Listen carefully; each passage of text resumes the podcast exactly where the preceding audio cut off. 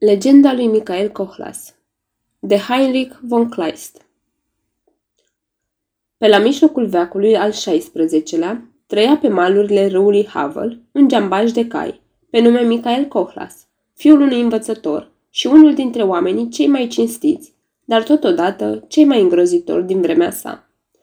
Până la vârsta de 30 de ani, acest bărbat deosebit ar fi putut fi socotit o pildă de bun cetățean – Într-un sat care îi poartă încă numele, Michael Cohla stăpânea o gospodărie unde trăia tihnit din negoțul său. Copiii pe care îi dăruise soția și creștea în frica lui Dumnezeu, cu dragoste de muncă și cu cinste. Printre vecinii săi nu era unul care să nu se fi bucurat de binefacerile sau de dreptatea lui. Pe scurt, omenirea ar fi trebuit să-i binecuvânteze amintirea dacă el nu și-ar fi depășit măsura unei virtuți căci simțământul de dreptate a făcut din el un tâlhar și un ucigaș. Odată pornise călare peste graniță, ducând cu el un șir de cai tineri, toți bine hrăniți, strălucind de curățenie. Tocmai se gândea cum să-și folosească mai bine câștigul pe care nădăjduia să-l scoată prin târguri cu caii lui și, ca bunii gospodari, socotea să-l investească în parte în vederea unor noi câștiguri, iar în parte să-l folosească și pentru un trai mai îmbelșugat, când ajunse la Elba. În fața unui falnic castel de pe teritoriul saxon, dădu de o barieră, pe care nu o mai întâlnise pe acest drum. Întrucât ploaia se înțețea, se opri cu caii și strigă pasnicul care, nu după mult, cătă morocănos pe fereastră. Geambașul ceru să-i deschidă. Când vameșul ieși din casă, după ce își zăbovise o bucată de vreme, Michael Cohlas îl întrebă. Ce mai e nou pe aici?" Ridicând bariera, vameșul răspunse. Privilegiu domnesc acordat iuncherului Wenzel von Tronca. Așa, zise Cohlas, Wenzel îl cheamă pe iuncher. Și privi castelul care se înălța peste câmpii, cu crenelurile lui strălucitoare. Seniorul cel bătrân a murit? A murit de Dambla, răspunse vameșul, ridicând bariera. Hmm, păcat, zise Cohlas. Un senior bătrân de mare cinste. Se bucura ca oamenii să aibă legături unii cu alții și ajuta, oriunde putea, ca să facă să propășească negoțul și schimburile. Pe vremuri, a pus să se ridice un dic de piatră, pentru că o iapă de-a mea își frânsese piciorul acolo unde drumul cotește spre sat. Și acum, cât am de plată? întrebă el, scoțând a nevoie de sub mantaua fluturată de vânt gologanii pe care îi cerea vameșul pe când acesta mormăia. Dă-i zor, dă-i zor. Și înjura vremea rea, Cohlas mai adăugă. De, moșule, dacă trunchiul ăsta, în loc să fie barieră, ar fi rămas în pădure, ar fi fost mai bine și pentru mine și pentru dumneata. Îi dădu banii și vrut să plece călare, dar nu intrase bine sub barieră că alt glas răsună în urma lui din tur. Stai locului, geambaș! Și Cohlas văzu că majordomnul castelului, după ce trântise o fereastră, alerga spre el. Ce mai fi și asta?" se întrebă Cohlas, oprind caii. Majordomnul, încheiindu-și scurta peste pântecul rotund, sosi și, așezându-se cu spatele la furtună, ceru permisul de trecere. Permisul de trecere?" întrebă Cohlas. Apoi, cam surprins, spuse că, după câte știe el, nu are un asemenea permis, dar că, dacă îi se lămurește ce lucru al lui Dumnezeu mai fi și ăsta, poate că l-o fi având din întâmplare asupra sa. Majordomnul castelului, privindu-l pieziș, răspunse că, fără permis domnesc, niciun geampaș nu poate fi lăsat să pătrundă cu cai peste graniță. Negustorul îl asigură că de 17 ori în viața sa trecuse granița fără o asemenea hârtie și că el cunoaște, întocmai, toate hârtiile domnești privitoare la negoțul său. Așadar, nu putea fi la mijloc decât o greșeală și întrucât drumul cel mai avea de făcut în ziua aceea era lung, îl rugă să se răzgândească și să nu-l mai țină în loc fără rost. Dar major domnul îi întoarse vorba, spunând că a 18 oară nu se va mai strecura așa, că doar pentru aceea se dăduse de curând porunca și că ori își scoate permisul, ori se întoarce de unde a venit. Geambașul, pe care asemenea silnicii începură să-l amărască, după o scurtă cumpănire de scălecă, dădu calul în grija unui argat, spuse că va vorbi cu iuncherul Fontronca, personal, și porni spre castel. În urma lui, majordomnul mormăi ceva despre cărpănoși lacomi pe care s-ar cuveni să-i mai stoarcă puțin tel. Intrară amândoi în sala cea mare a castelului, măsurându-se unul pe altul din priviri. Iunchierul tocmai se afla cu vreo câțiva prieteni veseli la un pahar de vin. Hohote de râs nesfârșite răsunau de pe urma unei snoave, în timp ce Cohla se apropia de Iunchier pentru a spune păsul. Iunchierul îl întrebă ce dorește, iar cavalerii zărind un străin tăcură. Dar nu apucase bine Cohlas să înfățișeze pricina cu caii, că întreaga ceată a început să strige. Caii? Unde sunt caii? Și toți se repeziră la ferestre ca să-i privească. Când zăriră minunatul șir de cai, coborâră într-un suflet în curte, îndemnați de iuncherul Fontronca. Ploaia contenise. Majordomnul, isprăvnicelul, argații, toți se adunaseră în jurul cailor, cercetându-i îndeaproape. Unul lăudă roibul cu stea în frunte, altuia îi fu pe plac murgul, un al treilea desmierdă pagul cu pete negre gălbui, iar toți își dădură cu părerea că acești cai trebuie să fie ius precum cerbii și că în toată țara nu sunt alții mai buni de prăsilă. Clohlas răspunse cu voiciune că nu sunt caii lui mai buni decât cavalerii care îi vor încăleca, poftindu-i să-i cumpere. Iuncherul, pe care îl ispita foarte tare roibul cel vânjos, îl și întrebă pe Cohlas de preț. Însă majordomul îl îmbie să cumpere perechea de cai negri, pe care, socotea el, iar, fi put- iar putea folosi în gospodărie, unde cam duceau lipsă de cai.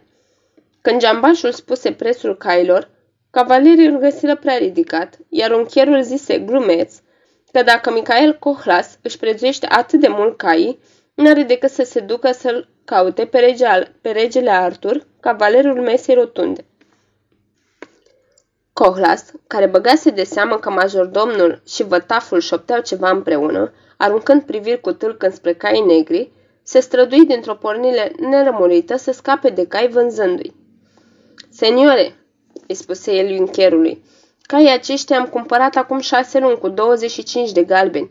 Dați-mi 30 și sunt ai domniei voastre. Doi cavaleri care stăteau lângă Iuncher își dădură lămurit cu părerea că atât prețuiește perechea aceea de cai. Dar Iuncherul răspunse că ar fi gata să dea atât pentru roib, nu însă și pentru caii negri.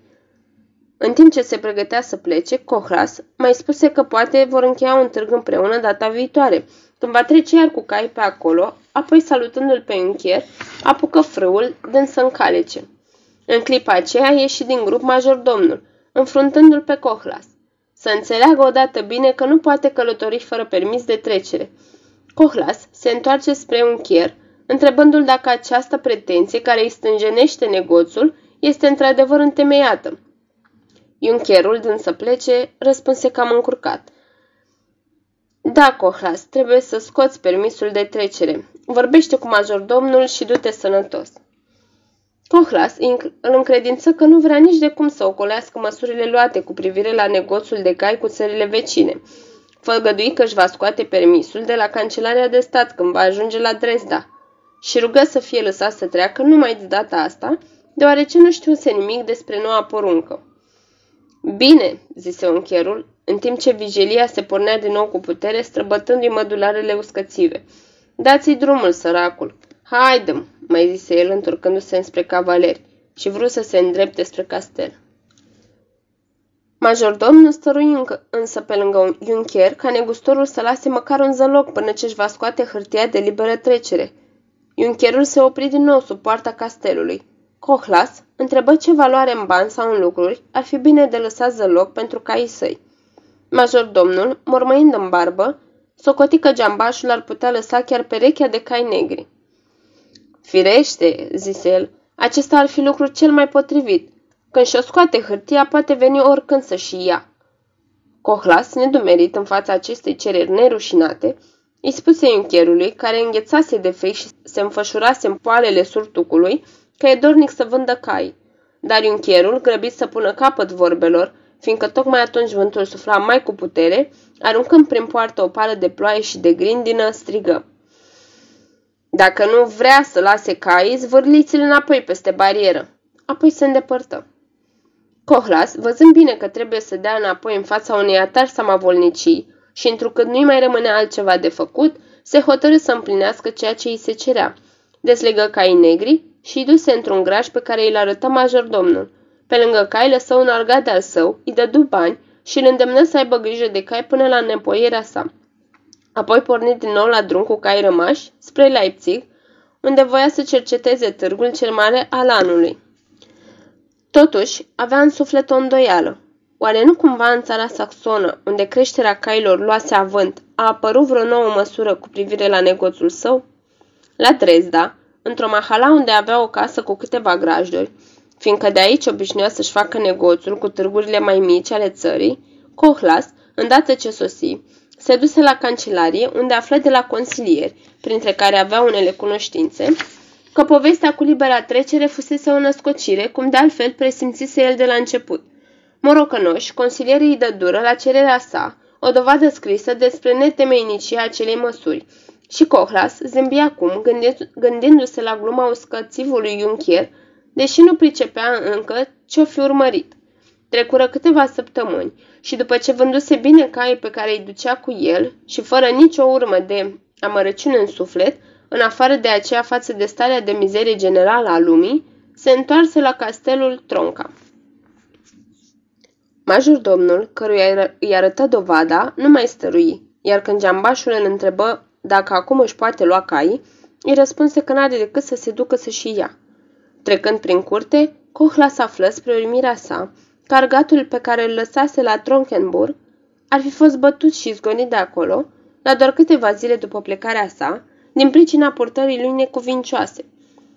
Geambașul îl întrebă pe băiatul care îi dăduse vestea ce anume făcuse sluga sa și cine avusese grijă de cai între timp.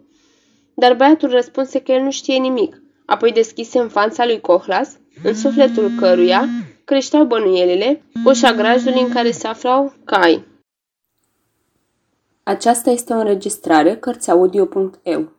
Această înregistrare a fost citită cu respectarea legislației în vigoare pentru www.cărțiaudio.eu. Toate înregistrările Cărțiaudio.eu sunt ale operelor din domeniul public și anume au trecut 70 de ani de la moartea autorului.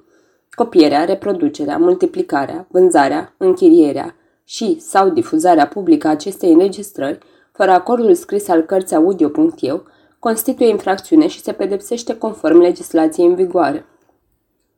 Pentru noutăți, vă invităm să vizitați www.cărțiaudio.eu și vă rugăm să ne susțineți și canalul de YouTube Cărți Audio, abonându-vă la el, dându-ne like, follow sau share.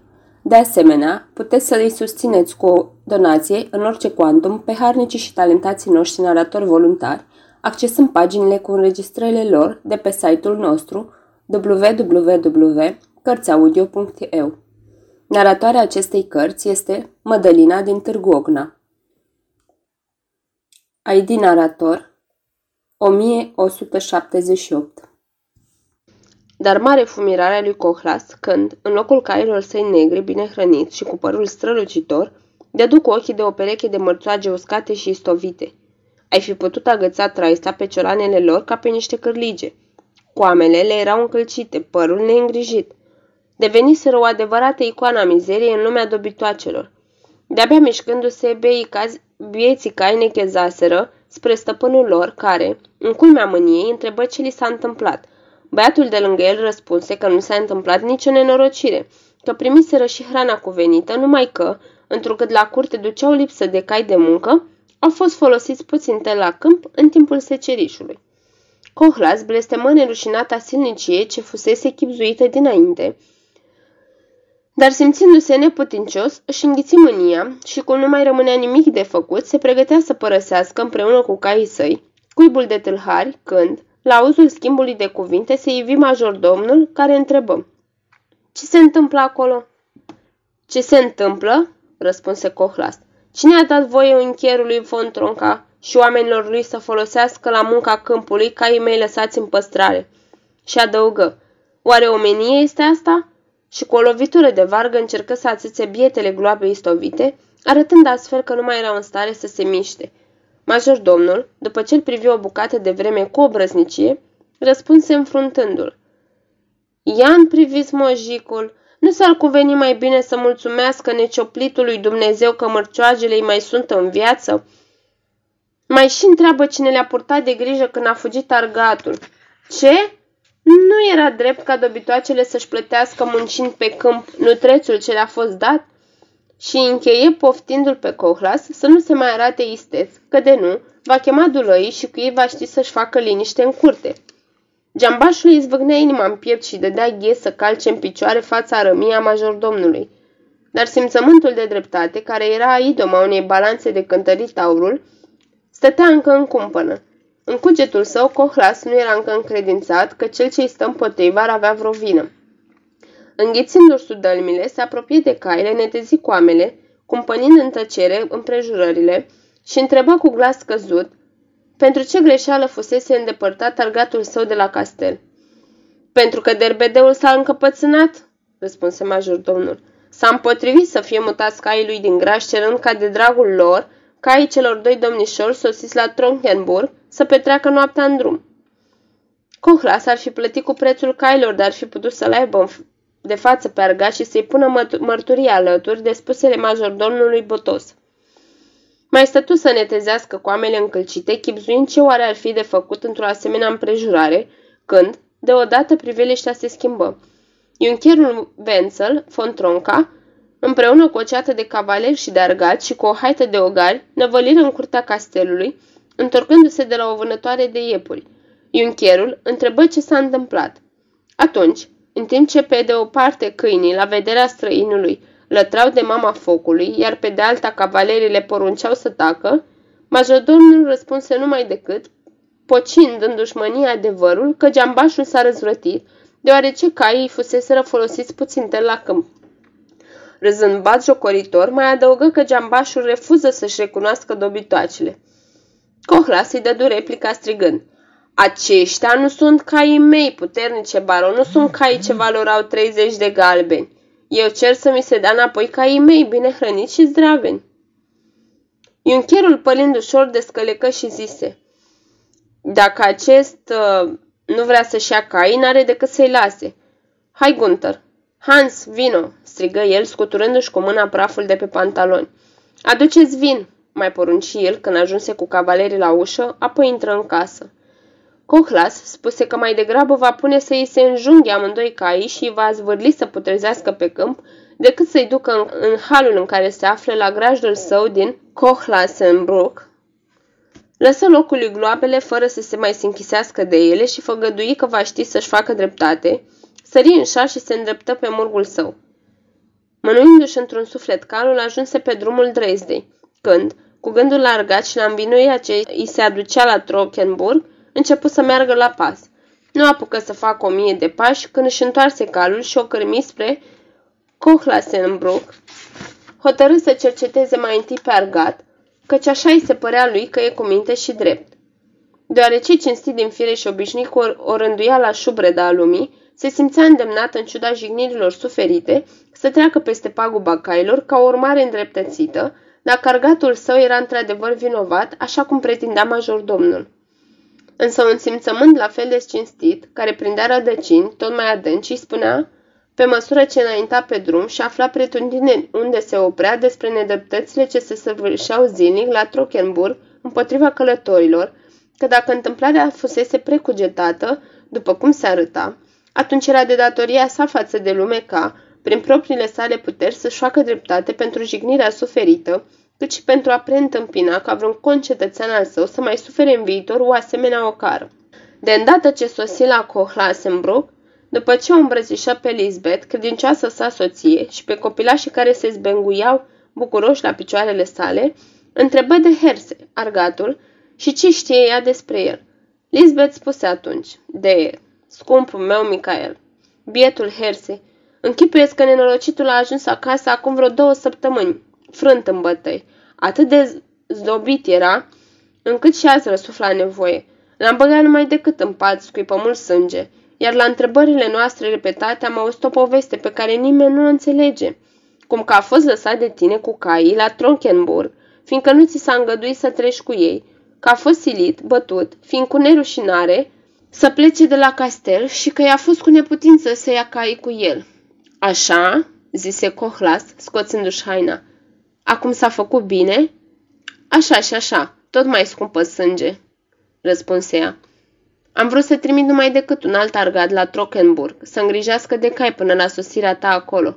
Deoarece Herse a spus întotdeauna numai adevărul și deoarece este mai credincios decât oricare dintre argații noștri, nu se cădea să mă îndoiesc de spusele lui, sprijinite de altfel pe atâtea dovezi.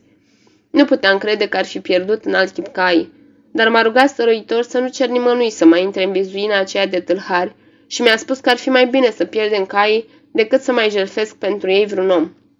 E tot în pat?" întrebă Cohlas, deznodându-și legătura de la gât. De câteva zile," zise femeia. Umblă iar prin curte în sfârșit. Ai să vezi că totul e adevărat și că această întâmplare nu este decât una dintre nelegiuirile pe care și le îngăduie cele de la Trockenburg în ultima vreme împotriva străinilor. Trebuie mai întâi să cercetez asta, răspunse Cohlas. Dacă e pe picioare, ea cheamă să vină la mine Lisbeth. Cu aceste cuvinte se așeză în jilț, iar gospodina, voia să soțul ei liniștit, plecă să-l aducă pe argat. Când Lisbeth intră în odaie cu el, Cohlas întrebă, Ce ai făcut la Trockenburg? Nu sunt tocmai mulțumit de tine." La aceste cuvinte, pe fața galbenă a argatului se iviră pete roșii. O multă cu o bucată de vreme apoi răspunse. Ai dreptate, stăpâne, fiindcă am azvârlit în apa Elbei firul de pucioasă pe care, din voia Domnului, îl aveam la mine ca să dau foc vizuinii acelea de unde fusese izgonit. L-am azvârlit când am auzit cum plângea un copil pe acolo și m-am gândit, prefacă-l furgelele lui Dumnezeu în cenușă, nu eu. Dar din ce ți s-a tras izgonirea din Trockenburg? întrebă Cohlas. Dintr-o prostie, stăpâne, răspunse Herse și șterse sudoarea de pe frunte. Dar ce s-a întâmplat nu se mai poate schimba. N-am vrut să las crăi, căișorii să se prăpădească la câmp. Am spus și eu că sunt prea tineri, că n-au fost niciodată puși la ham. Cohlas, căutând să-și ascundă uimirea, răspunse că în privința asta, Herse, nu spusese întru totul adevărul, deoarece cai mai fusese înhămați câte puțin la începutul primăverii trecute.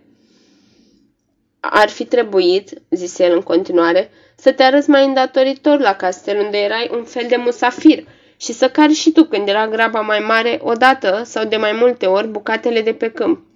Așa am și făcut, stăpâne, răspunse Herse. Deoarece toți erau mulțumiți, m-am gândit că doar nu o să piară caii noștri din atâta. A treia zi l-am înhămat și am adus cu ei trei căruțe cu grâu. Lui Cohlas îi crescuse inima așa că încât, plecându-și ochii, răspunse. Despre asta Herse nu mi s-a mai pomenit. Argatul îl încredință că așa a fost. M-am arătat neîndatoritor numai atunci, zise el, când am vrut să pun cai din nou în ham, fiindcă de-abia mâncaseră de amiază și când le-am răspuns răstit majordomnului și intendentului care au vrut să facă un târg cu mine, cum că să primesc de la ei hrana cailor, iar banii lăsați de dumneavoastră pentru această cheltuială să-i văr eu în buzunar. Le-am zis că știu eu ce ar merita, apoi le-am întors spatele și am plecat. Dar, zise Cohlas, nu din pricina acestor fapte ai fost izgonit de la Trockenburg. Doamne ferește, striga argatul, din pricina unei nelegiuiri neiertate de Dumnezeu. Spre seară, caii călăriți de doi cavaleri care sosiseră la Trockenburg au fost duși în grajd, iar ai mei au fost legați de ușa grajdului. I-am luat din mâna majordomnului, care îi, năz- care îi găzduise altfel, și l-am întrebat unde vor sta de aici înainte. El mi-a arătat o cocină de poși din șift și scânduri, rezemată de zidul castelului. Adică vrei să spui, îl întrerupse Cohlas, că încăperea era atât de proastă pentru cai încât semăna mai mult a cocină de porci decât a grajd? Da, stăpâne, era cu adevărat o cocină de porci, în care și din care porcii intrau și ieșeau, iar eu nu puteam să stau în ea drept în picioare. Poate că nu era de găsit de post pentru caii mei, răspunse Cohlas. De, într-un fel, caii cavalerilor aveau precădere. Locul era strâmt, răspunse argatul coborând glasul. Se aflau în castel în total șapte cavaleri, dar dacă ai fi fost la locul lor, stăpâne, ai fi înghesuit puțin cai. Eu am spus că vreau să închiriez un graj în sat, însă majordomnul s-a împotrivit zicând că trebuie să țină caie sub ochii lui și să nu cumva să îndrăznesc să-i scot din curte. Hmm, făcu Michael Cohlas. Și tu ce ai răspuns? Deoarece majordomnul mi-a spus că cei doi oaspeți nu vor petrece acolo decât o singură noapte și că vor pleca a doua zi, am dus cai în cocină. Dar a trecut și a doua zi, fără ca vreunul să plece, și a urmat și a treia zi, când am auzit că domnișorii vor mai sta la castel vreo câteva săptămâni. La urma urmelor herse, zise Cohlas, nici nu fi fost chiar atât de prost în cocină cum ți s-a părut când ți-ai vărât prima dată nasul în ea.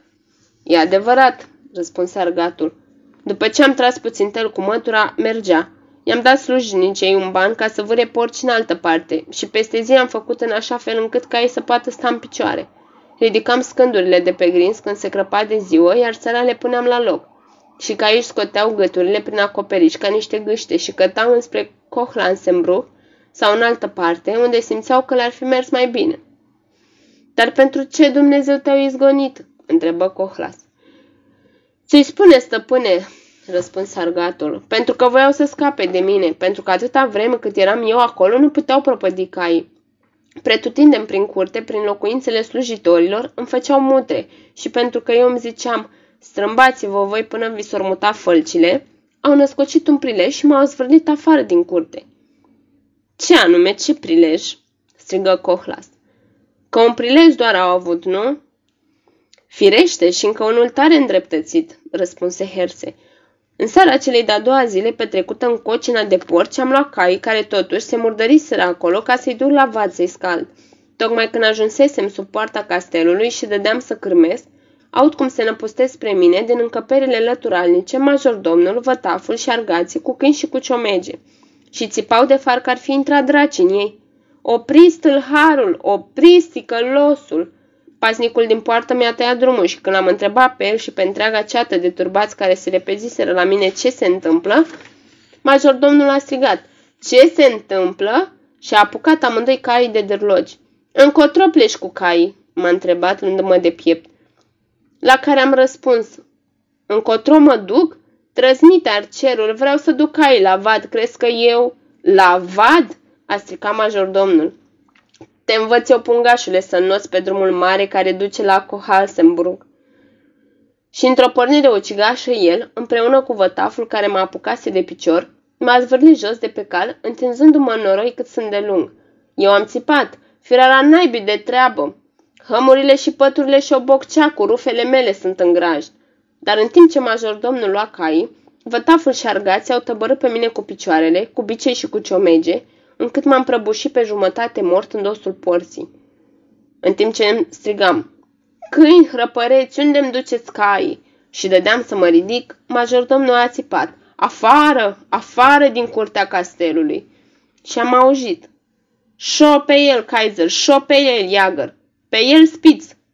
Și o haită de vreo 12 dulei s-au năpustit asupra mea. Am smuls un gard, nu știu, un par sau ce-o fi fost și am pălit trei dintre ei de s-au întins lanț lângă mine. Dar cum eram cumplit de sfârtecat, am fost nevoit să dau înapoi. Deodată a răsunat însă un fluier ascuțit. Câinii au intrat în curte, porțile s-au închis, a fost tras zăvorul, iar eu am căzut leșinat în drum.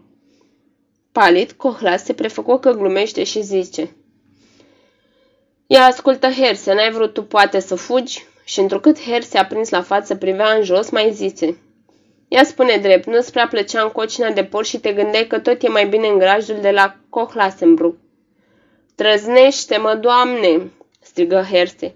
Hamurile și păturile le-am lăsat acolo în cocină și o boccea cu rufe și n-aș fi băgat eu în pungă trei galben pe care îi pitisem un basmau de mătașe roșie în dosul ieslei. Pe toți dracii din iad. Când v-au vorbind așa, îmi vine să aprind fe- feștila de pucioasă pe care am aruncat-o. Haide, haide, zise, zise geambașul, am glumit. Uite, cred că tot ce ai spus tu, cuvânt cu cuvânt. Ă, dacă ar fi nevoie, aș lua pe mărturisirea ta chiar și Sfânta Împărtășanie. Îmi pare rău că ai avut necazuri în slujba mea. Tu te herse, bagă-te în pat. Cere să ți se dea o sticlă cu vin și mânghete. Ți se va face dreptate. Apoi se ridică, scrise o însemnare cu lucrurile pe care le lăsase argatul în cocină, arătând valoarea lor, și mai întrebă pe Herse la cât s-a ridicat cheltuiala pentru îngrijirea lui. Îi mai întinse încă o dată mâna și îl lăsă să plece. După aceea îi povesti soției sale Lisbeth toată întâmplarea și tâlcul ei ascuns și îți mai spuse că este hotărât să pornească judecată și a avut bucuria să afle că Lisbeth e întru totul de partea lui în privința aceasta, căci, zise ea, pe lângă acel castel ar mai putea trece și alți călători, care poate ar fi mai puțin răbdători decât dânsul, și pe Dumnezeu îl slujești dacă pui capăt unor asemenea neorânduieli. Mai adăugă că va ști să economisească banii de care va fi nevoie pentru judecată. Cohlas o numi pe nevasta lui de ispravă. Petrecu, plin de voie bună, ziua aceea și pe cea următoare cu dânsa, în mijlocul copiilor, și de îndată ce treburile îi îngăduiră, porni spre Dresda spre a-și depune plângerea înaintea judecății. Acolo, cu ajutorul unui om al legii, cunoscut de-a lui, întocmi o jalbă în care, după ce înfățișa cu deamănuntul nelegiuirile săvârșite de incherul Wenzel von Tronca, atât asupra sa cât și asupra argatului său Herse, cerea ca baronul să fie pedepsit, după lege, să-i dea înapoi caii așa cum au fost și să răscumpere pierderile suferite de el și de argatul său. Într-adevăr, din punct de vedere juridic, lucrurile erau limpezi. Faptul că, fără niciun drept, caii fusese opriți, arunca o lumină hotărătoare asupra celor petrecute. Și chiar dacă s-ar fi presupus că numai din întâmplare caii se îmbolnăviseră, tot ar fi fost întemeiată cererea geambașului ca să-i se dea caii înapoi. În orașul de reședință Cohlas, găsi destui prieteni care îi făgăduiră că vor sprijini cu tărie cauza sa.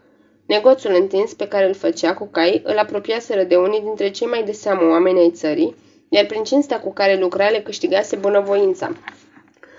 De mai multe ori lua masa voios la avocatul său, care și el era un om de vază.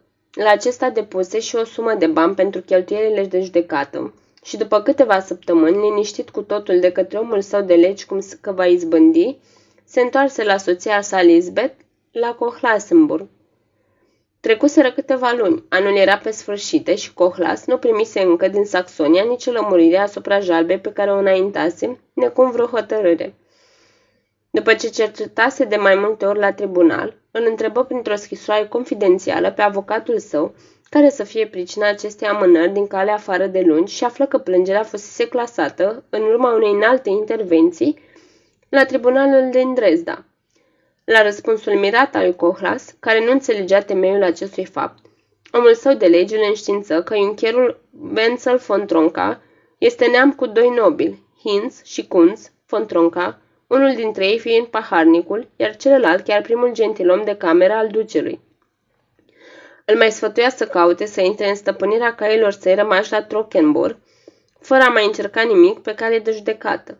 Îi mai dădu a înțelege că uncherul, care acum se afla în capitală, ar fi poruncit, pare se, oamenilor săi să predea caii și încheia rugându-l ca, dacă nu s-ar liniști cu atât, pe el să-l scutească de aici înainte de alte însărcinări în această pricină.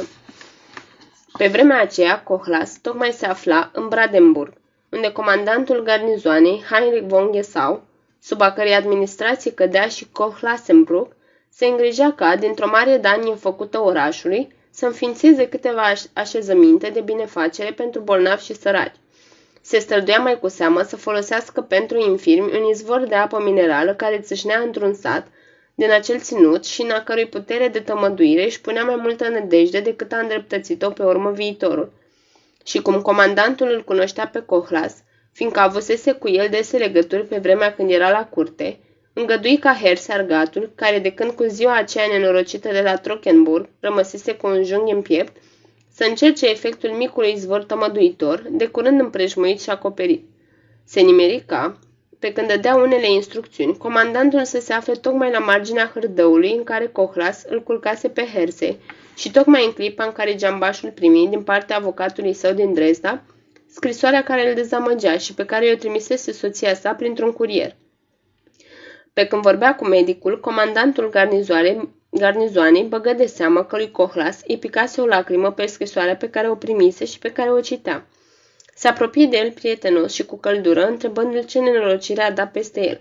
Și întrucât, fără a răspunde, Cohlas îi întinse scrisoarea, Vrednicul bărbat, cunoscând mărșava nedreptate ce îi se făcuse geambașului, geambașului la Trockenburg și de pe urmele căreia suferea acum herse și avea, poate, să sufere o viață întreagă, îl bătu pe umăr pe Cohlas și îl sfătui să nu-și piardă curajul, deoarece îl va ajuta să-și capete dreptul său. Cohlas se duse seara la castel după cum îi poruncise comandantul, iar acesta îi spuse că n-are decât să întocmească o jalbă către principele elector de Brandenburg, înfățișând pe scurt întâmplările, să alăture și scrisoarea avocatului și să ceară protecția principelui împotriva samavolniciei săvârșite la adresa lui de cei de pe tărâmul saxon. Și mai făgădui că jalba strecurat într-un teanc de hârtii gata pregătit, va ajunge în mâna principelui elector, care negreșit va mijloci în favoarea lui, adică lui Cohlas, pe lângă electorul Saxoniei, de îndată ce împrejurările vor îngădui. De mai mult decât atât, nici nu era nevoie ca să îi se facă dreptate la tribunalul din Dresda, împotriva lucrătorilor uneltite de Juncherul von Tronca și de prietenii lui. Cohlas, plin de bucurie, îi mulțumi călduros comandantului pentru noua dovadă de simpatie și își mărturisi părerea de rău că nu-și depusese plângerea la Berlin, fără a mai încerca de mersul la Dresda. După ce întocmi jalba la cancelarea tribunalului, potrivit instrucțiunilor, și după ce o dădu comandantului, geambașul se întoarse la Cohlasembru, mai sigur ca oricând că va izbuti.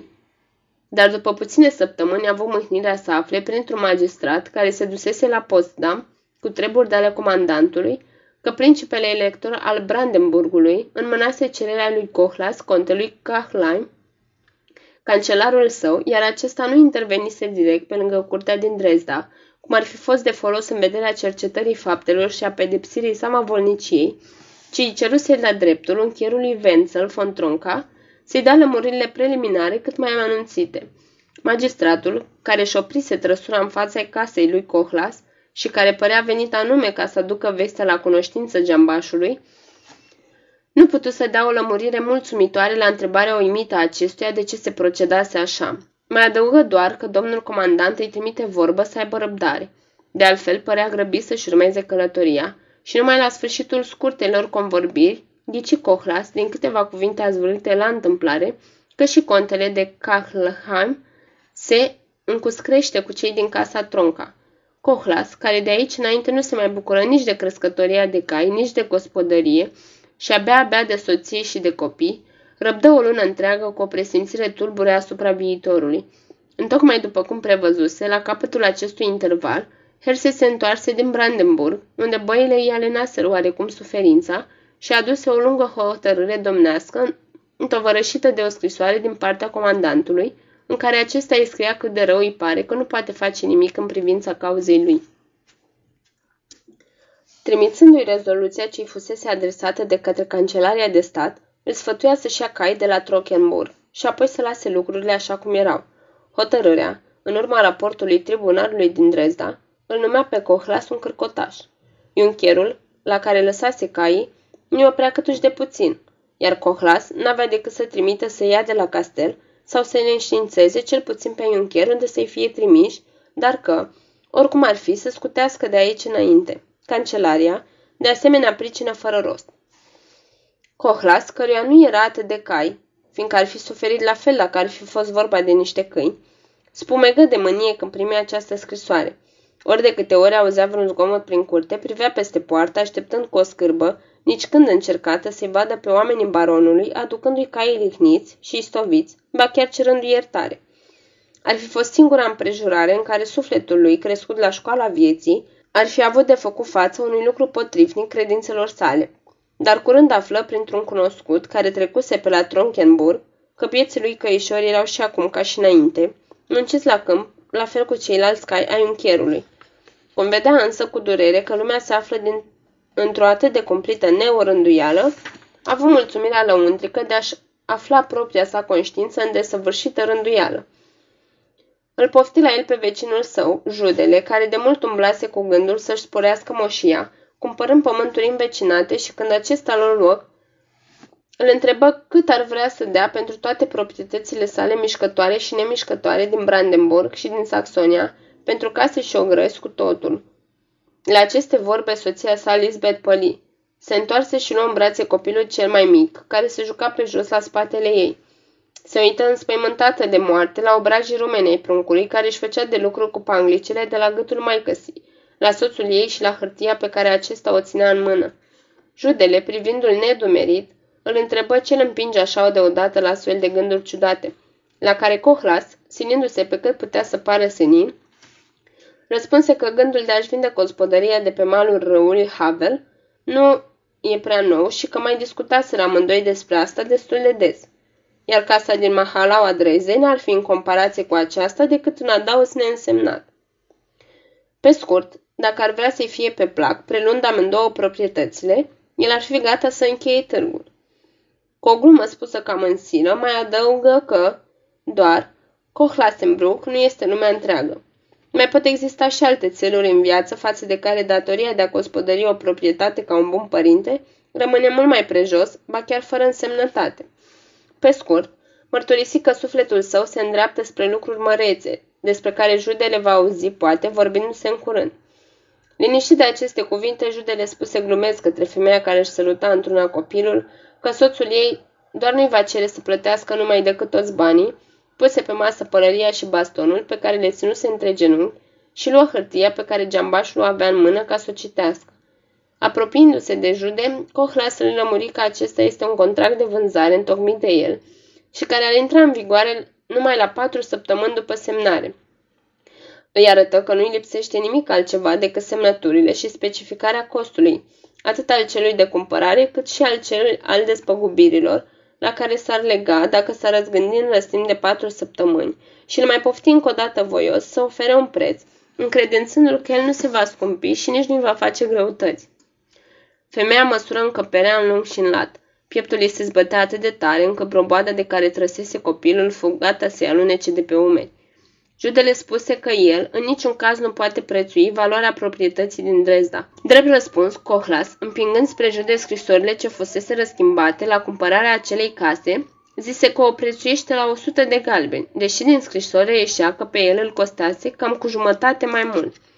Judele mai citi odată contractul și, găsind o clauză neobișnuită, prin care și el era liber să desfacă învoiala, spuse pe jumătate hotărât că nu are ce face cu iepele de prăsilă aflate în grajduri, dar, dar întrucât Cohlas răspunse că nici el nu vrea să-și vândă caii și vrea să-și păstreze și armele din cămara de muniții, Judele mai stătu la îndoială, mai șovăi și în sfârșit îi aminti o ofertă pe care o mai făcuse de curând, mai în glumă, mai în serios, în timpul unei plimbări, deși ceea ce îi oferea era o bazjocură față de valoarea proprietății. Cohlas îi împinsese cerneala și pana ca să semneze și întrucât judele, care nu-și putea crede ochilor, îl mai întrebă odată dacă nu glumește, iar geambașul răspunse cam jignit, cum poate crede că el ar fi în stare să râdă de dânsul. Judele luă pana și scrise, ștergând totuși articolul ce hotăra suma pe care ar trebui să o plătească vânzătorul de sarcăii de târgul făcut. Judele se angajă să-i dea un împrumut de 100 de galbeni în schimbul unei ipotecări a proprietății din Dresda, pe care, așa cum preciza, nu voia să-și o însușească altfel. Îi lăsa apoi lui Cohlas două luni, în care timp avea de plină libertate să se răzgândească. Mișcat de o asemenea purtare, geambașul îi strânse judelui mâna cu multă căldură, iar după ce se învioră, o condiție de căpetenie fiind și aceea ca un sfert din costul de cumpărare să fie plătit în bani pe șin și pe loc, iar cealaltă parte să fie depusă în trei luni la banca din Hamburg, Cohlas ceru vin să sărbătorească un târg atât de bun. Slujnicei, care intră în casă cu sticlele, îi porunci ca Sternbald, argatul, să înșeueze robul, spunând că are treabă în capitală și de două înțelege că în curând, când se va înapoia, se va destăinui mai pe larg asupra unui lucru pe care, deocamdată, e nevoie să-l tăinuiască. Apoi, umplând cupele cu vin, întrebă de turci și de leși, care pe atunci se băteau în război, îl încurcă pe jude cu fel de fel de presupuneri politice, mai închină odată la sfârșit pentru bunul mers al târgului lor și îl lăsă să plece. După ce judele ieși din încăpere, Lisbeth căzu în genunchi în fața lui Cohlas. Dacă mă iubești câtuși de puțin, strigă ea, pe mine și pe copiii pe care ți-am dăruit, dacă nu ne-ai scos din inima ta, dintr-o pricină pe care nu știu, atunci spunem ce înseamnă aceste pregătiri îngrozitoare. Soție iubită, zise Cohlas, așa cum stau lucrurile, nu e nimic care să te neliniștească.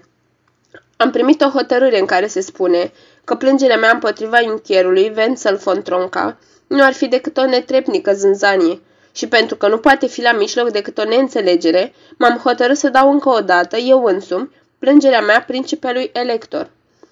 De ce vrei să-ți vinzi casa?" strigă ea ridicându-se de pe jos cu o expresie rătăcită. Strângând-o la pieptul său cu blândețe, Cohlas răspunse – Fiindcă, Lisbeth, dragă, nu mai vreau să stau într-o țară în care nu-mi sunt apărate drepturile. Dacă e vorba să fii călcat în picioare, apoi mai bine să fii câine decât om. Sunt încredințat că în această privință soția mea gândește ca și mine. De unde știi? întrebă ea cu patimă, că nu-ți vor fi apărate drepturile. Dacă te vei apropia cu cererea ta de principe smerit, așa cum se cuvine, de unde știi că va fi aruncată la o parte sau că el va refuza să te asculte? Foarte bine, răspunse Cohlas. Dacă teama mea este neîntemeiată, apoi nici casa nu mi este încă vândută. Principele știu, e drept. Dacă voi izbuti să pătrund până la el, străbătând prin mulțimea celor ce îl înconjoară, atunci nu mă îndoiesc, voi găsi dreptate și înainte de sfârșitul săptămânii am să mă întorc vesel la tine și la vechile mele treburi. Și sărutând-o adăugă. De mi-ar fi dat atunci să stau lângă tine până la sfârșitul zilelor mele. Dar e mai cu minte, urmă el, să mă aștept la orice și tocmai de aceea aș dori, dacă se poate, ca tu să te îndepărtezi câtva timp, să pleci cu copiii la mătușa din Jverin, pe care de mult voiai să o vezi. Cum? strigă gospodina. Să mă duc la Jverin? Peste graniță cu copiii la mătușa din Jverin? Spaima îi neca glasul. Firește, zise Cohlas, și încă de s-ar putea chiar acum, pentru ca să nu fiu stânjenit de nicio grijă în încercările ce vreau să le fac cu privire la pricina mea. Ah, te înțeleg, strigă ea. Acum nu-ți mai trebuie decât arme și cai tot ce prisosește îl poate lua cine vrea. Și zicând acestea, își întoarse fața de la el, se trânti pe un scaun și se porni pe plâns. Încremenit, Cohla zise, Dragă Lisbeth, ce faci? Dumnezeu m-a binecuvântat dându-mi soție și copii și avere. Oare să doresc pentru întâiași dată ca soarta mea să fi fost alta? Și se așeză prietenește lângă Lisbeth, care, roșind, îl cuprinse după grumas la usul acestor vorbe. Spune-mi, întrebă el, dându-i la o parte cârdionții de pe frunte, ce să fac? Să nu-mi cer dreptul, să mă duc la Trockenburg și să mă ploconesc înaintea cavalerului să-mi dea cai înapoi, să încalec și să ți aduc acasă? Lisbeth, nu îndrăzni să strige. Da, da, da! Plângând își cutură capul, își cuprinse soțul cu putere și acoperi pieptul cu sărutări fierbinți.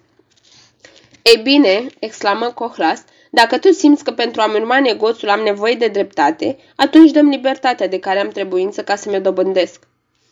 Se ridică și îi spuse argatului, care venise să-i raporteze că a înșeuat robul, ca a doua zi să înhame și murgi și să o ducă pe soția sa la Jverin. Lisbeth însă îi mărturisi că se gândise între timp la ceva. Se ridică, își șterse ochii de lacrimi și îl întrebă pe Cohlas, care se așezase la un pupitru, dacă n-ar vrea să o lase să plece ea în locul lui la Berlin și să încredințeze și jalba ca să o mâneze principelui. Cohlas, mișcat din mai multe pricini de această întorsătură, o luă pe Lisbeth pe genunchi și spuse Femeie iubită, asta nu se poate. Principele este păzit strașnic și cine vrea să se apropie de el are de întâmpinat multe primejdii. Lisbeth răspunse că e de o mie de ori mai ușor pentru o femeie decât pentru un bărbat să se apropie de persoana principelui elector. Dă mie plângerea, zise ea din nou, și dacă nu dorești mai mult decât să o vezi în mâna principelui, fac prin soare că o va primi. Cohlas, care avusese multe dovezi ale bărbăției și înțelepciunii ei, o întrebă în ce fel socotește să-și pună gândul în fapte. Plecându-și ochii, rușinată, Lisbeth mărturisi că pe vremuri majordomnul palatului princiar, pe când era în serviciu la Jverin, o ceruse în căsătorie, iar acum, deși însurat și părintele mai multor copii, nu uitase de tot. În sfârșit să se bizuie pe ea că va ști să se folosească de această împrejurare și mai spuse altele și altele ce ar fi prea lungi de povestit. Cohlas o sărută plin de bucurie. Zise că primește propunerea ei și o învăță că, pentru a-l întâmpina pe rege chiar la palat, nu e nevoie de altceva decât să tragă în gază la soția fostului ei pețitor. Îi dădu jalba, puse să înhame, să înhame murgii și o trimise învelită bine cu Sternbald, sluga credincioasă. Această călătorie fu însă pasul cel mai nenorocit dintre toate încercările zădarnice pe care le făcuse în legătură cu pricina sa. Căci după puține zile, Sternbald intră în curte, mănând încet trăsura în care zăcea femeia, cu pieptul strivit rău de tot. Apropiindu-se palid de trăsură, Cohlas nu putu afla nimic cu șir despre chipul cu care, în care se întâmplase această nenorocire. După câte spunea argatul, majordomnul nu fusese acasă. Fuseseră prin urmare nevoit să tragă la un han din apropierea palatului. În dimineața următoare, Lisbeth plecă de la han, poruncind argatului să rămână pe lângă cai și se întoarse de-abia seara în halul acesta.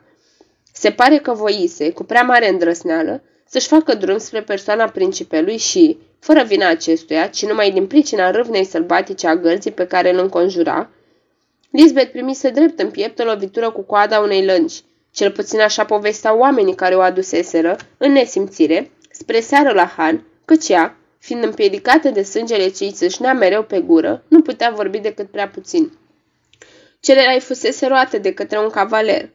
Sternbald spuse că el voise să se arunce în șa numai decât ca să aducă vestea despre nenorocita întâmplare, dar cu toate că medicul chemat i arătase toată primejdea unei călătorii, Lisbeth stăruise să fie adusă la Kohlassenbruck, fără ca soțul ei să mai fie înștiințat.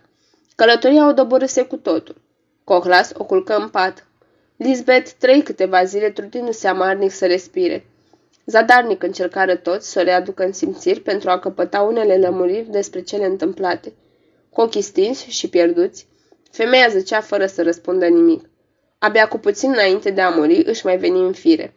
Un preot luteran, ea trecuse după pilda soțului ei la credința care abia se vise, stătu la căpătăiul ei citind cu glas tare un capitol din Biblie. Deodată femeia îl privi cu o căutătură întunecată, luându-i Biblia din mână ca și cum n-ar mai fi vrut să-i se mai citească din ea. O răsfăi și iar o răsfăi până să caute ceva. Apoi arătă cu degetul lui Cohlas, care era la capul patului, următorul verset. Iubiți pe vrăjmașii voștri, faceți bine celor ce vă urăsc. Și, strângând, și strângându-i mâna cu o privire însuflețită, își dădu duhul. Cohlas își zise, fie ca nici când iertarea lui Dumnezeu față de mine să nu se asemene cu a mea față de un chier. Apoi o sărută vărsând lacrimi din belșug, îi închise ochii și ieși din încăpere. Luă cei o sută de galben pe care îi dățuse judele, drept arvună, pentru grajdurile din Dresda și o rânduie o îngropăciune ce ar fi fost mai potrivită pentru o prințesă decât pentru ea. Un sicriu de stejar, bogat ferecat, perne de mătase cu ciucuri de aur și de argint și o groapă adâncă de opt coți, tăptușită cu granit și calcar. Purtând în brațe o drasla cea mai mică, stătu chiar el la groapă ca să vadă cum se lucrează. Când sosi ziua îngropăciunii, trupul alb ca zăpada a fost așezat într-o sală îmbrăcată în pânză neagră. Preotul abia sfârșise o mișcătoare cuvântare lângă sicriu, când Cohlas primi drept răspuns la jalba ce fusese înmânată de răposată, următoarea hotărâre.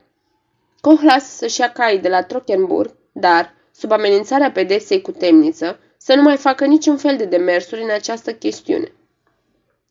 Cohlas vără scrisoarea în buzunar și porunci să fie așezat sicriul pe car.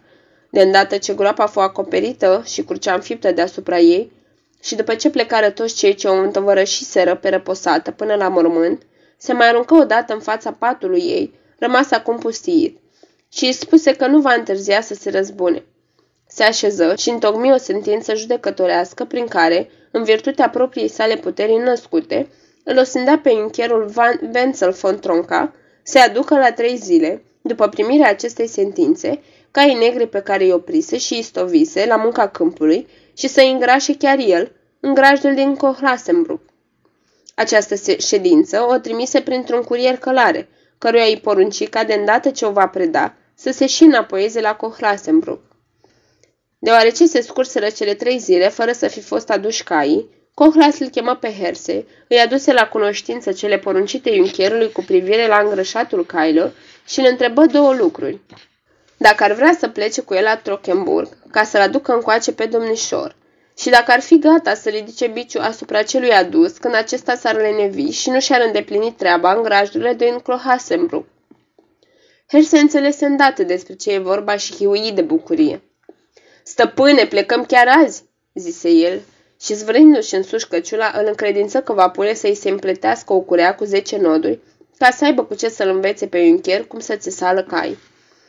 Cohlas vându casa, sui copii într-o căruță și îi trimise peste graniță, iar la căderea nopții îi chemă pe ceilalți argați, șapte la număr, toți credincioși până la moarte, le dădu arme și cai și porni spre Trochenburg. În a treia noapte, Cohlas năvăni în castel cu mica lui ceată, călcându-i cu copitele cailor pe paznici și pe vameșii care stăteau de vorbă în poartă. Și în timp ce în curtea castelului toate maghernițele cărora le dusese foc trozneau arzând, Herț alergă în sus pe scara strâmta cancelariei, se năpusti cu bătaie și cu lovituri de pumnal asupra majordomnului și a vătafului, care, pe jumătate dezbrăcați, jucau cărți, iar Cohlas dădu buzna în castel la Juncherul Wenzel. Astfel se năpustește din ceruri îngerul judecății de apoi. Iuncherul tocmai citea unei cete de tineri prieteni în hohote puternice de râs, sentința pe care o trimisese geambașul. Dar abia auzi glasul acestuia în curte și, pălind ca un mort, strigă deodată către cavaleri. Fraților, salvați-vă! Și se făcu nevăzut. Intrând în sală, Cohlas îl apucă de piept pe tânărul Hans von Tronca, vărul baronului, care ieși înainte, și a zvârlindu-l în colțul sării, stropi pietrele cu creierii lui. În timp ce slujitorii săi îi buruiau și îi risipeau pe ceilalți cavaleri, care luaseră armele, Cohlas cercetă unde se află încherul. În fața slugilor năucite ale castelului, sparse cu piciorul ușile a două încăperi ce duceau spre aripile laterale și cotrobăi prin întreaga clădire, care era foarte întinsă. Întrucât nu găsi pe nimeni, coboră în curte, blestemând și se puse să se ocupe toate ieșirile.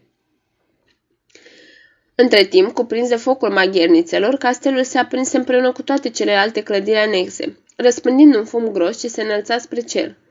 Pe când Sternbald, împreună cu trei argați mai desghițați, cărau tot ce nu era bătut în cuie și răsturnau această pradă precioasă lângă cai, printre ferestrele cancelariei zburară, închiotele fericite ale lui Herse, leșul major domnului și cel al vătafului, cu femei și copiii lor cu tot. În vreme ce Cohlas cobora scara castelului, îi se aruncă la picioare bătrâna îngrijitoare, bolnavă de podagră, care ducea gospodăria încherului. Oprindu-se pe o dreaptă, geambașul o întrebă unde se află încherul Wenzel.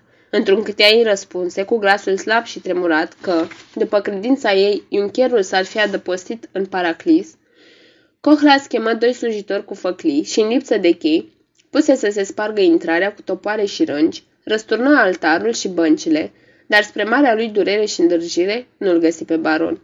Se nimeri ca tocmai în clipa când Cohlas ieșea din capelă, un tânăr slujitor de la castel să alerge ca să scoată armăsarea de luptă ai baronului dintr-un graj mare de piatră, amenințat de flăcări. Cohlas, care chiar în clipa aceea își zări caii negri într-un mic șopron acoperit cu paie, îl întrebă pe argat pentru ce nu aleargă să scape și caia aceea. Și cum băiatul, în timp ce văra cheia în broasca ușii grajdului, răspunse că, so- că șopronul s-a și aprins. Cohlas smulse năprasnic cheia din ușa grajdului, o a zvârli peste zid, iar cu lovituri date cu latul spadei, care cădeau dese ca grindina, îl împinse pe argat în șopronul în flăcări, sinându-l să scape caii în hohotele groaznice de râs ale celor de față. Și totuși, când argatul galben ca ceara a ieșit trăgând caii din șopron, doar cu câteva clipe înainte ca acesta să se prăbușească, nu-l mai găsi pe Cohlas. Iar când se duse în fața castelului, unde se aflau slujitorii, și îl întrebă pe geambaș ce să facă acum cu animalele, acesta îi întoarse spatele. Apoi, pe neașteptate, ridică piciorul cu un gest de o asemenea violență încât, dacă l-ar fi atins, l-ar fi ucis pe loc. Încălecă roibul și se pironi sub poarta castelului, așteptând tăcut să se ivească zorile, în timp ce slugile sale își făceau de cap. Când se crăpă de ziua, întregul castel arsese, nu mai rămăseseră din el decât zidurile și nici nu se mai afla acolo țipenie de om în afară de Cohlas și de cei șapte slujitori ai săi. Cohlas descălecă și mai cercetă odată toate unghierele luminate acum de soare și fiind nevoit să recunoască, oricât îi venea de greu, că lovitura de la castel dăduse greș, îl trimise cu inima plină de durere și de jale, pe herse, cu alți câțiva argați, să-i scodească încotro o luase la fugă închierul. Îl neliniștea mai cu seamă o bogată mănăstire de fiice din nobilime pe nume Erbalbrun, așezată pe marul Muldei și a cărei stareță, Antonia Fontronca, era cunoscută în ținut ca o femeie vlavioasă, milostivă și sfântă. Nefericitului Coclas îi se părea foarte firesc ca încherul, lipsit cum era de toate cele de trebuință, să se adăpostească în această mănăstire, deoarece stareța era chiar mătușă de sânge și îl crescuse în primii ani ai copilăriei. După ce se mălămuri în această privință, Cohla se sui în foișorul cancelariei, unde mai rămăsese o încăpere bună de locuit, și acolo întocmia așa zisul edict colhaisian, prin care cerea întregii țări să nu-l ajute pe uncherul Fontronca, împotriva căruia el poartă război drept, ci din potrivă îi obliga pe toți locuitorii, fără a face deosebire nici chiar pentru rude și prieteni, să-l predea sub pedepsa cu moartea și sub amenințarea cu pârjolul a tot ceea ce se putea numi proprietate. Răspândi acest edict în întregul ținut prin călători și străini. Îi dă două copii și argatului său, Waldman, cu însărcinarea anume să o ducă la Erbralbrun și să o predea în mâinile doamnei Antonia. Apoi stătu de vorbă cu câțiva slujitori din Trochenburg, care erau nemulțumiți de baron. Fiind ispitiți de gândul prăzii, doreau să intre în slujba lui Cohlas, așa că el îi înarmă ca pe niște ostași pedeștri cu arbalete și pumnale și învăță cum să încalece în spatele slujitorilor cavaleri. După ce preschimbă în bani toate cele cărate de prin castel de către slujitorii săi, iar banii împărți între aceștia, se odihni câteva ceasuri sub poarta castelului după cumplitele isprăv pe care le făptuise. Pe la prânz sosi Herse, adeverind ceea ce inima lui Cohras a plecat mereu spre presimțiri triste, și spusese. Iuncherul se afla la mănăstirea din Erblabrun, la bătrâna doamna Antonia Fontronca, mătușa lui. Se pare că scăpase printr-o ușă care, prin zidul din dos al castelului, ducea afară. Coborând o scară îngustă de piatră, ajunsese sub un mic adăpost, în fața unor bărci de pe Elba. După cum dădu de ștre herse, se părea că iuncherul sosise cu o barcă fără cârmă și fără vâsle, la miezul nopții, într-un sat de pe Elba, spre marea mirare a oamenilor scoși din case din pricina focului de la Trochenburg și că apoi ar fi călătorit mai departe cu o căruță din sat spre El Brabrun. La această veste, Cohlas suspină din greu. Întrebă dacă au fost hrăniți caii și deoarece îi se răspunse că da, porunci oamenilor să încalece și în trei ceasuri ajunse la Erbrabrun. În timp ce Cohlas intra cu ceata lui în curte, în zare, departe, amenința o furtună. Și pe când Waldman, argatul, întâmpinându-l, îi dădea de știre că îi predase stareței hârtia, Cohlas văzut la lumina faclelor aprinse, înainte de a intra pe poartă, că stareța și vătavul chinoviei, aflați sub bolta mănăstirii, schimbau între ei cuvinte înspăimântate. În timp ce vătaful, un moșneguț coliliu, azvârlind priviri mânioase către Cohlas, își punea platoșa și striga slujitorilor care îl înconjurau să tragă clopotele la primejdie, cealaltă, călugărița, albă ca o pânză, purtând în mâini icoana răstignitului, coborâ scara și căzu în genunchi împreună cu toate fecioarele ei, drept în fața calului lui Cohlas. În vreme ce Herse și Sternbald îl biruiră pe bătrânul vătav, care nici măcar n-avea o spadă în mână și îl duse răprins lângă cai, Cohlas o întrebă pe stareță unde se află încherul Wenzel von Tronca. Desprinzând de la cingătoare un inel mare cu chei, stareța răspunse. La Wittenberg, Cohlas, vrednic bărbat, și cu glasul tremurat adăugă, Temete de Dumnezeu și nu săvârși o nedreptate. Cohlas, simțindu-se iar prăvălit în iadul răzbunării neîmplinite, își întoarse calul gata să strige, dați foc, când tocmai alături de el căzu îngrozitor un trăsnet. Îndreptând calul spre călugăriță, o întrebă dacă primise edictul său. Ea, cu voce atât de slabă încât aproape că nici nu se auzea, răspunse. Chiar acum. Când? La două ceasuri după ce închierul, nepotul meu plecase. Așa să-mi ajute Dumnezeu. Și Waldman, argatul, spre care Cohras se înturnă cu priviri întunecate, întări spusele ei, bâlbâind ca apele muldei umflate de ploaie, îl împiedicaseră să ajungă mai devreme la chinovie. Cohlas se reculese. Deodată un ropot puternic de ploaie căzu zgomotos pe caldarâm, stinse făcliile și liniști furtuna din sufletul său nenorocit. Ridicând scurt pălăria în fața stareței, își întoarse calul spunând Urmați-mă, fraților, încherul e la Wittenberg și dând pinte în calul îi părăsi mănăstirea. Întrucât se noptase, trase la un han de pe drumul cel mare, unde fu nevoie să poposească o zi întreagă, din pricină că erau cai obosiți, deoarece firește, înțelese că nu putea înfrunta un loc ca Wittenberg cu o ceată de zece oameni, căci atâția erau acum, întocmi un al doilea edict în care, după ce povestea pe scurt ce avusese de îndurat în această țară, îndemna făgănuind și arvună și prade de război pe oricare bun creștin, cum zicea el, să îmbrățișeze pricina sa împotriva încheierului Fontronca, dușmanul tuturor creștinilor. În alt edict, care a apărut curând după aceea, Cohlas se numea pe sine, un stăpân liber față de Imperiul German, față de lumea întreagă, supus numai lui Dumnezeu. Închipuire bolnavă, care totuși, la sunetul banilor și în nădejdea prăzii, îi aduse oameni în număr mare, din mulțimea fără căpătii pe care pacea din Polonia îi scosese din pâine. Astfel, când se întoarse pe malul drept al Elbei ca să dea foc orașului Wittenberg, ceata lui număra mai bine de 30 de capete. Se așeză cu caii și oamenii săi sub acoperișul unui vechi hambar de zid, aflat în paragină, în singurătatea unei păduri întunecoase care pe atunci înconjura acele locuri și nu apucă bine să afle de la Sternbald, pe care îl trimisese în oraș deghizat cu edictul, dacă acesta a și fost răspândit, că porni cu ceata lui în ajun de rusarii, dând foc din mai multe colțuri deodată, în timp ce locuitorii dormeau duși.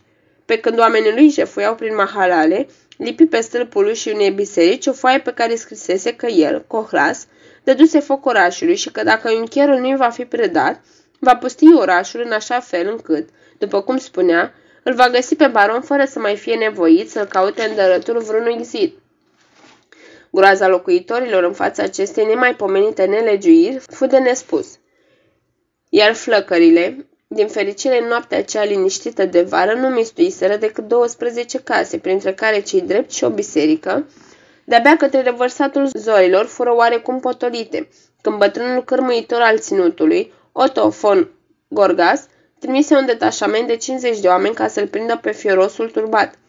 Dar căpetenia acestui detașament, pe nume Gertenberg, porni atât de greșit încât toată expediția, în loc să-l nimicească pe Cohlas, din potrivă, îl ajută să ajungă la o faimă foarte primejdioasă de mare războinic. Căci acel oștean își desfășură puterile în mai multe pâlcuri, socotind că îl va birui pe Cohlas împresurându-l, când, din potrivă, el însuși fu atacat și înfrânt în mai multe puncte izolate. Jambașul își ținuse ceata strânsă la oaltă, astfel încât, în chiar seara zilei următoare, niciunul dintre cei înspre care cărmuitorii își îndreptaseră nădejdea nu-i mai stăteau împotrivă. Cohlas, care pierduse în acele lupte de hărțuială câțiva din oamenii lui, dădu iar foc orașului în dimineața zilei următoare și, întrucât loviturile sale nelegiuite erau bine chipzuite, o mulțime de case și aproape toate șurile din Mahalale fură prefăcute în scrum, pe deasupra, Cohlas lipi din nou, până și pe colțurile primăriei, cunoscutul edict, adăugând și o înștiințare despre soarta capitanului von Gerstenberg, trimis cârmuitorului, înfrânt de el, adică de Cohlas. Guvernatorul, mâniat la culme de această îndărădnicie, se puse însoțit de mai mulți cavaleri în fruntea unei cete de 150 de oameni. La cererea scrisă a unchierului Wenzel von Tronca, îi dădu acestuia o strajă ca să-l păzească de mânia poporului, care voia să-l știe cu tot din adinsul îndepărtat din oraș. Și după ce puse străji în toate satele din împrejurim, ba chiar și la zidul care împrejmuia cetatea, pentru a oferi de vreo lovitură neașteptată, porni în ziua de Sfântul Gervasiu să-l prinde pe balaurul care pustia țara. Cohlas fu destul de deștept să se ferească din calea acestei oști și după ce l-a trase pe cărmuitor prin marșul de bace, la cinci mile departare de oraș, amăgindu-l prin tot felul de mișcări, cum că el, Cohlas, silit de numărul mare al oștenilor adversarului, ar fugi în ținutul Brandenburgic, se întoarse pe neașteptate la începutul celei de-a treia nopți, la Wittenberg, într-o cavalcadă furibundă și pentru a treia oară dădu foc orașului. Această ispravă o săvârși Herse, furișându-se în oraș deghizat. Din pricina unui vânt puternic de la miază noapte, Focul fu atât de năpraznic și făcu atâta prăpăd, încât, în mai puțin de trei ore, arseseră până la temelie 42 de case, două biserici, mai multe mănăstiri și școli și până și clădirea stăpânirii. Cărmuitorul, care la răsăritul soarelui crezuse încă pe dușman trecut pe tărâm Brandenburgic, când fu înștiințat de cele petrecute, se întoarse în maș forțat în oraș și îl găsi în plină răzvrătire. Locuitorii se adunaseră cu miile în fața casei închierului, care fusese baricadată cu stâlpi și bârne, cerând cu țipete turbate ca Wenzel von Tronca să fie alungat din oraș. Doi primari, pe nume Jenkins și Otto, purtând însemnele demnităților, erau în față, stând în fruntea întregii dregătorii a orașului și căutau zadarnic să lămurească mulțimea că trebuie să aștepte neapărat înapoierea unui sol trimis anume către mai marele cancelariei de stat, ca să ceară voie să-l aducă pe Juncker la Dresda, unde, pentru deosebite pricini, acesta dorea să plece. Mulțimea înarmată cu bute și sulițe nu puse temei pe aceste vorbe și tocmai se pregătea trecând cu forța pese acei sfetnici care îndemnaseră să fie folosite mișoace tari, să năvălească în casa în care se afla Juncherul și să o facă una cu pământul – atunci se ivi în oraș cârmuitorul Otto von Gorgas, în fruntea pâlcului său de călăreți. Bătrânul și vrednicul senior, obișnuit să trezească respect și ascultare chiar numai prin prezența sa, izbutise ca un fel de răscumpărare a expediției ce dădușe greș și din care se întorcea acum, să pună mâna chiar lângă poarta orașului, pe trei inși răzlezi din banda părjolitorului ucigaș. În timp ce aceștia erau puși în lanțuri în fața poporului, el, într-o înțeleaptă cuvântare către drăgători, îi încredință că, fiind pe urmele lui Cohlas, în curând îl va aduce legat. Datorită acestor măsuri liniștitoare, izbuti să biruie spaima oamenilor adunați și să potolească în parte zarva păcinuită de faptul că Iuncherul se afla în oraș, îndemnându-i să aștepte până ce ștafeta avea să se întoarcă de la Dresda. Cărmăitorul descălecă împreună cu câțiva cavaleri și după ce fură înlăturați stâlpii și palisadele ce înconjurau casa, merse înăuntru, unde îl găsi pe Juncker căzând dintr-un leșin într-altul, în mâinile a doi medici care căutau să le aducă în simțiri cu tot soiul de aromate. Și întrucât Otto von Gorgas își dădu prea bine seama că nu acesta e timpul nimerit să-i pomenească de vinovăția sa, îi spuse numai cu o privire plină de dispreț tăcut să se îmbrace și, pentru a se pune la adăpost, să-l urmeze spre temnița cavalerilor. Când închierul înveșmântat cu un surtuc, cu un coif pe cap și cu pieptul aproape gol, din pricină că abia putea răsufla, apăru în stradă la brațul cărmuitorului și la cel al cumnatului său, contele von Gerschau, din mulțime se ridicară spre cer blesteme cumplite și blasfematoare împotriva lui. Norodul cu greu stăpânit de lăncierii striga, lipitoare, nemernic, călăul oamenilor, pacostea ținutului, blestemul orașului Wittenberg și perzania Saxoniei. În timp ce jalnicul ala străbătea orașul căzut în ruine, Iuncherul își pierdut de mai multe ori coiful, fără ca măcar să-și dea seama, iar un cavaler îl înfunda mereu de la spate pe cap. În sfârșit, ajunseră la închisoare, unde se făcu nevăzut, intrând într-un tur sub paza unei străji puternice. Înapoierea mesajului, cu hotărârea principelui elector, aduse o nouă grijă pentru oraș că stăpânirea către care burghezimea din Dresda îndreptase stăruitoarea rugăminte nici nu voia să audă ca uncherul să intre în orașul de reședință înainte ca purjolitorul criminal Cohlas să fi fost biruit. Ba chiar mai mult, îl silea pe cârmuitor să-l ocrotească pe baron cu puterea ce-i stătea la îndemână acolo unde se afla, fiindcă undeva trebuia doar să locuiască. Dar spre liniștea vrednicului oraș Wittenberg, îl vestea că o armată de 500 de oameni, sub comanda principelui Friedrich von Meissen a și pornit într-acolo pentru a-l păzi în viitor de supărări.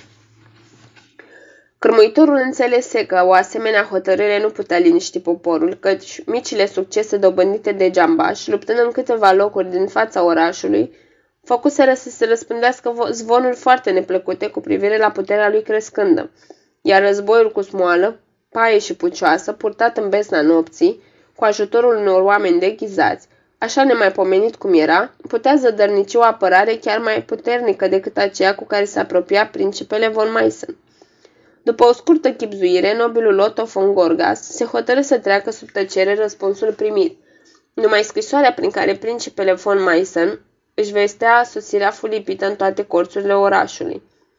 Caleașca închisă, care plecă în zorii zilei de la temnița cavalerilor, întovărășită de patru călăreți bine înarmați, ieși pe drumul ce duce spre Leipzig. Călăreții de dura înțelege, fără nicio altă lămurire, că se îndreaptă spre Pleisenburg. Și într-un când această veste liniști norodul în privința blestematului unchier, de care se lega nenorocirea părjolului și a războiului, cărmuitorul porni chiar el cu 300 de oameni în întâmpinarea principelui Friedrich von Meissen. Între timp, Cohlas, prin faima ciudată pe care o câștigase în fața lumii, își sporise într-adevăr efectivul până la 109 capete și cum dibuise la Jessen o rezervă de arme cu care și echipase în întregime oamenii, fiind înștiințat că îl pândește o îndoită furtună, luă hotărârea să o întâmpine cu iuțeala vijeliei înainte ca ea să se abată asupra sa. De aceea, a doua zi îl atacă pe principele von Meissen, năvălind noaptea asupra lui, la Mühlberg, unde îl pierdu spre marea sa durere pe Herse, care de la primele împușcături se prăbușise lângă el. Amărât de această pierdere, îl bătu într-o luptă ce ținu trei ore, atât de crum pe principe, care nu fusese în stare să-și adune toți oamenii la un loc, încât acesta a fost silit la revărsatul zorilor, să ia drumul înapoi spre Dresda, grav rănit și cu trupa lui într-o dezordine nemaipomenită. Dobândind o îndrăzneală nebună datorită acestei izbânzi, Cohlas se întoarse acum împotriva cârmuitorului, înainte ca acesta să poată fi prevenit și îl atacă lângă satul Damerău. În plină amiază, în câmp deschis, se bătu cu el până la căderea nopții și suferi pierderi îngrozitoare, fără ca totuși vreunul să-l biruie pe celălalt. Da, fără îndoială că rămășițele citei sale l-ar fi atacat din nou în dimineața următoare pe cărmuitorul ținutului care se rătrăsese în cimitirul din Damerău, dacă iscoadele nu l-ar fi înștiințat pe acesta despre înfrângerea suferită la Mühlberg de principele von Meissen și el nu ar fi socotit că e mai cuminte să se întoarcă la Wittenberg, așteptând un timp mai prielnic. La cinci zile după ce risipise cele două oști, Cohlas se ivi în fața Leipzigului, dând foc orașului din trei părți. În edictul pe care îl răspândi cu acest prilej se numea pe sine locțitor al îngerului dreptății, care vine să pedepsească acum cu foc și sabie pe toți cei ce vor lua poartea unchierului, precum și viclenia în care s-a înfundat toată lumea. Totodată, din castelul Lutzen, pe care îl cotropise și în care se așezase, chema norodul să-i se alăture pentru a clădi o mai bună orânduire în lume. Edictul era semnat într-un fel care mărturisea oarecum că se smintise. Dat la așezarea provizoriei noastre o cărmuiri pământești la castelul din Lutzen. Norocul locuitorilor din Leipzig Vreau ca focul să nu se lățească datorită unei ploi ce cădea necontenit și grabei cu care fuseseră folosite mișloacele de stingere aflate la îndemână, așa încât luară foc numai vreo câteva dugheni din preajma închisorii Preisenburg. În oraș, uluirea ajunsese însă la culme din pricină că furiosul nelegiuit se afla acolo, având greșita părere că Ionchierul ar fi în Leipzig. Deoarece o ceată de 180 de călăreți înarmați trimisă împotriva lui se întoarse în oraș împrăștiată, stăpânirii nu-i mai rămăsese altceva de făcut pentru a nu primejdui bogățiile orașului, decât să zăvorască porțile și să lase burghezimea de pază zi și noapte în afara zidurilor. Zadarnic puse cărmuirea să se lipească în științări în toate satele vecine, încredințând norodul că uncherul nu se află la Pleisenburg. Geambașul, în înștiințări asemănătoare, stăruia din potrivă că uncherul se află la Pleisenburg și mai dădea de știre că dacă acesta nu ar fi acolo, el, Cohlas, se va purta ca și cum ar fi, până când îi se va numi și se arăta locul într-adevăr care îl adăpostește.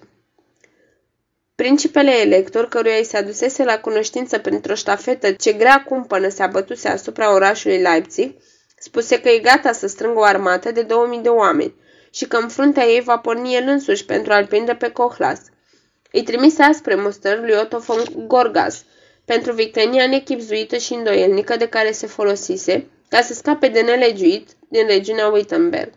Nimeni n-ar putea descrie nedumererea ce cuprinse în întreaga Saxonie și mai ales orașul de reședință princiară când se afla aici, că în satele din jurul orașului Leipzig fusese lipită o scrisoare către Kohlas, de cine anume nu se știe, cu următorul cuprins.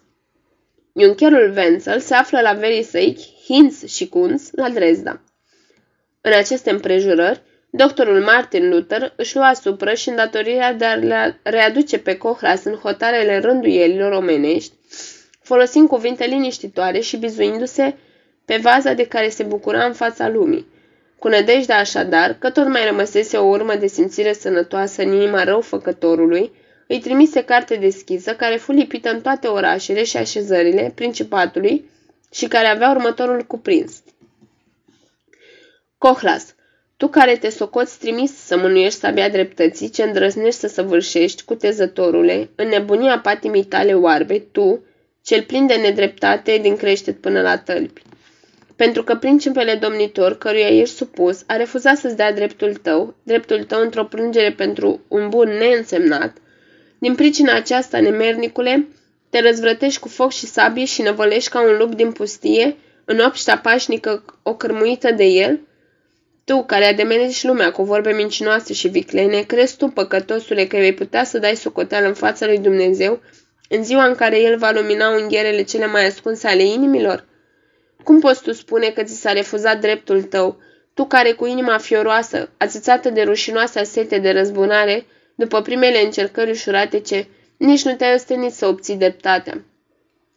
Oare șirul de portărei și de aproși ce dosesc o scrisoare sau țin în loc o înștiințare pe care ar trebui să o înainteze? Oare aceștia sunt stăpânitorii tăi? Și e nevoie să-ți spun eu ție, om uitat de Dumnezeu ce ești, că principele domnitor nu știe nimic despre necazul tău?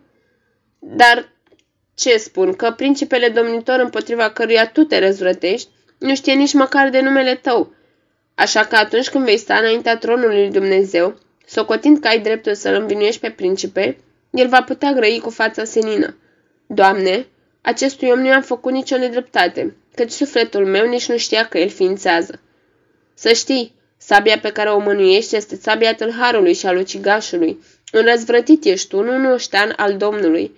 Sfârșitul tău pe pământ va fi roată și spânzurătoarea, iar dincolo te așteaptă o sânda cu care se pedepsește crima și nelegiuirea. Dat la Wittenberg și așa mai departe. Martin Luther În castelul de la Lützen, Cohlas plănuia din nou, în inima lui sfâșiată, să dea foc orașului Leipzig, fiindcă el nu punea niciun preț pe vestea așezată la vedere prin sate, că Wenzel von Tronca se află la Dresda, deoarece nu, nu era semnată de nimeni, necum de stăpânire așa cum ceruse el.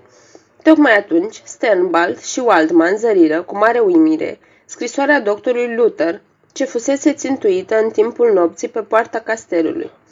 Zadarnic traseră nădejde timp de câteva zile că Michael Cohlas, de care se temeau că se apropie, o va vedea. Cohlas apărea cei drept spre seară, întunecat și închis în sine, dar numai ca să dea poruri scurte și fără să vadă nimic. Așa se făcu deci că într-o dimineață, pe când Cohlas poruncise să fie spândurați câțiva slujitori, care jefuiseră fără voia lui prin ținut, cei doi hotărâră să îndrepte luarea aminte asupra acelei scrisori. Cohlas tocmai se întorcea de la locul de osândă, însoțit de alaiul care îl urma de când dăduse ultima proclamație, în timp ce norodul se ferea sfios pe amândouă laturile drumului. Înaintea lui, pe o pernă de piele roșie, împodobită cu ciucuri de aur, era purtată o mare spadă de heruvim, iar în urma lui pășeau 12 slujitori cu făclii aprinse. Cei doi slujitori, Sternbald și Waldman, purtând spadele sub braț, înconjurară stâlpul pe care era prinsă scrisoarea, și anume în așa fel încât să-i strânească lui Cohlas mirarea. Când Cohlas, cu mâinile la spate, cufundat în gânduri, ajunse sub portal, ridică ochii și se opri uimit. Și cum slujitorii se feriră respectuos din calea lui, el îi privi, dar cu gândul la iurea și se apropie cu pași repezi de stâlp. Dar cine și-ar putea închipui ce se petrecu în sufletul lui când zări foaia, al cărei cuprins îl învinuia de nedreptate, fiind semnată cu numele cel mai scump și cel mai vrednic, vrednic de cinstire din câte cunoștea. Cu numele lui Martin Luther. Fața ei se aprinse. Scoțându-și coiful citit de două ori scrisoarea de la început până la sfârșit, se întoarse în mijlocul slujitorilor cu priviri șovăitoare, ca și cum ar fi vrut să spună ceva, dar nu spuse nimic. Desprinse foaia de pe zid, o mai citi încă o dată și strigă. Waldman! Să mi se înșeueze calul. Apoi, Sternbald, urmează-mă în castel. Și se făcu nevăzut. Nu fusese nevoie decât de acele puține cuvinte pentru ca el, dându-și seama de starea sa ticăloasă, să se simtă numai decât dezarmat. Se îmbrăcă în grabă în veșminte de arendaș din Turingia. Îi răspunse lui Sternbald, care treburi însemnate, care îl sile să călătorească la Wittenberg și în fața câtorva dintre cei mai destoinici slujitori ai săi, îi dădu în seamă conducerea trupei, care rămânea la Lützen, iar el porni spre Wittenberg, făgăduind că va fi înapoi peste trei zile, în care timp nu era de temut niciun atac. Trase la un han, sub un nume străin și de îndată ce se înoptă, învăluit într-o mantie și înarmat cu câteva pistoale pe care le luase pradă de la Trockenburg, păși în odaia lui Luther. Luther, care ședea în fața pupitrului, în mijlocul cărților și al scrierilor sale, când îl zări pe ciudatul străin că deschide ușa și că apoi o zăvorăște în urma lui, îl întrebă cine este și ce vrea. Străinul, care își ținea cuvincios pălăria în mână, presimțind ce spaimă va stârni, nu apucase bine să răspundă, sunt Michael Cohlas, geambașul, că Luther strigă, Îndepărtează-te! Și ridicându-se din fața pupitrului, se îndreptă de grabă spre clopoțel, adăugind, Suflarea ta e ciuma, apropierea ta pierzanie. Cohlas, fără să miște de la locul lui, scoase pistolul zicând, Sfinția voastră, dacă trageți clopoțelul, acest pistol mă va culca mort la picioarele dumneavoastră. Luați loc și mă ascultați. Nici printre îngerii ai căror psalmi îi tălmăciți n-ați mai fi la adăpost decât alături de mine. Așezându-se, Luther întrebă, Ce vrei? Vreau să desmint părerea dumneavoastră despre mine ca și un om nedrept. În scrisoarea dumneavoastră mi-a spus că stăpânitorul meu nu știe nimic despre necazul ce m-a încercat. Ei bine, atunci procurați-mi un zapiz de liberă trecere și mă voi duce la Dresna pentru a-l înfățișa. La aceste cuvinte, Luther, încurcat și totodată liniștit, strigă. Om nelegiuit și înspăimântător, cine ți-a dat ție dreptul să lovești în închierul Fontronca pe temeiul unor hotărâri luate cu de la tine putere și să treci prin foc și sabie toată obștea care îl ocrotește și asta numai din pricină că nu l-ai găsit în castelul său. Sfinția voastră, răspunse Cohlas, de azi înainte nimeni nu mai îmi dă acest drept. O șire pe care am primit-o din Dresda m-a înșelat, m-a amăgit. Lupta pe care o duc împotriva comunității omenești este o nelegiuire atâta vreme cât nu ești izgonit din sânul ei. Izgonit? strigă Luther privindu-l. Ce rătăcire ți-a luat mințele? Cine te-ar fi izgonit din comunitatea statului în care trăiai? Da. Te mai întreb, de când sunt state, arată-mi unul, numai unul singur, din care un om, oricine ar fi el, să fi fost izgonit. Izgonit îl numesc pe acela căruia îi se tăgăduiește dreptul la sprijinul legii, răspunse Cohlas, strângând pumnul, căci de acest sprijin avem nevoie pentru împropășirea muncii noastre pașnice. Da, pentru acest sprijin mă adăpostesc în sânul comunității împreună cu bunurile pe care le-am agonisit. Cel care mă păgubește de acest sprijin mă împinge în sălbăticea omului din pustie, îmi pune în mână măciuca pentru ca să mă apăr singur, iar lucrul acesta nu puteți să-l tăgăduiți. Cine ți-a tăgăduit sprijinul legilor? strigă Luther. Nu ți-am scris că plângerea pe care ai trimis-o e necunoscută prințului? Când slujitorii statului în spatele lui dosesc hârtiile sau fără știrea lui își bat joc într-astfel de sfântul său nume, cine altul decât Dumnezeu are dreptul să-l tragă la răspundere pentru alegerea unor asemenea slujitori? Și ești tu, om blestemat și îngrozitor, îndreptățit, să-l osândești pentru asta? Bine, răspunse Cohlas, dacă prințul nu se leapădă de mine, atunci mă întorc chiar în obștea pe care o crotește el. Vă spun, dar iarăși, faceți-mi rost de liberă trecere la Dresda. Atunci lasă să împrăște ceata pe care am adunat-o în castelul de la Lutzen și depun din nou înaintea judecății plângerea care mi-a fost respinsă. Luther, pe chipul căruia se citea nemulțumirea, răvăși hârtiile de pe masă și tăcu. Amintindu-și de edictul pe care geambașul îl trimise din Cohlassenbruck, iunchierului, îl întrebă ce vrea de la tribunalul din Dresda. Cer pedepsirea iunchierului, potrivit legilor, răspunse Cohlas.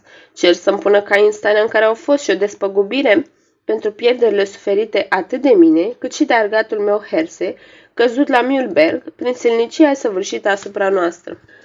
Despăgubiri, strigă Luther. Ai luat mii și mii de galben de la cine vrei și nu vrei, pe poliță și pe zăloc, pentru a putea face față cheltuielilor cerute de răzbunarea ta sălbatică. Și asta o vei pune la socoteală când te vor întreba la judecată cât să-ți dea? Doamne ferește, răspunse Cohlas. Casa și ograda și bunăstarea de care mă bucuram nu le cer înapoi, după cum nu cer înapoi cheltuiala pentru mormântarea soției mele. Bătrâna mama lui Her se va înfățișa o socoteală a cheltuielilor făcute de finul ei pentru vindecare și o însemnare a lucrurilor pierdute de el la Trochenburg. Pagoba suferită de mine, prin aceea că nu mi-am vândut caii, să prețească stăpânirea printr-un om priceput în meserie. Turbatule, zise Luther, om înfiorător și de neînțeles, și îl privi țintă. După ce sabia ta s-a răzbunat pe unchier în felul cel mai sălbatic ce se poate închipui, ce te mână să stăruiești într-o judecată a cărei hotărâre, chiar dacă ar fi împotriva ta, iar fi o povară atât de neînsemnată. În timp ce pe obrazii se prelinse o lacrimă, Cohlas răspunse. Sfinția voastră, pe mine m-a costat nevasta și vreau să arăt lumii că n-a pierit pentru o pricină nedreaptă. În privința aceasta, supuneți-vă voinței mele și lăsați curtea de judecată să cântărească lucrurile. În privința celorlalte, la care ar mai fi prilej de împotrivire, mă supun eu voinței dumneavoastră. Uită-te încoace, zise Luther. Toate câte le cer nu sunt drepte, chiar dacă împrejururile sunt așa cum le zvonește lumea. Dacă tu, în loc să treci la răzbunare cu de la tine putere, ai fi știut să-ți duci pricina în fața principelui, atunci nici nu mă îndoiesc că cererea ta ar fi fost într totul încuvințată. Cumpănind cu dreptate, n-ai făcut tu mai bine să-l ierți pe un chiar de dragul mântuitorului tău? Să fi luat cai așa istoviți cum erau, să fi încălecat și să te fi întors cu ei acasă, iar după aceea să îngrași în grajdul tău de la Cohlasenbruck. Se poate, răspunse Cohlas. Apoi, apropiindu-se de fereastră, zise. Se poate și nu se poate. Dacă aș fi știut că voi fi silit să-i îndrăvenesc cu sângele din inima soției mele iubite, poate că aș fi făcut precum spune sfinția voastră și n-aș fi precupețit o baniță de ovăz. Dar de vreme ce au ajuns să mă coste atât de scump, cred că e mai bine să lăsăm lucrurile să-și urmeze drumul lor. Lăsați să se dea o hotărâre așa cum se cuvine și uncherul să-mi îngrașe cai. Luther, cuprins de tot soiul de gânduri, luându-și iar hârtiile în mână, spuse că va sta de vorbă cu principele elector în privința aceasta. Între timp, Cohlas să stea liniștit în castelul de la Luță. Dacă principele va înconvința libera trecere, îi se va face cunoscut printr-o înștiințare publică. Deși, urmă el pe când Cohlas se aplecă să-i sărute mâna, nu știu dacă principele elector va ierta în loc să facă dreptate, căci aflu că a și adunat o oaste și că e gata să te prindă în castelul de la Luță. În orice caz, cum ți-am spus, eu îmi voi da toată silința pentru tine. Ridicându-se în picioare, Luther așteptă ca geambașul să plece. Cohlas îi mărturisi că această mijlocire îl liniștește de plin, la care Luther îl salută cu mâna. Dar deodată Cohlas își puse un genunchi în pământ, șoptind că ar mai avea o rugă pe suflet. Anume, fiindcă de Rusalii, când era el deprins a fi părtaș la cina Domnului, lipsise de la biserică din pricina îndeletnicirilor sale războinice, N-ar vrea oare ca, fără altă pregătire, să-i primească spovedania, iar în schimb să-i împărtășească binefacerea Sfintelor Taine? Luther, după o clipă de reculegere, privindu-l țintă grăi. Da, Cohlas, am să fac asta. Însă domnul, din al cărui trup râvnește a te împărtăși, și-a iertat dușmanul. Întrucât geambașul îl privea încremenit, mai spuse. Ca și el, vrei și tu să-l ierți pe uncherul care ți-a greșit, să te duci la Trockenburg, să-ți încalește legarii și să-i aduci acasă la Cohlasenbruck, ca să-i îndrăvenești? Prea sfinte, spuse Cohlas, roșind și luându-l de mână. Ei, nici Mântuitorul nu i-a iertat pe toți dușmanii săi. Lăsați-mă să iert pe principii electori, cei doi stăpânitori ai mei, pe majordom și pe vătaf, pe seniorii Hinz și Kunz și pe oricine m-a jignit în această pricină – dar pe închier, dacă se poate. Lăsați-mă să-l silesc, să-mi pună caii pe picioare. La aceste cuvinte, Luther îl privi nemulțumit și, trăgând clopoțelul, îi întoarse spatele. Cohlas încurcat se ridică de pe jos, ștercându-și ochii, în timp ce un cirac, chemat de sunetul clopoțelului, se ivi cu lumânarea întindă. Și întrucât acesta împingea ușa zadarnic, căci era zăvorâtă, iar Luther luase iar loc în fața hârtiilor sale, Cohlas deschise ușa. Luther, cu o privire piezișă spre străin, îi spuse învățăcelului. Luminează! Acesta, mirat de oaspetele pe care îl zări, luă cheia casei de pe perete și, așteptând ca străinul să plece, se așeză în ușa întredeschisă a încăperii. Cohlas, mișcat, ținându-și pălăria cu amândouă mâinile, întrebă. Așadar, preasfinte, nu voi avea parte de binefacerea împăcării pe care o cerusem de la dumneavoastră? Luther răspunse scurt. Împăcarea cu mântuitorul tău? Nu. Cu principele, de vreme ce ți-am făgăduit să încerc, voi încerca. Apoi îi făcu semn învățăcelului să-și îndeplinească fără întârziere sarcina cei dăduse. Cohlas, pe, pe al cărui chip se citeau semnele unei adânci suferințe, își încrucișă mâinile pe piept și urmându-l pe cel ce lumina scara, dispăru. În dimineața următoare, Luther îi trimise principelul elector al Saxoniei o misivă.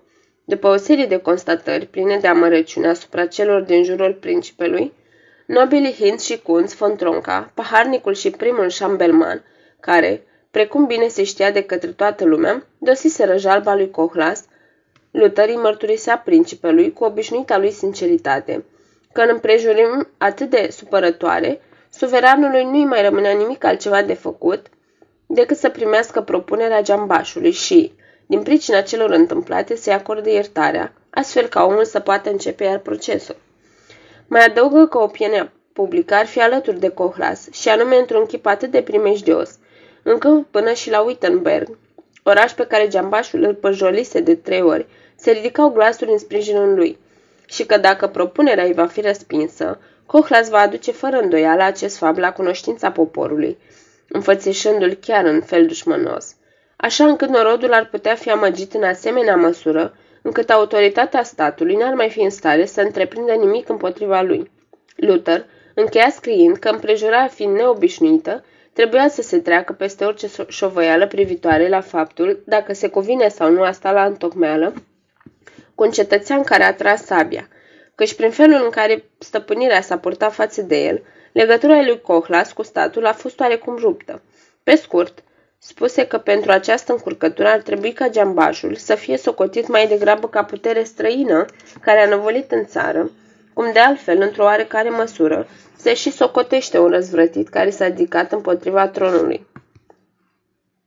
Principele elector primi această scrisoare tocmai pe când erau de față la palat principele Christian von Meissen, generalisim al Imperiului, unchiului Friedrich, cel înfrânt la Mühlberg, care suferea încă de pe urma rănilor căpătate în acea bătălie, marele cancelar al tribunalului, contele Vrede, președintele Cancelariei de stat, contele Kachlein, precum și cei doi seniori, Hinz și Kunz, von Tronca, primul paharnic, iar al doilea șambelman, al principelui elector, prieten intim din copilăria acestuia. Kunz von Tronca, primul șabelman, luă cel din cuvântul. Ca sfetnic personal al principelui, el avea grijă de corespondența secretă și era împuternicit să folosească numele și pecetea lui. După ce arătă încă o dată cu amănunte că el n-ar fi înlăturat, cu de la sine putere plângerea împotriva unchicherului, vărul său, depusă de geambaș înaintea judecății, dacă n-ar fi fost amăgit de știri mincinoase.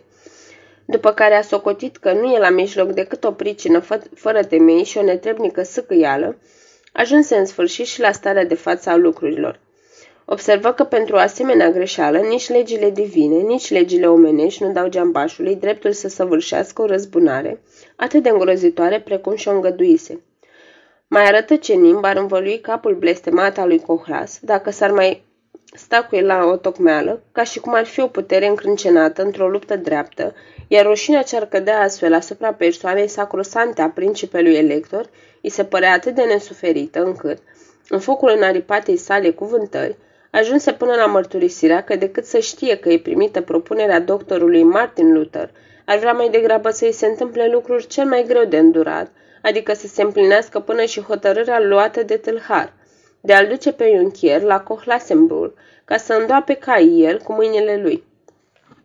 Marele cancelar al tribunalului, contele Vrede, întors pe jumătate către șabemanul Kunz, îi mărturisi regretul că acesta nu fusese cuprins de la început, de la primul prilej, de o grijă acea de gingașă pentru faima principelui, așa cum dovedea acum când lucrurile luaseră o întorsătură nu tocmai plăcută.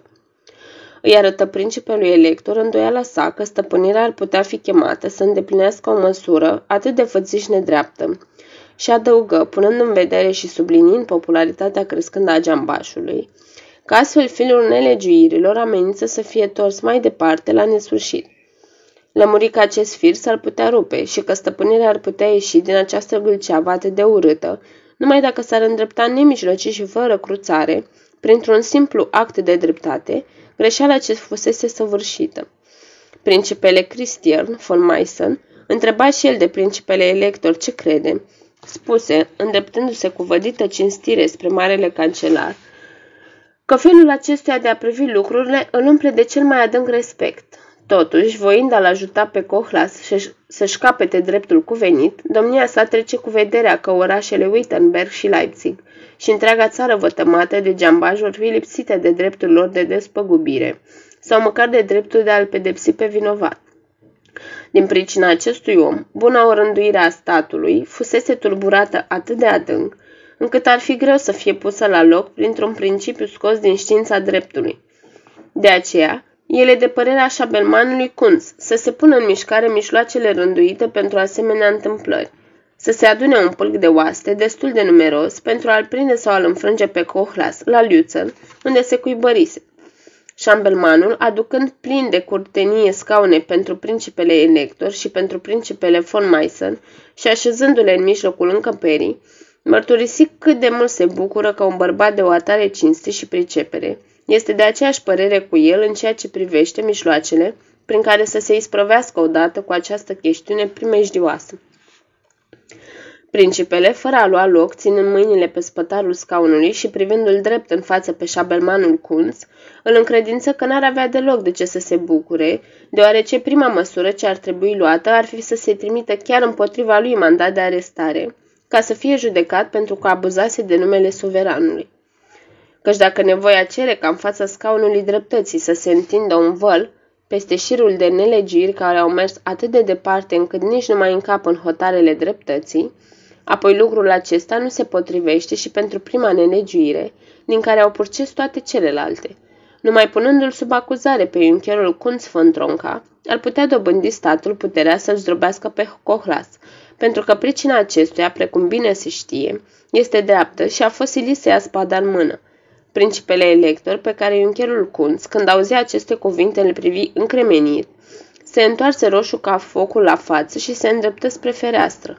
După o tăcere ce plutea peste stingherea tuturor, contele Kalheim spuse că în chipul acesta nu se poate ieși din cercul vicios în care sunt cuprinși cu toții, fiindcă atunci s-ar putea porni judecată și împotriva principelui von Meissen, care și el a încălcat în tot felul ordinele primite când cu ciudată expediție împotriva citei lui Cohlas, încât, dacă ar fi nevoie să fie trași la răspundere toți cei vinovați de încurcătura în care se află acum stăpânirea, ar trebui chemat și el să dea principelui socoteală de cele petrecute la Mulber. În timp ce principele elector se apropia de masă cu privirea nehotărâtă, paharnicul von Tronca luă cuvântul spunând că nu pricepe cum se face că niște bărbați atât de înțelepți ca cei de față nu văd hotărârea ce trebuie luată. Căci după cât se știe, Giambașul a făgăduit să-și împrăștie ceata cu care a săvârșit loviturile în țară dacă îi se dă liberă trecere la Dresda și dreptul la o revizuire a procesului. De aici nu reiese că trebuie să îi se acorde și amnistia pentru răzbunarea sa nelegiuită, fiindcă sunt două principii juridice deosebite, pe care atât doctorul Martin Luther cât și Consiliul de Stat par a le amesteca.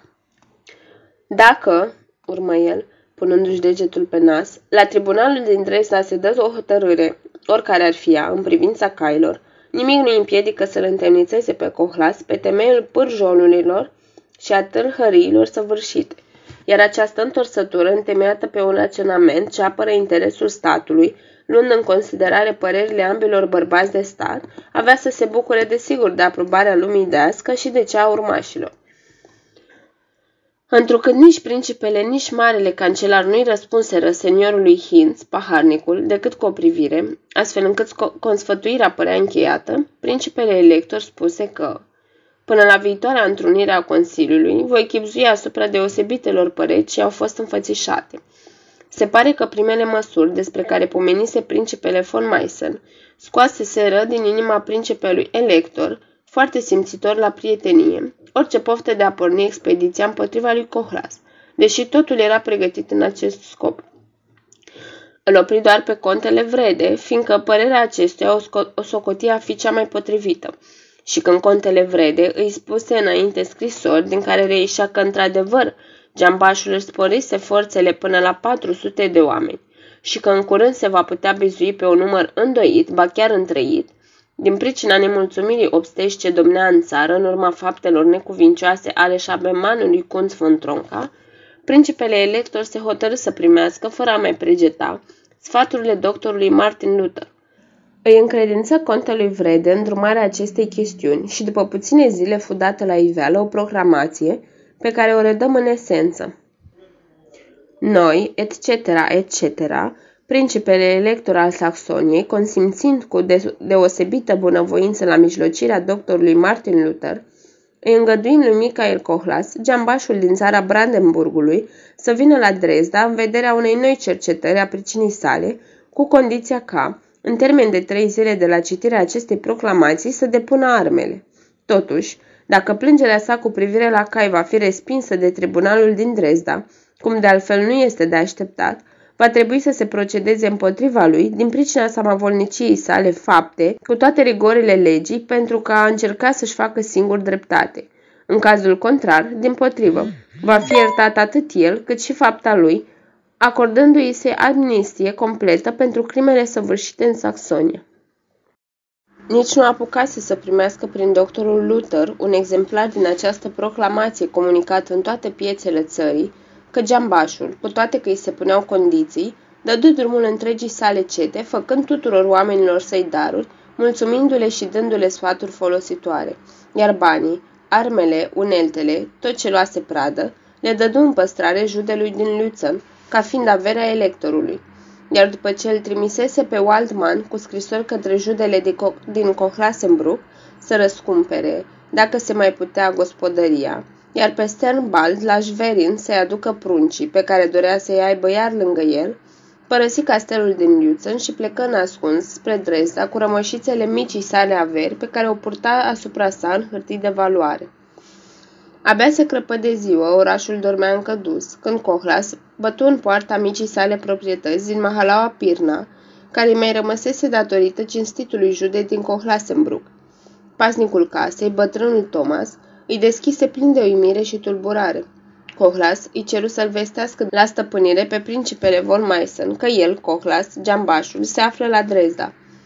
Principele von Meissen, care de îndată ce primi vestea, socotit de folos să afle personal și fără întârziere ce era cu acest om, găsi când se arătă cu suita de cavaleri și ostași, o sumedenie de localnici adunați pe străzile ce duceau la locuința lui Cohlas. Vestea că ar fi sosit îngerul nimicitor care îi urmărește cu foc și sabie pe asupritorii poporului, ridicase în picioare Dresda întreagă, orașul și mahalalele. În fața mulțimii curioșilor care se îmbulzeau, fără nevoie să zăvorască ușa de la intrare, dar copiii se cățărau pe la ferestre pentru ca măcar să-l zărească pe purjolitorul aflat tocmai la gustarea de dimineață. De îndată ce prințul, croindu-și drum cu ajutorul gărzii, intră în casă și păși în odaia lui Cohlas, care, pe jumătate dezbrăcat ședea la masă, îl întrebă dacă el este Cohlas Geambașul. Acesta, scoțând de la cingătoare un portofel cu mai multe hârtii privitoare la starea sa, îi le întinse respectuos principelui și răspunse, da. Și mai adăugă că, după ce dăduse drumul cetei sale, venise la Dresda potrivit libertății ce îi dăduse stăpânirea, ca să-și ducă în fața judecății plângerea împotriva inchierului Wenzel von Tronca în legătură cu caii săi. Cu o privire fugară, principele îl măsură din creștet până în tălpi, citi doar în fugă hârtiile din portofel și ceru lămuriri asupra dovezii date de tribunalul din Lutzen, în care era vorba de o depunere făcută în folosul tezaurului coroanei. După aceea cercetă firea omului, punându-i felurite întrebări bunăoară, despre copii, despre averea lui, despre felul de trai pe care avea de gând să-l ducă de aici înainte și găsind că în toate privințele nu se arăta nimic neliniștitor, îi dădu înapoi portofelul, spunând că nimic nu mai stă în calea procesului și că, pentru a-l porni, nu are decât să vorbească de dreptul cu marele cancelar al tribunalului, contele Vrede. Între timp, zise principele, după ce tăcu o clipă, apropiindu-se de fereastră și cuprezând cu ochii mari mulțimea ce se adunase în fața casei, va trebui să primești în câteva zile o pază ca să te apere atât în locuința ta, cât și atunci când vei ieși din casă. Cohlas mirat își plecă ochii și tăcu. Principele, depărtându-se de fereastră, zise, Oricum, pentru cele ce vor urma, îți, îți iei toată răspunderea. Se întoarse apoi spre ușă cu gândul de a ieși din casă. Cohlas, chipzuind între timp, zise, Faceți cum vreți înălțimea voastră. Numai să-mi dați cuvântul că aveți să ridicați garda de, de îndată ce am să doresc eu și atunci n-am nimic de zis împotriva acestei măsuri. Prințul răspunsese că asta se înțelege de la sine. Apoi, după ce îi lămuri pe cei trei lăncieri, care îi fură înfățișați anume ca o să-l urmeze numai pentru a-l păzi când iese din casă, îl salută condescendent pe geambaș cu o mișcare din mână și se îndepărtă. Pe la amiază, Cohlas se duse la marele cancelar al tribunalului, contele Vrede, întovărășit de cei trei lăncieri și urmat de o mulțime de oameni care, însă, fiind somați de poliție, nu-i făcură niciun rău. Marele cancelar îl primi cu blândețe și bunăvoință în anticamera sa, vorbi cu el două ceasuri, iar după ce îl puse să povestească toate întâmplările de a fi rapăr, îl îndreptă către un vestit avocat din Dresda, aflat în rujba tribunalului, pentru ca acesta să-i tocmească și să-i înainteze plângerea. Cohlas se duse fără întârziere la locuința avocatului și jalba fu întocmită la fel ca cea din tâi, cerând ca iuncherul să fie pedepsit după lege, ca ei să fie aduși reclamantului în starea lor dinainte, părâtul să fie obligat să plătească despăgubiri, atât pentru reclamant cât și pentru bătrâna mama lui Herse, argatul căzut la Mühlberg. După aceea, Cohlas se întoarse acasă, tot urmat de droaia de gură cască, hotărâ să nu mai iasă din casă decât atunci când îl vor chema treburi ce nu suferă amânare. Între timp, Wenzel von Tronca, eliberat din închisoarea din Wittenberg și lecuit de o brâncă primejdioasă la picior, fusese citat de tribunalul de stat să se înfățișeze la Dresda fără zăbavă și să răspundă la acțiunea geambașului Cohlas, care îl învinuiește de a-i fi oprit, fără niciun drept, ca ei și de a-i fi prăpădit.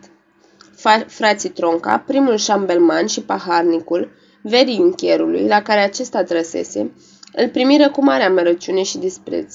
Îl numeau ticălos și nemernic, care adusese rușinea și ocara peste întregul lor neam. Îl vestiră că, fără îndoială, va pierde procesul și îl poftiră să se pregătească numai decât să aducă bidivii, fiindcă va fi osândit să îndoape el însuși spre râsul lumii. Cu voce slabă și tremurată, Iuncherul mărturisi că este omul cel mai deplâns de pe lume. Se jură că nu știuse decât prea puțin de blestemata întâmplare care îl prăvărise în nenorocire, că vinovați de toate acestea fuseseră majordomnul și vătaful, fiindcă îi folosiseră caii la strângerea bucatelor, fără știrea și învoirea lui, și prăpădiseră ostenindu-i peste măsură, în bună parte, pe propriilor lor țari. Astfel vorbind, luă loc, rugându-i să nu-i strânească iar, prin jigniri și prin ocări, boala de care de-abia scăpase. În ziua următoare, nobilii Hinz și Kunz, care stăpâneau moșii în jurul castelului Trockenburg, ars până la temelie, neavând încotro, scriseseră la cererea Juncherului, vărul lor, către vătav și arendași, cerându-le vești despre cai care se rătăciseră în acea nenorocită zi și care de atunci dispăruseră fără urmă. Dar întrucât locul fusese pustit și aproape toți locuitorii de acolo fusese rămăcelăriți, tot ce putuseră afla fu că un argat, mânat de cohlas cu lovituri date cu latul spadei, Scăpase cai dintr-un șopron în flăcări unde se aflau și că atunci când îl întrebase pe fiorosul nebun încotro să-i ducă și ce să facă după aceea cu ei, nu primise alt răspuns decât un picior în spate. Bătrâna îngrijitoare a tânărului unchier, care se adăpostise la Maison, răspunse la întrebarea pusă în scris că, în dimineața ce urmase acelei nopți de groază, argatul s-ar fi îndreptat cu cai spre granița brandenburgică. Însă toate cercetările făcute prin partea locului fură zadarnice, fiindcă această știre era, după cum părea, întemeiată pe o greșeală, de vreme ce unchierul nu avusese niciun argat din ținutul brandenburgic sau măcar de pe drumul într-acolo. Niște oameni din Dresda, care fuseseră la Wilsdruf, cu puține zile după incendiul de la Trockenburg, Mărturisiră că pe vremea aceea ar fi ajuns acolo un argat cu doi cai ținuți de căpăstru și întrucât bietele dobitoace erau atât de slabe încât n-ar fi putut merge mai departe, le lăsase în grajul pentru vaci al unui cioban care se prinsese să le pună pe picioare. Pentru multe și felurite pricini, se părea că aceștia ar fi fost chiar caii căutați. Dar după cum mai spuneau oamenii veniți din Wilsdruf, ciobanul de acolo îi revânduse, nu se știe cui. Ba chiar un al treilea zvon din izvor necunoscut spunea că au și murit și că ar fi fost azvârliți în groapa de gunoaie din Wilsdruf. Nobilii Hinz și Kunst, pentru care această întorsătură ar fi fost cea mai binevenită, precum e lesne de înțeles deoarece iuncherul nemai având grajduri scăpau de îndatorirea de a hrăni cai în grajdurile lor, dorirea să cerceteze mai îndeaproape spre deplina lor liniștire aceste zvonuri. Wenzel von Tronca, în dreptul său de suzeran și jude pe pământul moștenit, trimise judecătoriei din Wilsdruf o scrisoare în care, după o descriere amănunțită a cailor, cei fuseseră încredințați, după cum spunea el, și pe care îi pierduse într-o împrejurare nefericită, îi ruga pe cei de colo să fie îndeajuns de îndatoritor ca să cerceteze locul în care se afla dobitoacele. Îi mai ruga să-i poruncească celui la care se află, oricine ar fi el, să-i aducă în grajdurile primului șambelman, nobilul Kunz, la Dresda, în schimbul unei bune despăgubiri pentru cheltuiala făcută. Astfel, după puține zile, se înfățișă într-adevăr omul căruia ciobanul din Wilsdruf îi vânduse cai. Jigărite, clătinându-se pe picioare, bietele animale legate de loitra căruței, fură duse în piața orașului. Nenorocirea Juncherului Wenzel și mai mult a cinstitului Cohlas vreau ca acest om să fie chiar parlagiul din Dublin. De îndată ce Juncherul aflase, printr-un zvon nelămurit, de față fiind și vărul său, primul șambelman, că ar fi sosit în oraș un om cu doi cai negri scăpați din incendiul de la Truckenburg, Amândoi, împreună cu vreo câțiva slujitori din casă, adunați în pripă, se duseră în piața palatului, unde acesta aștepta gata ca, de vor fi cai lui Cohlas, să-i ducă acasă în schimbul unei despăgubiri. Cavalerii încremeniră când văzură în jurul, în jurul cotigii, pe două roți de care erau legați caii, o mulțime de oameni ce sporea necontenit, atrase de această priveliște. În hohote de râs strigau unii către alții că bieții cai, din pricina cărora se clătina statul, au și ajuns la parlagiu. Iuncherul făcu un conjurul căluței privind nenorocitele dobitoace, gata-gata să-și dea duhul, și spuse stânjenit că aceștia ar fi cai pe care îi luase de la Cohlas. Dar nobilul cunț, fără o vorbă, îi a zvârli o privire mânioasă care, dacă ar fi fost de fier, l-ar fi zdrobit. Apoi își dădu la o parte mantia, scoțând la iveală decorațiile și lanțul. Apropiindu-se de parlagiu, îl întrebă dacă aceștia sunt caii pe care ciobanul din Wilsdruf și însușise și pe care iuncherul Wenzel von Tronca, căruia îi aparțineau, îi ceruse prin judecătorie. Parlagiul, cu o găleată de apă în mână, adăpa un cal mare și vânjos înhămat la căruță. Cei negri, zise el. După ce puse găleata jos, scoase zăbala calului și spuse că perechea de cai negri, legați de loitră, îi fusese răvânduți de porcarul de la Heineken. De unde i-o fi avut acela și dacă or fi venit de la ciobanul din Wilsdruf, nu știa. Luând iar găleata și proptind-o între genunchi și oiștea căruței, adăugă că aprodul tribunalului din Wilsdruf iar fi zis să aducă la Dresda, în casa nobililor von Tronca, și că iuncherul către, către care îl mânase s-ar numi Cunț. Cu aceste cuvinte se întoarse, aruncând pe caldarâmul străzii apa pe care o lăsase calul îngăleată. Șambelman în cunț, încolțit de privirile batjocoritoare ale mulțimii, nu-l putu hotărâ pe mărlanul nepăsător și prins numai de treburile lui să-l privească. Îi spuse așadar că el este șambelmanul cunț, Fontronca, iar că aici trebuiau să-i fie aduși ar fi ai uncherului, vărul său, și că-i fusese răvânduși ciobanului din Wilsdruf de către un argat care fugise cu ei în timpul pârjolului și că la obârșie aceștia ar fi fost caii lui Cohlas, geambașul. Îl mai întrebă pe omul care, cu picioarele rășchirate, își trăgea nădragi în sus, ce știe despre toate acestea, dacă porcarul din Heineken nu i-a cumpărat poate de la ciobanul din Milsdruf sau de la vreun al treilea care îi cumpărase de la acela, fiindcă totul a târnat de aceste împrejurări. Parlagiul se întoarse cu fața la cotigă și își dădă drumul udului, apoi spuse că lui se poruncise să ducă animalele la Dresda, pentru a-și căpăta banii de la nobilii von Tronca. Că nu înțelege nimic din toate poveștile astea și că înainte de a fi ai porcarului din Heineken, Cai au fost ai lui Petru și Pavel sau ai porcarului din Milsdruf. Lui e tot una, de vreme ce cai nu sunt de furat. Apoi, cu biciul întins de-a curmezișul pe spatele lui puternic, se îndreptă spre o cârciumă din piață ca să se ospăteze, fiind înfometat. Șambelmanul, neștiind ce Dumnezeu să mai facă acum cu acești cai pe care porcarul din Heineken îi vânduse parlagiului din Dublin, doar dacă nu vor fi fost cai pe care îi călărește dracul prin Saxonia, îl îmbie pe Juncker să spună și el o vorbă, dar întrucât acesta, cu buzele albe și tremurânde, răspunse că cel mai cuminte lucru ar fi să cumpere caii, fie că sunt sau nu ai lui Cohlas, nobilul cunț, înfășurându-se în mantie, se trase la o parte din mulțime, blestemându-și tatăl și mama care îl născuseră. Încăpățânându-se să nu părăsească locul, tocmai pentru că mulțimea adunată împrejur îl privea batjocoritor, Ținându-și batistele la gură, de parcă abia aștepta să-l vadă plecat ca să izbucnească în hohote de râs, șambelmanul îl chemă pe cavalerul Von Feng, un cunoscut care tocmai trecea călare pe drum și îl rugă să se oprească la marele cancelar, contele Vrede, pentru ca în mijlocirea aceasta să-l aducă pe Cohlas spre a cerceta de aproape cai. Se nimerica, fiind chemat de un aprod, Cohlas să se afle tocmai la marele cancelar – pentru a da unele lămuriri cerute cu privire la sumele depuse la Lützen. Cavalerul von Wenck intră la, la cancelar cu însărcinarea mai suspomenită, în vreme ce cancelarul se ridica de pe scaun cu o față plictisită, lăsându-l pe geambaș, pe care cavalerul nu-l cunoștea să stea în picioare, mai la o parte, cu hârtiile în mână. Von Wenck îi arătă încurcătura în care se găseau încherii von Tronca. Parlagiul din Doblen la porunca judecătoriei din Wilsdruf, venise cu niște cai aflați într-o stare atât de jalnică, încât iuncherul Vență stătea la îndoială, dacă se recunoască drept caii lui Cohlas.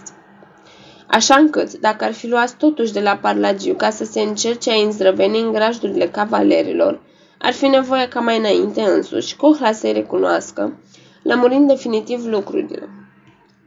Cavalerul Von Venk încheie spunând – de aceea aveți bunătatea de a da voie ca geambașul să fie luat din casa lui de o gardă și adus în piața unde se află cai. Marele cancelar, luându-și ochelarii de pe nas, îi spuse lui Von Ven că se înșeală și încă de două ori. Mai întâi, când socoate că incidentul nu se poate lămuri decât dacă geambașul va cerceta cai.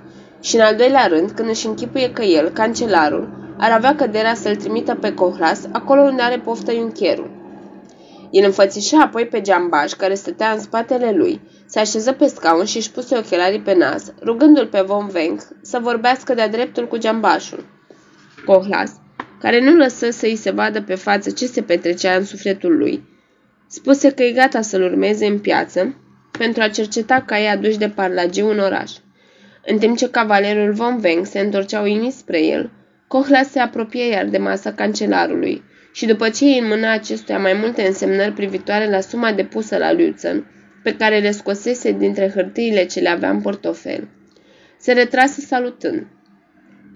Cavalerul Von Veng, care se apropiase de fereastră cu obrajii aprinși, se retrase și el și amândoi plecară spre piața palatului, urmați de o droaie de oameni, întovărășiți de cei trei lăncieri cărora principele von Meissen le dăduse anume în seama această treabă. Din pricina norodului din prejur, primul șambelman, Kunz, ținuse să nu dea înapoi în fața parlagiului din Doble, împotrivindu-se sfaturilor mai multor prieteni care acum îl înconjurau. De îndată ce vom Venc a părut cu geambașul, se apropie de acesta din urmă, ținându-și trufa și plin de ifose spada sub braț, și îl întrebă dacă gloabele ce stau alături de cotigă sunt ale lui. Geambașul, ridicându-și respectuos pălăria, se întoarse către domnul necunoscut care îi pusese întrebarea, fără a răspunde însă, și, urmat de toți cavalerii adunați acolo, se apropie de căruța măcelarului ca să privească întreagă, de la o depărtare de vreo 12 pași, bietele dobitoace ce se clătinau pe picioare, cu capetele plecate spre pământ și fără măcar să atingă fânul pus de parlagiu înaintea lor. Înălțimea voastră, spuse Cohlas, întorcându-se către șambelmanul Kunz.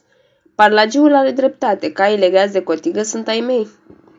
Apoi, privindu-i pe nobile adunați în jur, își mai ridică odată pălăria și, însoțit de gardă, părăsi piața. La aceste cuvinte, șabelmanul se apropie de Parlagiu cu pași atât de apăsați încât îi se scuturau penele coifului și aruncă o pungă cu bani.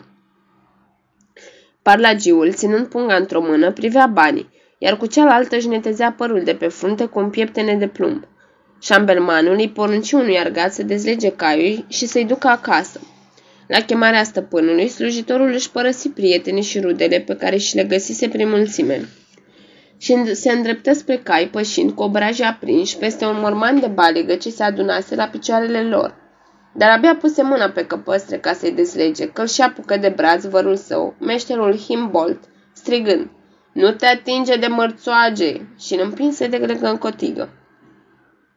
Apoi trecând iar, șovăitor peste mormanul de balegă, se îndreptă spre șambelmanul Kunz, care amuțise în fața acestei întâmplări. Pentru o treabă ca asta, îi zise el, să vă tocmiți un argat parlagiu. Kunz, spumegând de furie, îl privi o clipă pe meșter, se întoarse și, peste capul cavalerilor care îl înconjurau, chemă garda. Îndată, la, porunc, la porunca lui Von Veng, ieși din palat un ofițer cu câțiva halebardieri din garda principelui. Șambelmanul, după ce înfățișă pe scurt ațățarea nerușinată la care se dedase burghezimea orașului, îi ceru ofițerului să-l aresteze pe meșterul Himbold, capul răsmeriței. Luându-l de piept pe meșter, îl învinui că l-ar fi înfășcat pe slujitorul său în timp ce acesta deslega cai, după poruncă, lovindu-l și îndepărtându-l de cotigă. Meșterul, cu o mișcare de bace, se slobozi și dându-l la o parte pe șabelmanul Kunz, strigă. Înălțimea voastră, ai spune unui flăcău de 20 de ani ce are de făcut, nu înseamnă să-l ațiți la răzvrătire. Întrebați-l dacă, împotriva obiceiului și a cuvinței, mai vrea să îngrijească de cai legați de cotigă. Dacă după cele spuse de mine el tot mai stăruie, fie. După mine n-are decât să jupoaie mortăciunile. La aceste cuvinte, șambelmanul Cun se întoarse spre flăcău și îl întrebă dacă mai stă la îndoială să-i asculte porunca de a dezlega caii lui Cohlas și de a-i duce acasă. Întrucât argatul, strecurându-se sfios prin mulțime, răspunse că înainte de a-i se cere să facă o asemenea treabă, caii trebuie curățați de spurcăciune, dându-li se vechea lor cinste, Șambelmanul Cunț îl ajunse din urmă, îi smulse de pe cap pălăria cu blazonul casei tronca, o călcă în picioare, trase spada și îl lovi furios, gonindu-l și din piață și din slujbă. Meșterul Himbold strigă, Dovorăți-l pe nemernic! Și în timp ce norodul scos din fire de această scenă se strângea și împingea, garda înapoi, Himbold, pe la spate, îl trânti jos pe șambelman, îi smulse mantia, gulerul și coiful, îi smânci sabia din mână și o azvârli, cu o mișcare plină de mânie, departe, dincolo de piață. Iuncherul Wenzel scăpa din învălmășeală, striga zadarnic către cavaler să sară în ajutorul vărului său, căci nici nu apucară să facă un pas înainte și valul mulțimii și risipi. Șambelmanul, rănit la cap în cădere, rămase pradă mâniei poporului. Nimic nu l-ar fi putut scăpa dacă nu s-ar fi evit o ceată de lăncieri călare, care trecea întâmplător prin piață și pe care ofițerul halebardierilor prințului o chemă în ajutor.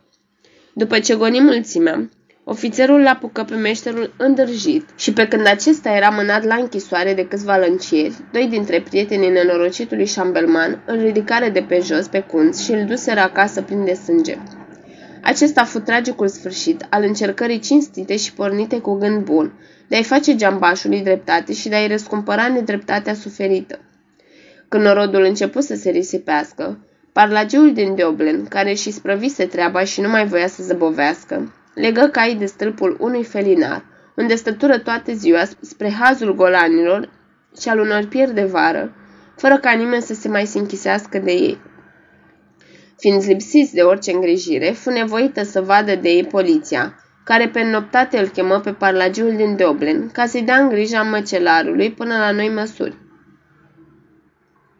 Oricât de nevinovat fusese Cohlas de această întâmplare, în țară se iscă totuși până și printre cei mai cuminte și mai buni, o pornire foarte neprielnică pentru desnodământul pricinii lui. Toată lumea era de părere că raporturile lui Cohlas cu statul erau de nesuportat. Atât în casele particulare cât și în piețele publice se ivi părerea că ar fi mai bine să îi se facă o nedreptate pe față și astfel să se săvârșească odată cu povestea asta decât să se facă dreptate prin acte de violență. Și încă pentru un lucru de nimic, numai și numai pentru a-i satisface geambașul încăpățânarea nebunească. Spre desăvârșita pierzanie a bietului Cohlas, însuși marele cancelar mai ajută la răspândirea și întărirea acestei păreri, și anume dintr-un prea puternic simț al dreptății, care îl făcea să urască familia Tronca. Nu prea era de aștepta ca mărțoagele, îngrijite acum de parlagiul din Dresda, să fie aduse iar în starea în care veniseră din grajdurile de la Kohlasenbrug. Însă, chiar presupunând că prin îngrijiri pricepute și îndelungate ar fi fost cu putință acest lucru, rușinea ce căzuse asupra familiei încherului, drept urmare a celor întâmplate, era atât de mare, încât, dată fiind însemnătatea acestei familii în țară ca una dintre cele mai de frunte și mai de seamă, Părea că nimic n-ar fi mai drept decât să se plătească pentru cai o despăgubire în bani. În urma unei scrisori către Marele Cancelar, cuprinzând această propunere, pe care președintele Kahlaim, în numele șambelmanului Kunz, împiedicat de o boală, o scrisese după câteva zile, Marele Cancelar îl sfătuise într-adevăr pe Cohlas să nu respingă această cale de împăcare. În schimb, marele cancelar îl rugase pe președintele Kalheim, într-un răspuns scurt și foarte puțin curtenitor, să-l scutească de aici înainte de mijlociri personale în această privință și îl poftea pe șambermanul Kunz să cadă la învoială de-a dreptul cu geambașul, pe care îl înfățișa ca pe un om de înțeles și cumpătat. Dârzenia geambașului fusese și ea într-adevăr înfrântă prin întâmplarea din piață. De aceea, nici el nu aștepta, după sfatul cancelarului, decât un semn din partea unchierului sau a rudelor sale, fiind gata să răspundă într-un spirit de împăcare și de desăvârșită iertare a celor întâmplate.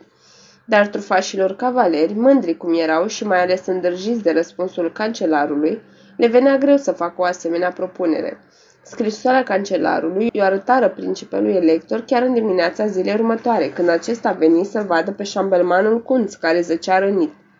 Atunci gentilomul cu o voce slabă și înduioșătoare, datorită stării sale, întrebă dacă după ce, în urma dorinței măriei sale, își pusese viața în joc, mai era nevoie ca și onoarea să-i fie terferită, înfățișându-se cu ruga de împăcare și de iertăciune în fața unui om care adusese asupra sa și a întregului său neam toată rușinea și ocara ce se pot închipui.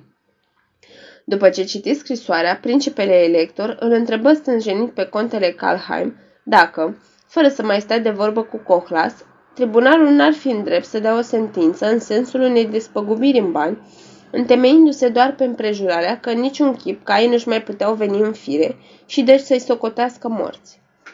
Luminăția voastră, caii sunt morți, morți în înțelesul, în înțelesul juridic, fiindcă nu mai au nicio valoare și vor fi morți chiar cu adevărat, înainte de a fi duși la, de la măcelar în grajdurile cavalerilor, răspunse judele. Vrând scrisoarea în buzunar, principele elector spuse că va vorbi chiar el cu cancelarul și îl liniști pe șambelman care, stând în capul oaselor, îi apucă mâna cu recunoștință. După ce îl îndemnă să-și vadă de sănătate, principele, foarte binevoitor, se ridică de pe scaun și ieși din încăpere. Așa stăteau lucrurile la Dresda, când dinspre Cluțăn se adunară asupra bietului Cohlas alți nori și mai grei, iar șireții cavaleri se pricepură cu destulă de băcie să le îndrepte fulgerele spre capul nenorocitului Giambaș. Joan Nagelschmidt, unul din ceata pe care o strânsese Cohlas și care îi dăduse apoi drumul în urma amnistiei, găsise de cuvință ca după numai câteva săptămâni să adune din nou la granița Boemiei o parte din oameni, gata fiind de orice nelegiuire și doritor să ducă mai departe, pe seama sa, cele învățate de la Cohlas.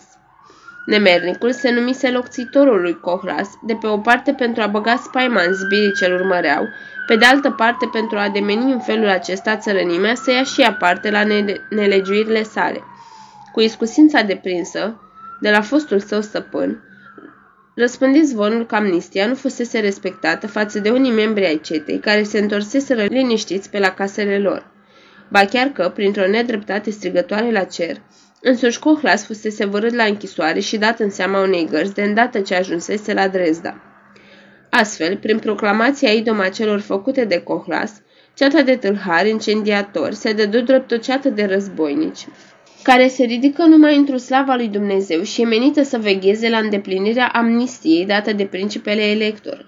Toate acestea, cum spuneam, nu veneau nici de cum într-o slava lui Dumnezeu, nici din credință pentru Cohlas, de soarta căruia puțin le păsa, ci aveau doar menirea de a le îngădui acelor nemernici să poată jefui și pârjoli mai ușor, la adăpostul unor asemenea amăgeli, scăpând astfel de pedapsă. De îndată ce primele vești ajunseră la Dresda, cavalerii nu putură să-și înăbușe bucuria, deoarece această înfățișare a lucrurilor dădea întregii prigini o altă întorsătură. Cu priviri piezișe, nemulțumite și pline de tâl, amintiră greșeala ce se făcuse, acordându-i se amnistie lui Cohlas, când ei de atâtea ori pusese răstăruitor în vedere că o asemenea măsură ar da tuturor tilharilor semnalul să apuce pe urmele lui. Nu se mulțumiră cu vorbele lui Nagelschmidt, că el ar fi luat armele în mâini numai spre a-l sprijini și a-l apăra pe stăpânul său asuprit, ci spuseră, chiar pe față, că apariția lui Nagelschmidt n-ar fi decât o uneltire pusă la cale de Cohlas, ca să grăbească și să rezolve procesul său în toate punctele, după pofta turbatei sale încăpățânări. Ba chiar paharnicul Hinz von Tronca merse atât de departe încât, în fața unor încheri și curteni care se adunaseră după un prânz în jurul lui, în anticamera principelui elector, arătă că slobozirea cetei de tâlhar la Lutzen n-ar fi fost decât o iscusită șarlatanie. Și luând în bătaie de joc nețărmuita dragoste de dreptate a marelui public, dovedi prin povești cluite cu has că ceata hălăduia mai departe prin grădinile principatului și nu aștepta decât un semn din partea geambașului ca să iasă iar la iveală trecând totul prin foc și sabie. Principele Christian von Meissen, foarte nemulțumit de noua întărsătură a lucrurilor, ce amenința să păteze în chip jalnic faima stăpânului său, se duse numai decât la palat, înțelegând că nobilii doreau cu orice, orice preț să-l piardă pe Cohlas, dacă se putea pe temeiul unor noi greșeli, îi ceru voie principelui elector să-l supună fără întârziere pe geambaș unui interogatoriu. Acesta, plin de mirare că e dus de un zbir la stăpânire, se înfățișă cu băiețașii săi, Heinrich și Leopold, în brațe. Căciargatul Sternbald sosise cu o zi înainte, aducându-i copiii din părțile Mecklenburgului, unde stătuse până atunci. Fel de fel de gânduri care ar lua prea mult timp ca să le înfățișăm cu deamănuntul, îl hotărâseră să se ducă împreună cu copilașii la interogatoriu, mai ales că ei îl văzuseră plecând și se rugaseră cu lacrimi în ochi să ia și pe ei. Prințul, după ce privi cu plăcere copiii pe care Cohlas i așezase pe jos lângă el și după ce întrebase cu bunăvoință ce vârstă au și cum îi cheamă, îi dădu de veste geambașului la ce se deda Nagelschmidt, fostul său slujitor, și îl pofti să invoce tot ce poate într-o dezvinovățirea sa. Oricât se înspăimântă Cohlas la vederea mărșavelor și trădătoarelor hârtii, în fața unui om atât de cinstit cum era principele, nu-i fu greu să dovedească lipsa de temei a învinuirilor puse la cale împotriva sa. Nu numai că, așa cum stăteau lucrurile, Cohlas socotea că are nevoie de sprijinul vreunui terț, pentru ca hotărârea în procesul său, care urma un curs favorabil, să fie în sfârșit pronunțată. Dar din câteva scrisori pe care le purta la el și pe care le înfățișă prințului, mai reieșea limpede că ar fi greu de crezut că Nagelschmidt se simțise îndemnat ai sări în ajutor, deoarece geambașul, cu puțin timp înainte de a-și împrăștea ceata de la Lutzen, avusese de gând să-l spânzure pe tâlhar din pricina siluirilor și altor fără de legi săvârșite de acesta prin ținut. Numai amnistia principelui elector putuse să-l mai scape de pedeapsă, așa că îi se despărțiseră a doua zi ca dușman de moarte. Prințul primi propunerea lui Cohlas de a întocmi o scrisoare deschisă către Nagelschmidt, în care geambașul să arate că pretextul de a fi ridicat, iar armele pentru a apăra amnistia încălcată chipurile pe față de el și de ceată este numai o născocire nerușinată și tâlhărească. Cohlas îl vestea pe Nigel Schmidt că la sosirea sa la Dresda nu fusese nici închis, nici predat vreunei gărzi, iar procesul urmează calea dorită de el, de Cohlas. Iar pentru tâlhăriile și părjolurile săvârșite prin Erzebirge, după publicarea amnistiei, el îl lăsă să-și primească pedepsa după legile aspre, lucru pe care îl pune în vedere și lichiarelor adunate în jurul lui, spre luarea minte. Mai adăugă și câteva fragmente din cercetarea judecătorească pe care o pornise împotriva lui Nagelschmidt la castelul din Lützen, tocmai privitoare la nelegiuirile mai sus pomenite, ca să fie lămurit poporul asupra tâlharului nemernic, care încă de pe atunci era sortit ștreangului și nu scăpase, cum s-a mai amintit, decât datorită amnistiei acordate de principele elector. Prințul îl liniști pe Cohlas, spunându-i că bănuielile arătate în legătură cu Nagelschmidt erau neîntemeiate și se potriveau doar împrejurărilor. Îl mai încredință că, atâta vreme cât se află la Dresda, amnistia ce-i fusese acordată nu-i va fi încălcată. Le întinsese încă o dată băițașilor mâna, dăruindu-le fructe ce se găseau pe masă. Îl salută pe Cohlas și lăsă să plece. Deși marele cancelar vedea bine că primejdea plutește deasupra capului geambașului, făcu tot ce să tuc în putință pentru a-i aduce pricina la bun sfârșit, înainte ca noi încurcături să o întunece și să o încălcească. Dar cavalerii, mânuitorii scuțiți ai treburilor statului, doreau să încurce lucrurile și unde până atunci se recunoscuseră vinovați în sinea lor și se mărginiseră doar să fie împotriva unei sentințe prea blânde, acum, printr-o întorsătură de cârcotați și, și reți, începură să-și nege chiar cu totul vina. Ba chiar pretinseră că, dacă fuseseră reținuți caii lui Cohlas la Trochenburg, asta se întâmplase în urma unui procedeu abuziv al majordomnului și al vătafului, și despre care Iuncherul nu știuse nimic, sau cel mult știuse ceva foarte nelămurit. Mai asigurau că de la sosirea lor acolo, dobitoacele ar fi fost greu bolnave de tignafes și se obligau să aducă și martori. Iar când asemenea dovezi fură desmințite în cercetări și dezbateri amănunțite, dădură chiar la iveală un edict al principelui elector, prin care, cu 12 ani în urmă, fusese într-adevăr oprită intrarea cailor din Brandenburg în Saxonia, din pricina unor epizotii, dovadă limpede ca lumina zilei că Juncherul Wenzel avusese nu numai dreptul, dar chiar și datoria să oprească telegarii pe care Cohlas îi trecuse peste graniță. Între timp, geambașul, care își răscumpărase cu o mică plată pentru paguba suferită, gospodăria de la acel om de treabă, judele din Cohlasenbruck, Dorea, se pare, pentru a îndeplini formalitățile legale cerute de această învoială, să plece pentru câteva zile de la Dresda ca să se întoarcă acasă. Nu ne îndoim că Michael Cohlas luase această hotărâre, mai puțin în vederea treburilor mai sus pomenite. Oricât de grabnică părea într-adevăr nevoia însămânțărilor de toamnă, cât mai ales pentru a vedea cum stau lucrurile cu el după atâtea împrejurări ciudate prin care trecuse. Poate că se mai adăugau și pricini de alt soi pe care lesne le ghicește orice om ce-și cunoaște adâncul sufletului. Lăsând afară garda ce fusese pusă la îndemână, se duse la marele cancelar și se înfățișă cu scrisorile judelui, spunând că, de vreme ce, după cum se vede, tribunalul nu are nevoie de el, ar dori să plece din oraș pentru a merge timp de 8 până la 12 zile în Brandenburg și făgădui să se întoarcă după acest răstimp. Marele cancelar, plecându-și ochii cu o față nemulțumită și nehotărâtă, răspunse că trebuie să-i mărturisească acum câtă nevoie ar fi tocmai în acele zile de el, deoarece tribunalul poate cele declarații și lămuriri de tot felul de probleme, care nu sunt de prevăzut tocmai din pricina vicleșugurilor și a chițibușurilor adversarilor. Dar întrucât Cohlas i-a mintit că apărătorul său cunoaște totul cât se poate de bine și întrucât stărui modest, făgănduind că își va scurta absența la numai 8 zile, cancelarul, după o scurtă tăcere, spuse scurt, dându-i drumul. Nădăjduiesc că vei cere liberă trecere de la principele Christian von Meissen. Cohlas, care cita limpede pe chipul marelui cancelar, luă loc, mai hotărât ca oricând și fără a arăta niciun motiv. Îl rugă înscris pe principele von Meissen în calitate de cel mai înalt dregător al stăpânirii, să-i dea un permis de trecere pentru 8 zile ca să călătorească la Cohlasenburg și înapoi. Ca răspuns la această cerere, primi o hotărâre a stăpânirii, semnată de comandantul palatului, Siegfried von Wenck, prin care îi se făcea cunoscut că cererea sa de liberă trecere spre Kolhasenburg va fi supusă principelui elector, iar că de îndată ce va primi în alta sa încuvințare, îi se va trimite hârtia.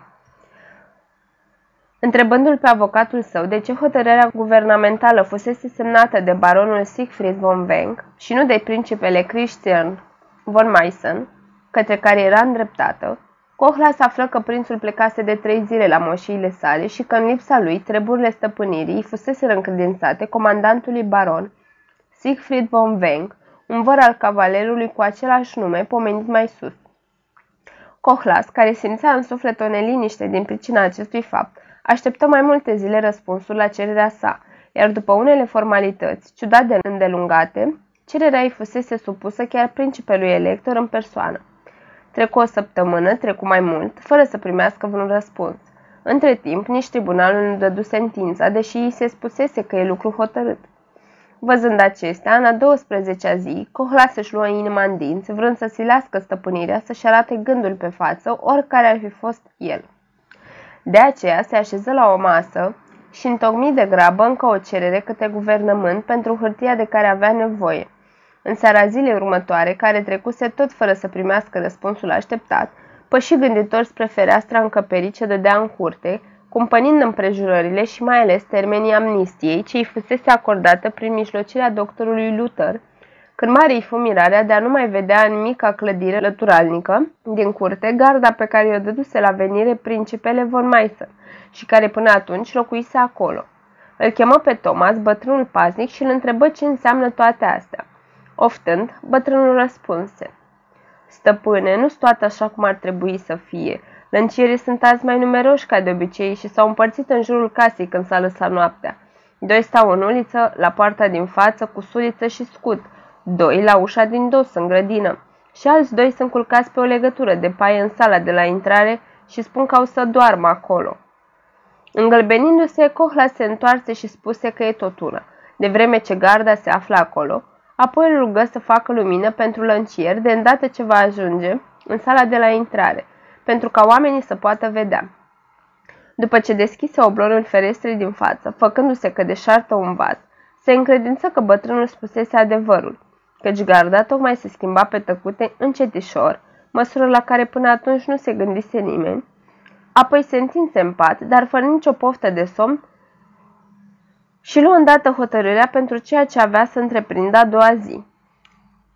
Căci de nimic nu învinuia mai mult stăpânirea cu care avea de-a face ca de fățărnicie, fiindcă, de fapt, ea încălca amnistia ce fusese acordată, dacă într-adevăr era prizonier, lucru de care nu se mai putea îndoi, apoi voia să silească stăpânirea să-și dea cel puțin gândul pe față fără conjur. De aceea, când se făcu ziua, îl puse pe slujitorul său, Sternbald, să încame hai și să tragă trăsura la scară, sub cuvânt că vrea să se ducă la intendentul din Locowitz, un vechi cunoscut cu care se întâlnise cu vreo câteva zile în urmă la Dresda și care îl poftise să vină împreună cu copiii să-l vadă. Lăncierii stăteau îngrămădiți la pândă, vorbind în șoaptă. Simțiseră mișcările din casă și trimiseseră în taină pe unul dintre ei în oraș. Așa că după puțin timp apăru un slujbaș al stăpânirii în fruntea câtorva zbiri, intrând în casa de peste drum ca și când ar fi avut treaba acolo. Cohlas, îmbrăcându-și copilașii, le urmărea și el mișcările și răsă din adin străsura să aștepte în fața casei mai multă vreme decât ar fi fost nevoie. De îndată ce văzu că pregătirile poliției s-au sfârșit, fără a părea că le ia în seamă, ieși cu copiii în fața casei. Spuse întreagă pâlcului de lăncieri care stăteau în poartă că nu e nevoie să-l însoțească și îi ridică pe băiețași în trăsură. Atunci ieși din casa de peste drum și se apropie de el, slujbașul stăpânirii cu zbirii lui și îl întrebă încotro pleacă. Cohlas răspunse că se duce la Lockwitz, la prietenul său Judele, care cu vreo câteva zile în urmă îl poftise la țară împreună cu amândoi băiețași. Slujbașul îi spuse că în cazul acesta să aștepte câteva clipe, deoarece îl vor însoți câțiva lăncieri călare potrivit ordinului dat de principele von Meissen.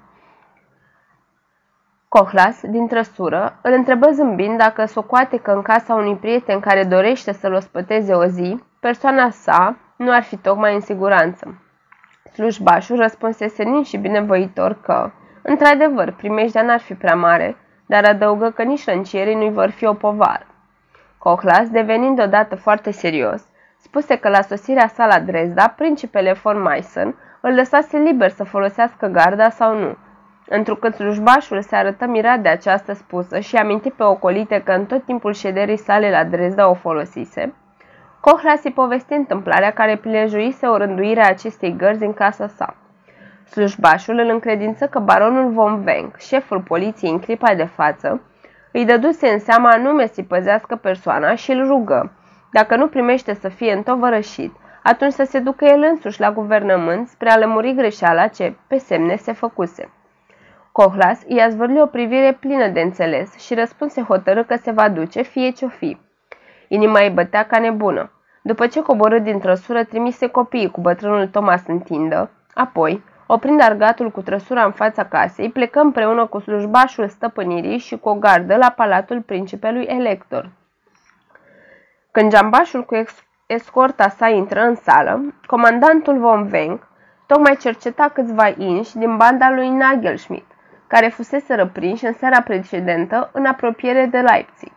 Cavalerii aflați de față le puneau haimanalelor tot soiul de întrebări despre o mulțime de lucruri pe care ar fi vrut să le afle de la ei. De îndată ce îl zări pe Cohlas, baronul ieși în, în întâmpinare, întrebându-l ce dorește, iar cavalerii amuțiră deodată și încetară a-i mai scodi pe cei prinși. Cohlas arătă foarte respectuos, care de gând să prânzească la judele din Lockwitz și că nu dorește să le ia cu sine pe lăncieri, de care nu are nevoie. Nobilul, schimbând fețe-fețe și părând că înghite o parte din vorbe, răspunse că ar fi mai bine să stea liniștit acasă și, deocamdată, să mai amâne ospățul la judele din Lockwitz. Apoi, tănuindu-i vorba, se întoarse către slujbașul stăpânirii și îi spuse să respecte ordinul ce îi se dăduse cu privire la acest bărbat și anume că nu are voie să plece din oraș decât în tovărășii de șase lănciri călare. Atunci Cohlas întrebă dacă este prizonier și dacă trebuie să creadă că amnistia ce a fost dată în chip solemn și în văzul lumii întregi a fost încălcată. Nobilul, aprinzându-se deodată ca focul la față, se întoarse, se apropie de el și privându-l drept în ochi răspunse. Da, da, da. Apoi întoarse spatele și se îndreptă, iar spre oamenii lui Nagelschmidt. Cohlas ieși din sală și cu toate că își dădea bine seama că prin ceea ce întreprinsese și îngreunase fuga, singura lui scăpare fu totuși mulțumit de felul în care se purtase. fiindcă acum cel puțin nu mai era Selin nici el să respecte condițiile amnistiei. De îndată ce ajunse acasă, puse să fie descămați haii și întovărășit de slujbașul stăpânirii, intră foarte trist și zdruncinat în odaia sa. Între timp, slujbașul căută să-l încredințeze într-un chip ce-l scârbi pe Cohlas, că totul e numai o neînțelegere și că lucrurile se vor lămuri curând. Dar tot el dădu semnalul în urma căruia zbirii zăvorără toate ieșirile ce dădeau spre curte, spunându-i că ieșirea din față îi stă, ca și până acum, la dispoziție. Între timp, Nagelschmidt, în pădurile din Erzebrilch, fusese încolțit din toate părțile de către potere și lăncieri, încât, în lipsa oricărui ajutor, ca să-și ducă până la capăt rolul ce și-l asumase, se gândi într-adevăr să-l atragă pe Cohlas de partea sa. Primise știri destul de îndoielnice, printr-un călător întâlnit pe drum, despre starea în care se află procesul lui Cohlas la Dresda și credea că, împotriva, în pofida dușmăniilor fățișe, tot l-ar putea convinge pe Giambaș să se însoțească iar cu el. Trimise deci un slujitor cu o scrisoare întocmită într-o limbă germană aproape de neînțeles cu următorul cuprins. Dacă Michael Cohlas vrea să vină în ținutul de prin părțile Altenburgului și să se pună din nou în fruntea cetei care s-a adunat acolo, de rămășițele cetei împrășteate odinioară, el, Nagelschmidt, ar fi gata să-l ajute cu cai, cu oameni și cu bani ca să fugă din Dresda. Mai făgăduia că pe viitor va mai fi supus și îndeosebi că va fi mai cinstit și mai bun decât fusese. Drept dovada credinței și a dragostei sale, Nagelschmidt se arăta gata să vină chiar el prin părțile Dresdei ca să-l scoată pe Cohlas din închisoare. Din nefericire, aducătorul scrisorii fusese cuprins, într-un sat din apropiere de Dresda, de epilepsie, de care suferea din tinerețe. Scrisoarea pe care o purta la piept fu găsită de oameni ce îi săriseră în ajutor. De îndată ce își veni în fire, fura, fu arestat și dus cu o gardă la stăpânire, însoțit de mulțime. Când comandantul Von Wenck citi scrisoarea, se duse fără întârziere la palatul principelui elector. Aici îi găsi de față pe iuncherii Kunz și Hinz, primul a vindecat de rănile sale, și pe președintele Cancelariei de stat, contele Calhan. Toți trei fură de părere ca geambașul să fie numai decât arestat și dat în judecată pentru înțelegerea ascunsă cu Nagelschmidt, susținând că o asemenea scrisoare n-ar fi putut fi scrisă fără ca altele să fi pornit mai înainte din partea geambașului și fără ca între cei doi să nu fie o nelegiuită înțelegere în vederea uneltirii de noi grozăvii. Principele elector respinse cu tărie propunerea de a ridica numai pe temeiul acestei scrisori dreptul de liberă trecere dat lui Cohlas. Fu chiar de părere că din scrisoarea lui Nigel Schmidt ar reieși mai degrabă că între cei doi n-ar fi nicio legătură. Singurul lucru pe care se, hotăr- se hotărâ să-l facă pentru a se lămuri cum stau lucrurile, și asta numai după ce stătu mult în cumpănă, fu să primească propunerea președintelui ca scrisoarea lui Nagel Schmidt să fie dusă lui Cohlas chiar de către argatul cu pricina, ca și cum acesta ar fi liber și să se vadă dacă geambașul va răspunde. Potrivit acestui plan, argatul, care era închis, fu dus în dimineața următoare la stăpânire, unde comandantul palatului îi dădu înapoi scrisoarea, făgăduindu-i libertatea și iertarea pedepsei dacă i-o va preda lui Cohlas, ca și cum nu s-ar fi întâmplat nimic. Ticălosul se învoi la această mărșavă viclenie și pătrunse în odaia lui Cohlas, prefăcându-se că vine în mare taină sub cuvânt că-i vinde raci, de care îi făcuseră rost prin târg slujba și stăpânirii. Cohlasc citi scrisoarea în timp ce copiii se jucau cu racii. În alte împrejurări, l-ar fi luat pe pungaj de ceafă și l-ar fi dat pe mâna lăncierilor din fața ușii. Dar așa cum îi era starea de spirit, știa că nici chiar purtându-se astfel, faptele n-ar fi fost tălmăcite în folosul său și, fiind convins în adâncul sufletului că nimic în lume nu-l mai putea scăpa din încurcătura în care se afla, cătă cu o privire tristă drept în ochii pungașului cunoscut lui, îl întrebă unde locuiește și îi spuse să se întoarcă după câteva ceasuri, când îi va încredința hotărârea sa în legătură cu Nagelschmidt. Îi porunci lui Stenbald, care intrase întâmplător pe ușă, să-i cumpere câțiva raci. După ce se făcu târgul, plecară amândoi, fără să știe unul cine e celălalt, iar Cohlas se așeză la masă și îi scrise lui Nagelschmidt următoarele – mai întâi că primește să fie căpetenia cetei de prin părțile Altenburgului. Prin urmare, să îi se trimită o trăsură cu doi cai la Neustadt lângă Dresda, pentru a-l scoate din arestul provizoriu în care se afla împreună cu cei cinci copii. Că, pentru a grăbi fuga, îi mai trebuie o pereche de cai de schimb, pe drumul către Wittenberg, acesta fiind, pentru pricini prea greu de arătat, singurul drum pe care se putea veni la el pe ocolite. Căpelăncierii care îl păzeau crede care se poată cumpăra, iar dacă va fi nevoie să se folosească și de violență, știa bine de la Neustadt, lângă Dresda, se află câțiva slujitori inimoși, isteți și bine înarmați. Să-i trimită prin slugă și un fișic de 20 de coroane aur pentru cheltuiala acestei pregătiri. Despre folosirea lor îi va da socoteală la sfârșit. Îi interzicea lui Nagelschmidt să fie de față la plecarea sa din Dresda, ceea ce de altfel ar fi deprisos, ba chiar îi poruncea să rămână în părțile Altenburgului, pentru a sta în fruntea bandei ce nu mai poate rămâne fără căpetenie. Spre seară, când sosi slujitorul lui Nagelschmidt, îi mână scrisoarea, îndemnându-l stăruitor să aibă mare grijă de ea și îi dădu un bacșiș bun. Gândul lui era să plece cu cei cinci copii la Hamburg, iar de acolo să se îmbarce pentru Levant sau pentru Indiile răsăritene sau pentru orice alt loc din lume unde cerul albastru al bunului Dumnezeu se întinde deasupra altui soi de oameni decât cei pe care îi cunoscuse. Sufletul său, copleșit de mâhnire, chiar și în afară de sila ce-l cuprindea la gândul de a se înhăita cu Nagelschmidt, pierduse și nădejdea de a-și mai vedea caini zdrăveniți. De-abia înmânase nemernicul comandantului palatului scrisoarea și marele cancelar fu de îndată îndepărtat din drăgătoria sa, iar în locul lui fu numit cancelar al tribunalului, contele Kalheim. Printr-un ordin venit din cabinetul alteței sale, principele elector, Cohlas fu arestat și dus în lanțuri în turnul cetății. Pe temeiul acestei scrisori, răspândită în toate colțurile orașului, fu dată în judecată. În fața tribunalului, întreba dacă recunoaște scrisoarea, îi răspunse consilierului care îi puse scrisoarea înainte. Da. Dar la întrebarea dacă s-ar putea apăra în vreun chip, Cohlas plecând ochii răspunse. Nu. Fu așadar osândit să fie apucat de către ajutoarele călăului cu clești înroșiți în foc, să fie sfârtecat, iar trupul să-i fie ars între roată și spânzurătoare. Așa stăteau lucrurile la Dresda pentru bietul Cohlas, când principele elector de Brandenburg mijloci să scape din mâinile unei puteri despotice și samavolnice. Printr-o notă depusă chiar la Cancelaria de stat saxonă, îl ceru pe Cohlas sub cuvânt că este supus al Brandenburgului. Căci bravul cârmuitor, nobilul Heinrich von Gesau, într-o plimbare pe malurile râului Spree, îi adusese la cunoștință prințului toată povestea acestui om ciudat, dar care nu merita să fie osândit.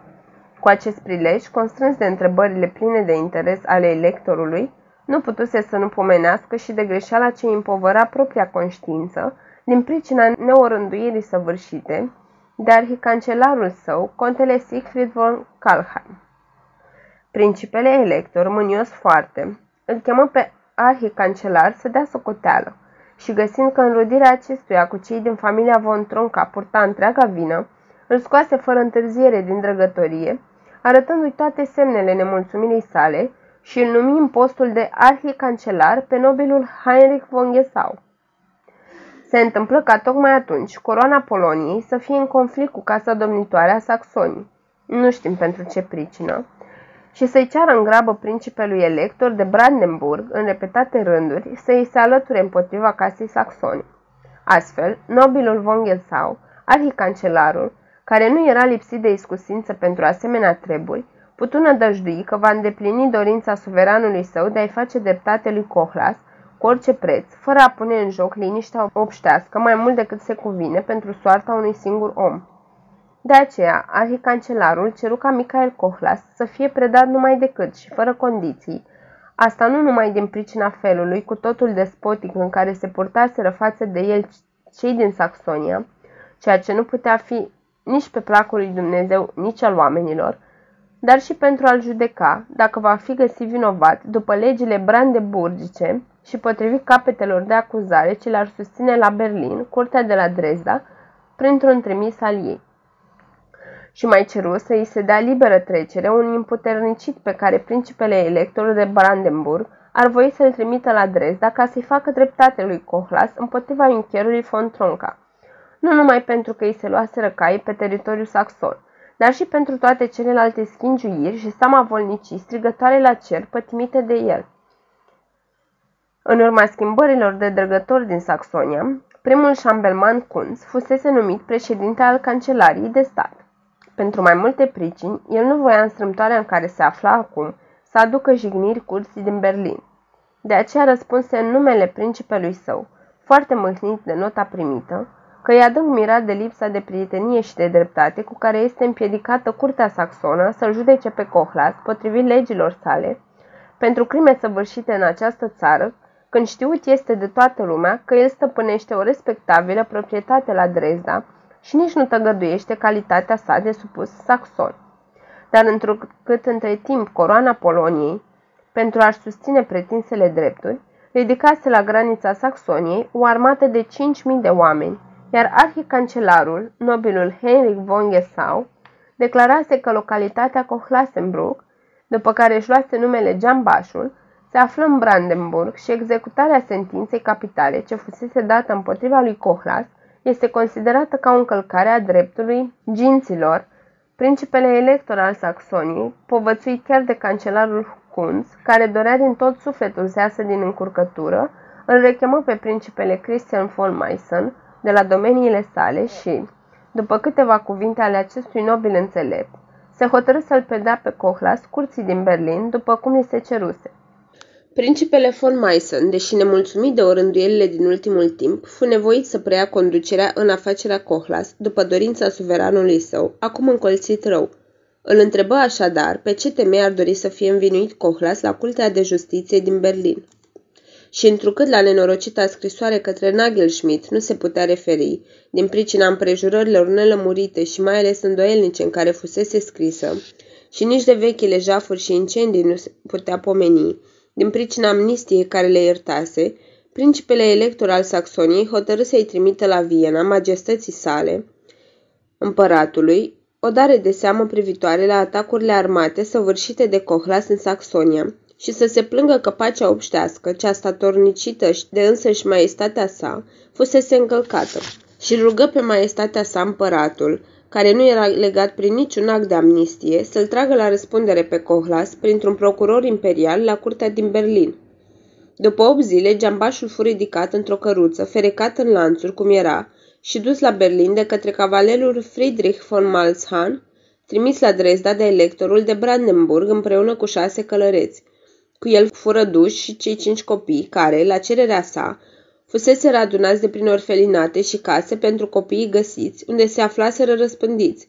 Se întâmplă ca tocmai în timpul acela principele elector de Saxa să călătorească la Dame, unde fusese poftit la o mare vânătoare de cer pe care prințul Aloysius von Kalheim, cărmuitorul ținutului, stăpân pe atunci al unor moșii întinse la granița Saxoniei, o rânduise tocmai pentru a-l mai înveseli pe principele elector. Printre oaspeți se afla și seniorul Kunz cu doamna Helois, soția sa, fica cărmuitorului ținutului și sora președintelui, fără a mai pomeni de alți seniori străluciți și nobile doamne, de iuncheri vânători și de seniori de curte. Sub corturile împodobite cu flamuri și ridicate pe o colină, frânghiile lor tăind drumul de-a curmezișul, toți oaspeții, acoperiți încă de praf, stăteau la masă, slujiți de paji și de copii de casă, în sunetele unei muzici vesele ce se auzeau dintr-o scorbură de stejar.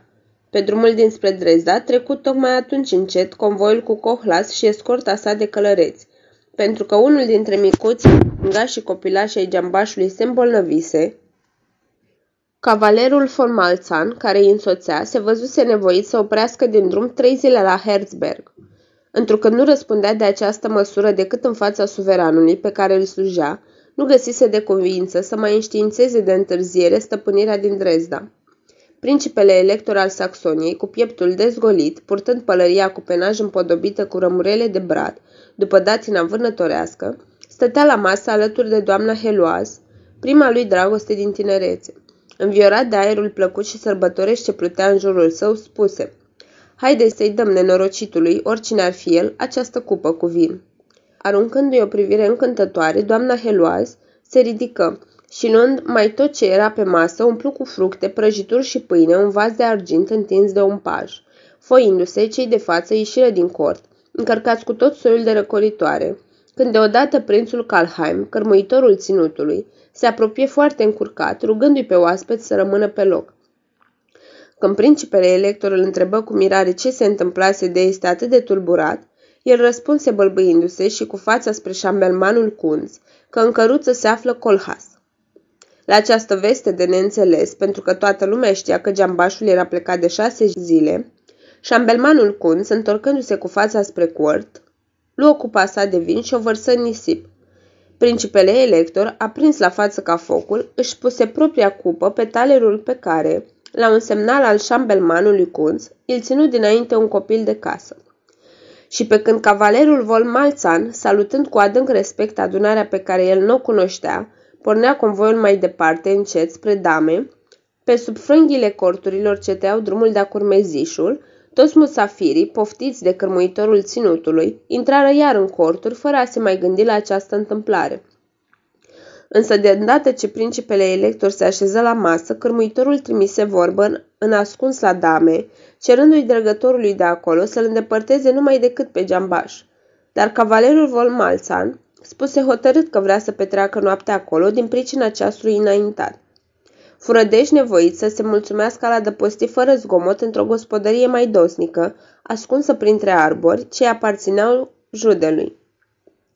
Penserate, când oaspeții cu mintea tulburată de vin și de plăcerile ospățului îmbelșugat, uitaseră cu desăvârșire întâmplarea, îi mai dădu cărmuitorului în gând să-i cheme încă o dată la pândă, fiindcă se evise din nou o ceată de cerbi. Adunarea primi vestea cu bucurie. Își luară cu toții flintele și, perechi-perechi, se împrășteară grăbind peste hârtoape, peste garduri de mărăcini, spre codrul din apropiere. Principele elector și doamna Heloaz, care se agățase de brațul lui pentru a se bucura de priveliște, călăuziți de un valet pus să-i slujească, se treziră deodată, spre marea lor mirare, în ograda casei unde se aflau Cohlas și călăreții brandeburghezi. Auzind vestea, doamna Heloaz izbucni. Veniți, luminăția voastră, veniți! Și glumind, și ascunse în pieptarul de mătase colanul de aur ce a târnat de gât. Haidem, înainte de a ne ajunge alaiul, să ne furișăm în casă și să-l vedem și noi pe omul atât de ciudat care își petrece noaptea aici. Roșind principele electorului o mâna și spuse, Heluaz, ce trece prin minte? Dar ea, privindu-l cam încurcată, îi răspunse că nimeni nu-l poate recunoaște în straie de vânător și îl trase după ea. În clipa aceea ieșeau din casă câțiva gentilom vânători care își potoliseră curiozitatea de a-l vedea pe Cohlas. Îi încredințară și ei că, datorită măsurilor luate de cărmuitorul ținutului, nici cavalerul, nici geambașul n-au habar ce fel de oaspeți se află lângă dame. Atunci principele elector, trăgându-și pe ochi pălăria, spuse zâmbind.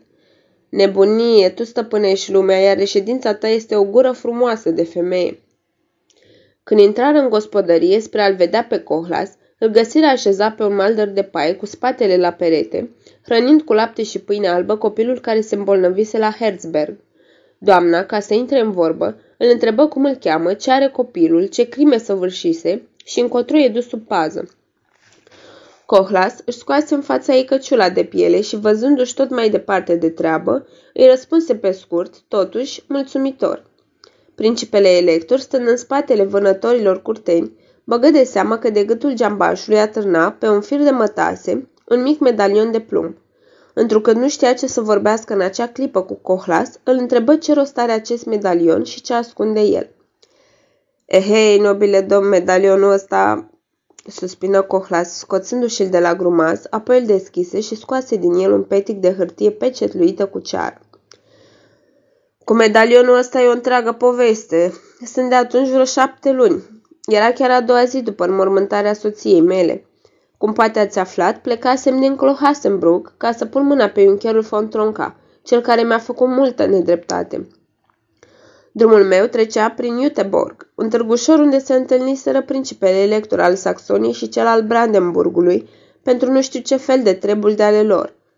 Spre seară, așa cum pe semne se învoiseră, se plimbau pe ulițele orașului, vorbind prietenos și privind veselia bălciului ce se ținea tocmai în acele zile. Acolo au dat peste o țigancă ghemuită pe un scăunel și care ghicea dintr-un horoscop soarta celor din prejur. Glumind, principiul întrebară dacă n-ar vrea să le ghicească și lor ceva, că le-ar fi pe plac. Eu, cu ceata mea, tocmai trăsesem la un han și am fost de față în piață la cele ce s-au petrecut. Cum stăteam în spatele mulțimii, sub portalul unei biserici, n-am putut auzi ce le spunea femeia aceea ciudată celor doi domni. Doar lumea șoptea râzând că ea nu-și împărtășește oricui știința. Întrucât întâmplarea era neobișnuită, îmbulzarea tot creștea. Eu nu atât ca să văd, ci mai degrabă pentru a le face loc celor dorni să vadă, m-am suit pe o bancă de piatră scobită în portal, aflat în spatele meu. De acolo priveam în voie, dar de-abia izărisem pe principe elector și pe femeia care stătea pe scaunel în fața lor, părând că mă zgâlește ceva, când deodată bătrâna s-a ridicat în cârje și privind roată în jurul ei, a pus ochii pe mine. Tocmai pe mine, care în viața mea nu schimbasem o vorbă cu dânsa și nici nu mă sinchisisem vreodată de meșteșugul ei. Îmbulzindu-se spre mine, prin valurile de oameni îmi spuse, Na, ține, dacă domnul vrea să afle ceea ce dorește, pe tine să te întrebe. La aceste cuvinte, nobile domn, mi-a întins cu mâini uscate și osoase hârtia pe care o vedeți. Încurcată, întrucât lumea se întorsese spre mine, am spus, Măicuță, ce înseamnă darul acesta?" Ea, dintr-un noian de vorbe neînțelese, printre care am deslușit totuși cu imire numele meu, mi-a răspuns. Cohlas, geambașule, ia talismanul ăsta și păstrează-l bine. Va veni timpul când îți va salva viața. Și s-a făcut nevăzută. Ei bine, urmă Blajin Cohlas, la drept vorbind trebuie să recunosc că oricât de aprică a fost lupta de la Dresda, viața mi-am păstrat-o. Iar cum mergem la Berlin și dacă o mai scăpa și acolo, asta mi va arăta viitorul. La aceste cuvinte, principele elector se așeză pe o bancă. Doamna Heloaz, foarte tulburată, îl întrebă ce are. Răspunse, nimic, nu-i nimic, dar căzut deodată leșinat înainte ca ea să-l poată ajuta și să-l susțină. Cavalerul Volmalhan, intrând în clipa aceea cu vreo treabă oarecare în încăpere, strigă, Doamne sfinte, ce are înălțimea sa? Doamna țipă, aduceți apă! Cavalerii îl ridicară de pe jos și îl curcară într-un pad din odaia alăturată. Spaimea crescut la culme atunci când șabelmanul Cun, schemat de un paj, după mai multe încercări zadarnice de a-l readuce în simțiri, spuse că, după toate semnele, pare al fi lovit Damblaua. Paharnicul trimise un slujitor călare la Laclau ca să aducă un medic. Iar cârmuitorul ținutului, de îndată ce principele deschise ochii, îl și duse cu o trăsură la pas la castelul său de vânătoare din partea locului. Din pricina călătoriei, principele mai leșină de două ori și după sosire. Nu-și veni cu adevărat în fire decât a doua zi dimineața târziu, când sosi și medicul din Lacau, arătând totuși semnele sigure ale unei apropiate boli grave. De îndată ce se simți mai bine, ridicându-se în capul oaselor, prima întrebare fu, unde este Cohlas? Șambelmanul Kunz, tălmăcind greșit întrebarea, îl rugă, apucându-l de mână, să se liniștească. Pentru că acel om îngrozitor a rămas sub paza celor din Brandenburg, după cum poruncise el însuși, în urma întâmplării ciudate și de neînțeles din gospodăria de la dame. Arătându-i cea mai vie compătimire și încredințându-l că-i făcuse soției sale cele mai aspre mustrări, pentru ușurința de neiertat de a-l fi adus în fața lui Cohlas, îl întrebă ce oare îl zdruncinase atât de puternic când convorbea cu Cohlas. Principele elector îi spuse că trebuie să-i facă o mărturisire. Vinovată de neplăcuta întâmplare fusese numai vederea unui răvaș neînsemnat pe care geambașul îl poartă într-un medalion de plumb. Voind să-l lămurească mai bine, adăugă lucruri pe care șambelmanul Kunz nu le putu înțelege. Deodată, cumprinzând cu amândouă mâinile mâna șambelmanului, îi spuse cu patimă că trebuie să obțină neapărat acel răvaș, care pentru el ar fi de o însemnătate covârșitoare. Și îl rugă să încalece numai decât să plece la dame și să-i aducă răvașul, oricare ar fi prețul cerut de Cohras. Șambelmanul Cunț ascunse cu greu cât era de încurcat, încercă să-i explice principelui că dacă avea acea hârtiuță, vreo valoare pentru măria sa, apoi nimic pe lume nu ar mai fi necesar decât să-i se ascundă lui Cohlas acest lucru căci, dacă printr-o vorbă nesocotită va afla adevărul, nici toate comorile princiare n-ar ajunge ca să răscumpere răvașul din mâinile omului apric, a cărui sete de răzbunare e cu neputință de stins. Și pentru a-l liniști, adăugă că ar trebui să se gândească la alte mișloace, că bună oară s-ar putea recurge și la viclenie. Întrucât la drept vorbind, poate că nelegiuitul nici nu ținea la acel răvaș, o a treia persoană care pentru el n-ar prezenta niciun interes, ar putea să-i sustragă răvașul și să îl dea înapoi principelui care o deroște atât de mult să-l aibă. Ștergându-și sudoarea, principele elector întrebă dacă n-ar putea fi trimis numai decât cineva la dame, să oprească pentru un timp plecarea lui Cohlas, până cel ce vor izbuti să pună mâna pe răvaș, oricare ar fi prețul. Șambelmanului Kunz nu-i venea să-și creadă ochilor, dar răspunse că, din păcate, după toate socotelile, la vremea aceasta, geambașul trebuie să fie plecat din Dame, ba chiar să fie dincolo de graniță pe teritoriul brandeburghez, iar acolo încercarea de a opri trecerea sau chiar de a-l întoarce din drum ar întâmpina cele mai mari și mai neplăcute greutăți și chiar unele de neînlăturat. Principele își lăsă capul să-i cadă pe pernă, luând înfățișarea unui om de însnădăjduit. Șambelmanul îl întrebă ce oare cuprinde acel răvaș și prin ce întâmplare ciudată și de neînțeles aflase Maria sa că îl privește. Principele nu răspunse, ci i-a zvârli o privire neîncrezătoare, fiindcă de asta dată se îndoia că șambelmanul se va grăbi să-l servească. Tăcu zăcând înțepenit, în timp ce inima îi zvârnea neliniștită. Privind gânditor, Dantela Batiste pe care o ținea în mână, îl rugă deodată pe șambelman să-l cheme în odaie, sub cuvânt că ar avea alte treburi cu el pe uncherul von Stein, un tânăr voinic și dibaci folosit adeseori de principele elector pentru servicii secrete. După ce îl lămuri pe tânărul nobil cum stau lucrurile și îl făcu să înțeleagă ce mare însemnătate are pentru el hârtia aflată în stăpânirea lui Cohlas, îi spuse că dacă vrea să-și câștige pe vești prietenia principelui său, să-i aducă hârtia înainte ca geambașul să ajungă la Berlin. Iuncherul, de îndată ce întrevăzu oarecum situația, neobișnuită cum era, îl rugă pe principe să creadă că el stă cu trup și suflet în slujba suveranului său. Acesta îl îndemnă să pornească pe urmele lui Cohlas călare și, cum era de presupus că nu-l va putea ademeni cu bani, să găsească un chip de baci în care să-i făgăduiască în schimbul răvașului viața și libertatea. Ba chiar, dacă ar cere, să-i dea, firește cu multă luare aminte, până și o mână de ajutor, punându-i la îndemână cai, oameni și bani, ca să fugă de sub paza călăreților brandeburghezi. Juncherul von Stein îi ceru principelui o împuternicire și împreună cu vreo câțiva slujitori porni de îndată la drum. Întrucât nu-și cruța caii, a avut norocul să dea de covlas într-un sat de la graniță. Geambașul cu cei cinci copii ai săi și cu cavalerul von Malțan tocmai se ospătau la o masă întinsă afară, în curtea unei case. Juncherul îi se prezentă cavalerului von Malțan ca un străin care, fiind în trecere pe acolo, ar dori să-l vadă și el de aproape pe omul extraordinar pe care îl duce sub pază. Cavalerul, foarte cuternitor, îl pofti numai decât să ia loc la masă, făcându-i cunoștință cu Cohlas. Din pricina pregătirilor de drum, cavalerul von Malzhan tot venea și pleca, iar călăreții săi luau masa în cealaltă parte a casei, așa că se găsi ușor prilejul ca von Stein să-i dezvăluie lui Cohlas cine este și cu ce însărcinare vine la el. Ceambașul aflase numele și rangul aceluia care, în gospodăria de la dame, căzuse leșinat la vederea răvașului din medalion. Această descoperire îl turburase adânc, pentru că tulburarea lui să atingă culmea, nu mai era nevoie decât să azvârle o privire în tainele acelui răvaș pe care, pentru felurite pricini, era hotărât să nu citească numai din simplă curiozitate. Jambașul, amintindu-și cât de puțin princiar și cât de puțin nobil fusese tratat la Dresda, Deși el se arătase gata să aducă toate jerfele cu putință, răspunse că nu se desparte de răvaș. Când von Stein îl întrebă ce îl împinge la o hotărâre atât de stranie, de vreme ce i s-ar da în schimb viața și libertatea, Cohlas răspunse Nobile, senior, dacă principele vostru ar veni la mine și mi-ar vorbi așa, mai bine să pierd împreună cu tot alaiul celor care mă ajută să porți sceptrul. Înțelegi? Să piară.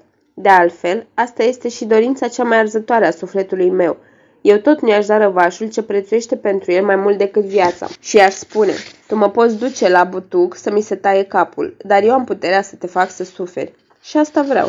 Pe chipul lui se citea pe cetea morții. Apoi îl chemă pe unul dintre călăreți, poftindu-l să mănânce o bucată bună ce rămăsese de prisos pe taler.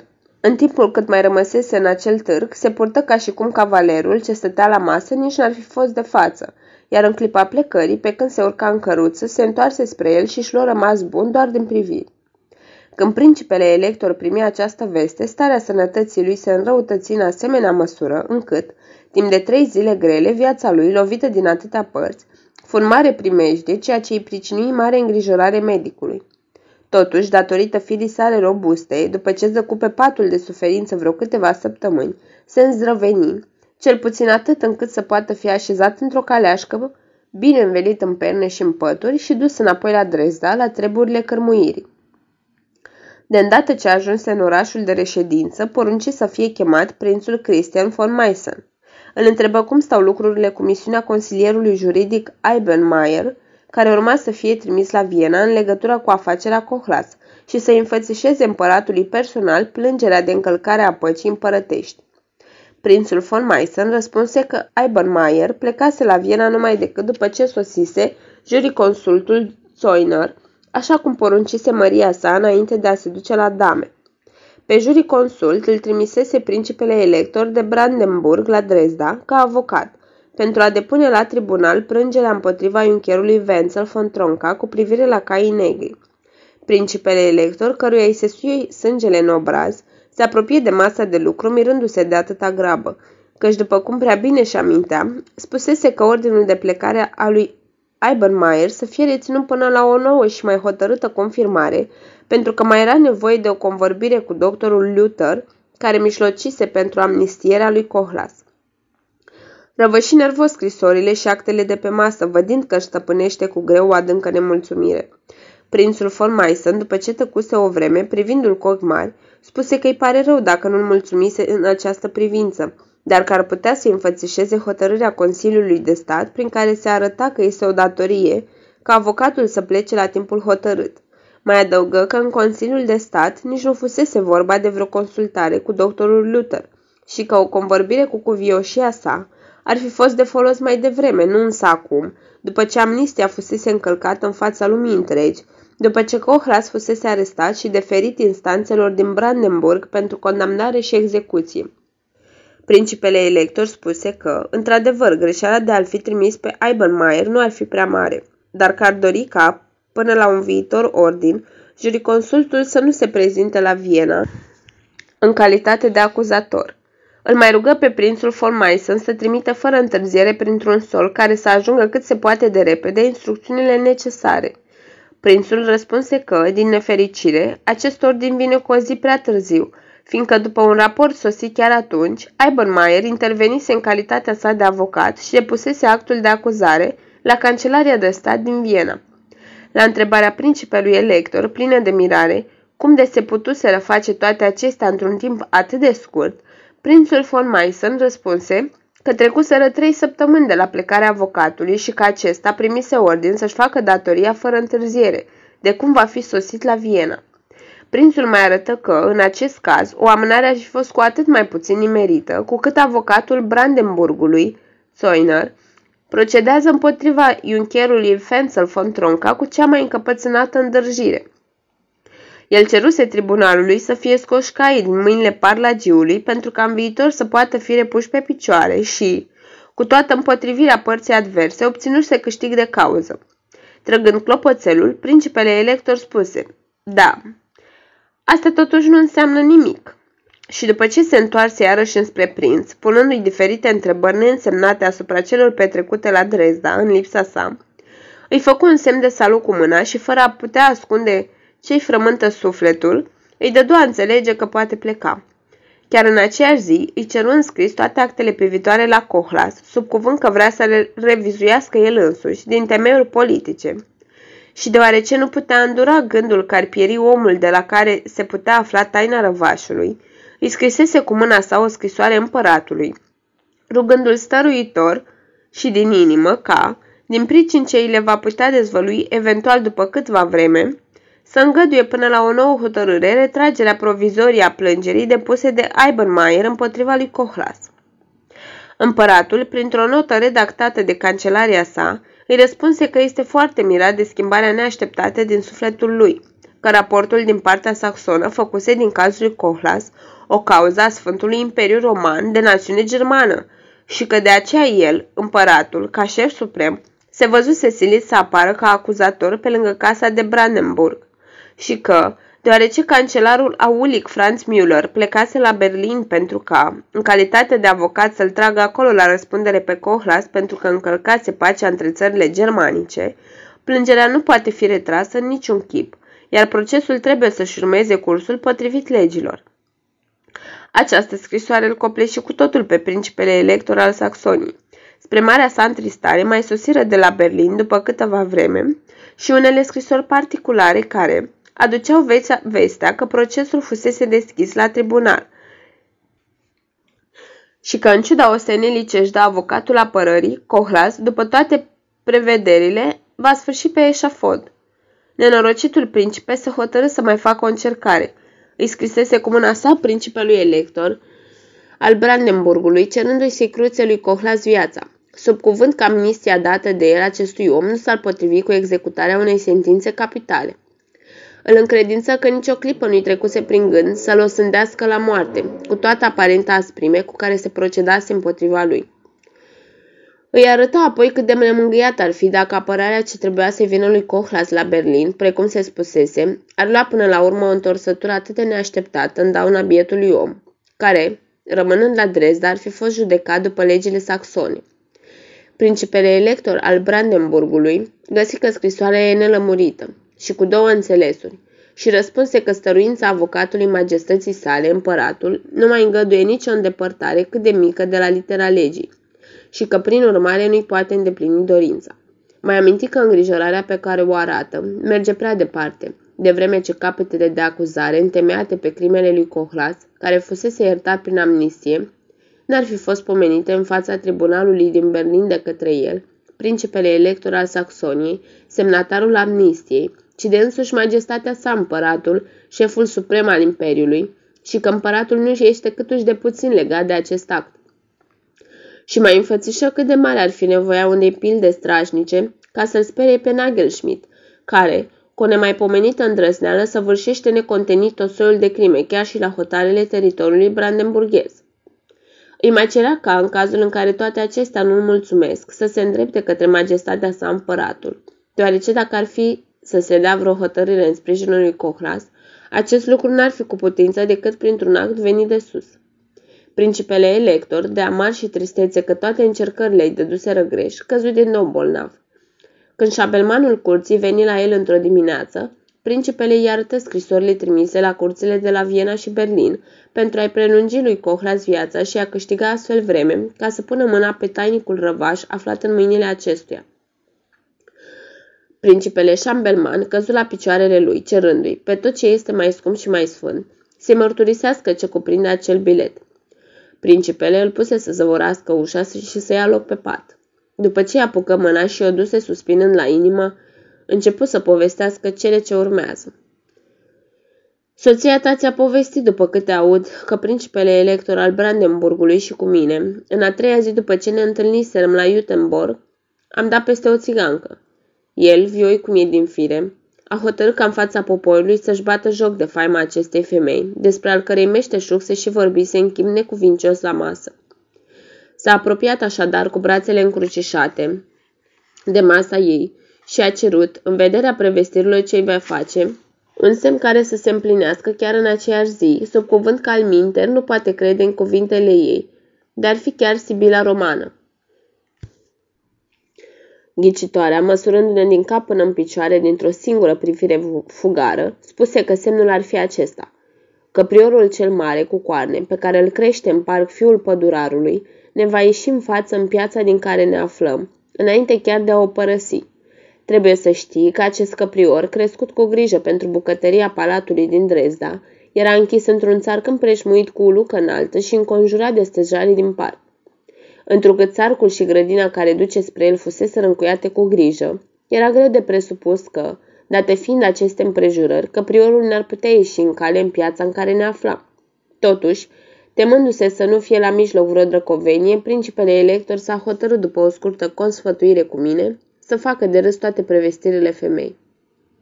A trimis vorbă la palat să fie înjunghiat căpriorul și să fie pregătit pentru masa uneia dintre zilele următoare. Apoi s-a întors iară către ghicitoare, în fața căreia îi spusese toate cele mai de sus cu glas tare și a întrebat-o. Ei, ea spune, ce descoperi în viitorul meu? Femeia a cercetat palma și a grăit. Domnului și stăpânului meu slavă, Măria ta vei domni ani mulți, casa din care te tragi o ai dănui va dăinui vreme îndelungată, urmașii tăi vor fi mari și străluciți și vor ajunge mai presus de toți principii și domnitorii lumii. După câteva clipe de tăcere, principele elector a privit-o gânditor pe femeia aceea. Apoi, făcând un pas spre mine, mi-a spus cu glas coborât că acum îi părea rău că dăduse porunca ce va desminți prorocirea. În timp ce cavalerii care îl însoțeau pe principe strigau de bucurie și banii curgeau din mâinile lor în poala femeii, electro, electorul de Brandenburg, scoțând în pungă un galben, a întrebat-o dacă și prevestirea hărăzită mie va avea același sunet limpede ca a lui. Femeia a deschis o lădiță aflată alături de ea și a rânduit banii pendelete, după fel și valoare, a închis cu grijă lădița și a pus mâna la ochi, ca și cum ar fi supărat-o soarele și m-a privit. În timp ce îmi cerea palma, i-am spus încă o dată aceeași întrebare, după care i-am spus principelui elector mai în glumă. Mi se pare mie că n-are să-mi prevestească nimic plăcut. Ea și-a luat cârgele, s-a ridicat încet de pe scăunel, sprijinându-se în ele și aplecându-se spre mine. Cu mâinile pâlnie mi-a șoptit la ureche. Nu. Așa? Am întrebat eu încurcat, dându-mă un pas înapoi, în timp ce, ce, ce țiganca s-a așezat iar pe scăunel cu o privire rece și neînsuflețită ca de piatră. Am întrebat-o. Din ce parte amenință primești deasupra casei mele? Ea a luat un cărbune și o hârtie și a încrucișat picioarele și m-a întrebat dacă să mi-o scrie. Eu într-adevăr stânjenit și cum nu-mi rămânea altceva de făcut în asemenea împrejurări, am răspuns, da, scrie. Bine, a zis ea, am să-ți scriu trei lucruri. Numele ultimului principe din casa ta, anul când va pierde domnia și numele aceluia, care o va smulge cu puterea armelor. Toate acestea le-a spus în fața mulțimii.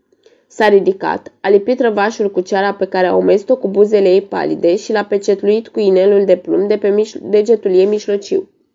Dar în clipa în care am vrut să iau răvașul curios, după cum poți bine înțelege, mai mult decât se poate arăta prin cuvinte, am auzit-o că spune Nu, nu, nici de cum, măria ta. Apoi s-a întors și ridicând o cârjă a adăugat De la bărbatul acela de acolo, cel ce poartă pălăria cu pene și stă în picioare pe banca din fața bisericii, în spatele norodului, de la, ei ai să, de la el ai să iei răvașul când ți-o fi voia. Amuțisem de mirare. Până să-mi dau bine seama ce spune, s-a făcut nevăzută. A închis lădița, a luat-o în spinare și s-a pierdut în mulțimea care mă înconjura, fără să pot urmări ce face. Spre mângâierea mea, chiar în clipa aceea, s-a apropiat cavalerul pe care principele elector de Brandenburg îl trimisese la palat și ne-a vestit, râzând că a și fost înjunghiat căpriorul și că, sub ochii lui, doi vânători l-au târât până la bucătărie. Vesel, principele elector de Brandenburg, m-a luat de braț cu gândul să mă scoată din piață și mi-a spus Ei bine, va să zic că prevestirea n-a fost decât o înșelătorie de rând. Nu făcea să ne pierdem nici aurul, nici timpul cu ea.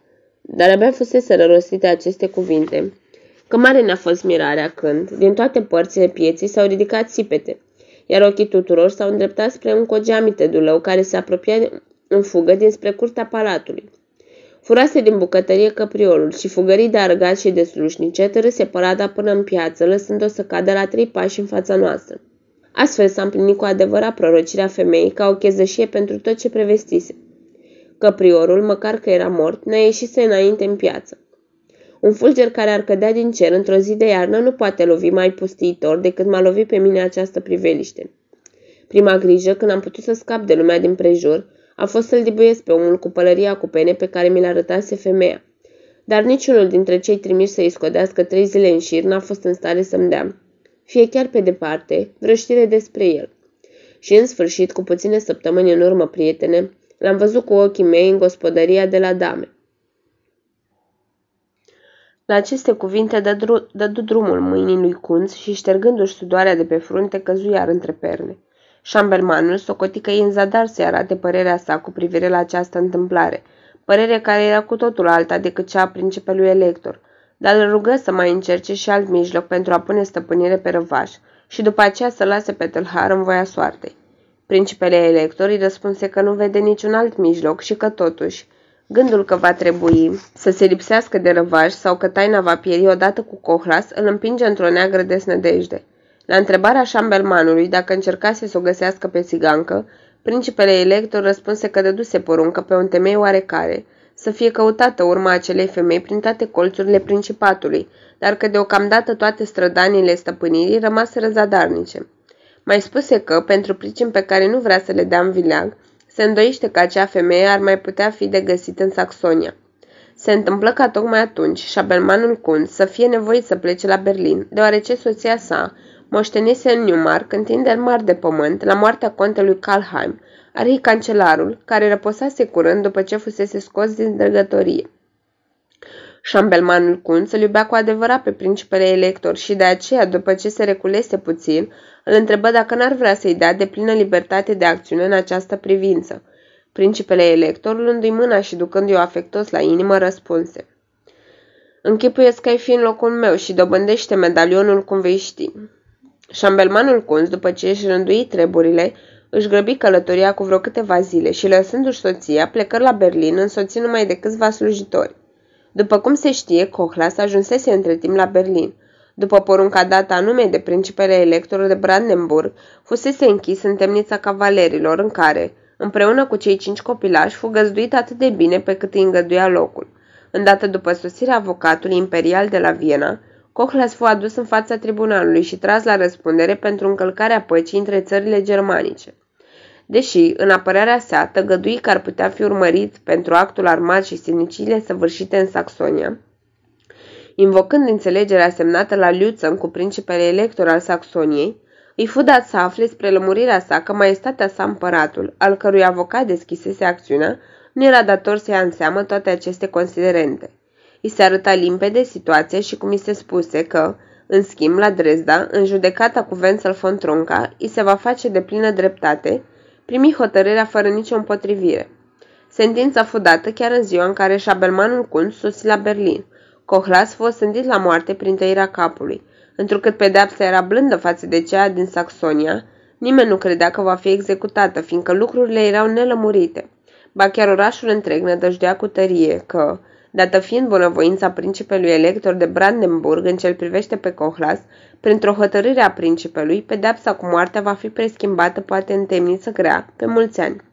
Șambelmanul Kunz, care înțelesese că n-are timp de pierdut ca să ducă la îndeplinire sarcina încredințată de suveranul său, se porni pe treabă într-o dimineață, când de la fereastra temniței Cohlas privea liniștit trecătorii. Îi se înfățișă în ținuta sa obișnuită de curte, ceremonios. Întrucât Cohlas făcu o mișcare neașteptată cu capul, șambelmanul înțelesese că îl recunoscuse și deoarece mai zări cu bucurie și o mișcare pe care geambașul o făcu fără să vrea, ducându-și mâna la piept în locul unde purta medalionul, socoti că ceea ce se petrecuse acum în sufletul condamnatului dovedește că acesta este îndeajuns de pregătit pentru a se încerca un pas înainte într-o dobândirea răvașului porunci să fie adusă în fața lui o bătrână peticăreasă care umbla în cârje și pe care o zărise pe străzile Berlinului, într-o ceată de vagabonzi vânzători de vechituri. I se păruse că după vârstă și port ar semăna cu țiganca din povestea principelui elector. Închipuindu-și că geambașul nu păstrase prea bine întipărit în minte chipul ghicitoarei, văzut doar în fugă în clipa în care îi înmânase hârtia, se hotărâ să o aducă în locul țigăncii pe bătrâna peticăreasă și să o facă, dacă se va putea, să joace în fața geambașului rolul ghicitoarei. În acest scop îi povesti întâmplarea cu principele elector și țiganca din Iuteborg, dar cum nu știa nimic din ceea ce îi spusese aceasta lui Cochlas, nu uită să-i vâre în cap mai ales cele trei răspunsuri tainice cuprinse în răvaș. O mai lămuri că trebuie să spună întreagăt cuvinte fără șir și oarecum fără înțeles, asta fiind una dintre măsurile luate împreună pentru a pune mâna, fie prin viclenie, fie cu sila, pe răvașul atât de însemnat pentru coroana saxonă. O sfătui să-i ceară lui Cohlas răvașul ca să-l păstreze cele câteva zile fatale, sub cuvânt că la gâtul lui e în primejdie. Peticărea s-a primit târgul numai decât, în schimbul unei răsplăți mari ce îi se făgăduia și din care șambelmanul Kunz fu nevoit la cererea ei să-i plătească o arvună și cum mama lui Herse, argatul căzut la Mühlberg, venea uneori să-l vadă pe Cohlas cu voirea stăpânirii și o cunoștea de mai multe luni pe peticăreasă, izbuti într-una din zilele următoare, dându-i pasnicului un bacșiș, să-i facă rost de o întrevedere cu geambașul. Când femeia intră la el, lui Cohlas se păru că o recunoaște pe bătrâna țigancă. Ea era cea care îi dăduse răvașul la Uterborg. Purta același șinel cu pecete pe deget și același șirac de mărgele la gât Și întrucât verosimilitatea nu e întotdeauna de partea realității, noi vom relata cele petrecute aici, lăsând totuși fiecăruia libertatea de a crede sau de a se îndoi. Șambelmanul Kunz făcuse cea mai groaznică greșeală. Culegând-o de pe străzile Berlinului pe bătrâna peticăreasă care să joace rolul țigăncii, dăduse tocmai peste misterioasa prezicătoare, rezemându-se în cârje și dezmierdând obrajii copiilor care, înspăimântați de înfățișarea ei ciudată, se agățaseră de tatăl lor, femeia povesti că se întorsese de o bucată de vreme din Saxonia în Brandenburg, când îl auzi pe o stradă din Berlin pe un gentilom că întreabă, în mod cu totul nechipzuit, de o ghicitoare care fusese în primăvara anului trecut la Iuteborg. Atunci se apropiase îndată de el sub un nume străin și spusese că e gata să împlinească dorința. Geambașul privind-o, foi izbit de o ciudată asemănare cu răposata sa soție, Lisbeth, încât îi venea să o întrebe dacă nu cumva era bunică. Fiindcă nu numai trăsăturile feței, dar mai ales mâinile, încă frumoase, deși numai piele și os, îi aminteau mai ales în mișcările lor în chipul cel mai viu de soția sa. Apoi mai băgă de seamă și un semn pe gâtul femeii, aidoma cu unul de pe gâtul soției sale.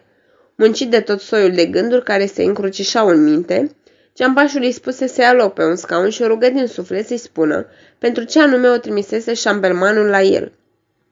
În timp ce bătrânul câine al lui Cohlas îi adulmeca femeii genunchii și dădea din coada când ea îl mângâia, femeia răspunse că șabelmanul o trimisese mai întâi ca să afle la care dintre cele trei întrebări atât de însemnate pentru casa domnitoare a Saxoniei răspunde tainicul răvaș. Apoi, ca să le științeze că se află la Berlin un trimis, hotărât să ia răvașul și că ea urma să îl ceară, sub cuvânt că n-ar mai fi la adăpost la gâtul lui. Bătrâna îi mai spuse însă că venise cu gândul să-l încredințeze că amenințarea de a fi jefuit, prin viclenie sau cu deasilă, este o născocire fără noimă, fiind sub oblăduirea principelui elector de Brandenburg, al cărui prizonier este, nu are de ce să se teamă, ba chiar răvașul este mai puțin în primești de la el decât ar fi la ea, așa încât Cohlas să nu-l dea nimănui sub niciun cuvânt. Încheie spunând că ar fi mult mai cuminte să-l folosească în scopul în care îl dăduse ea la bălciul de la Jutterborg, adică să ia în seamă propunerea făcută la graniță de uncherul von Stein și să dăruiască răvașul care al minter nu i-ar mai fi de folos, principelui elector al Saxoniei în schimbul vieții și a libertății.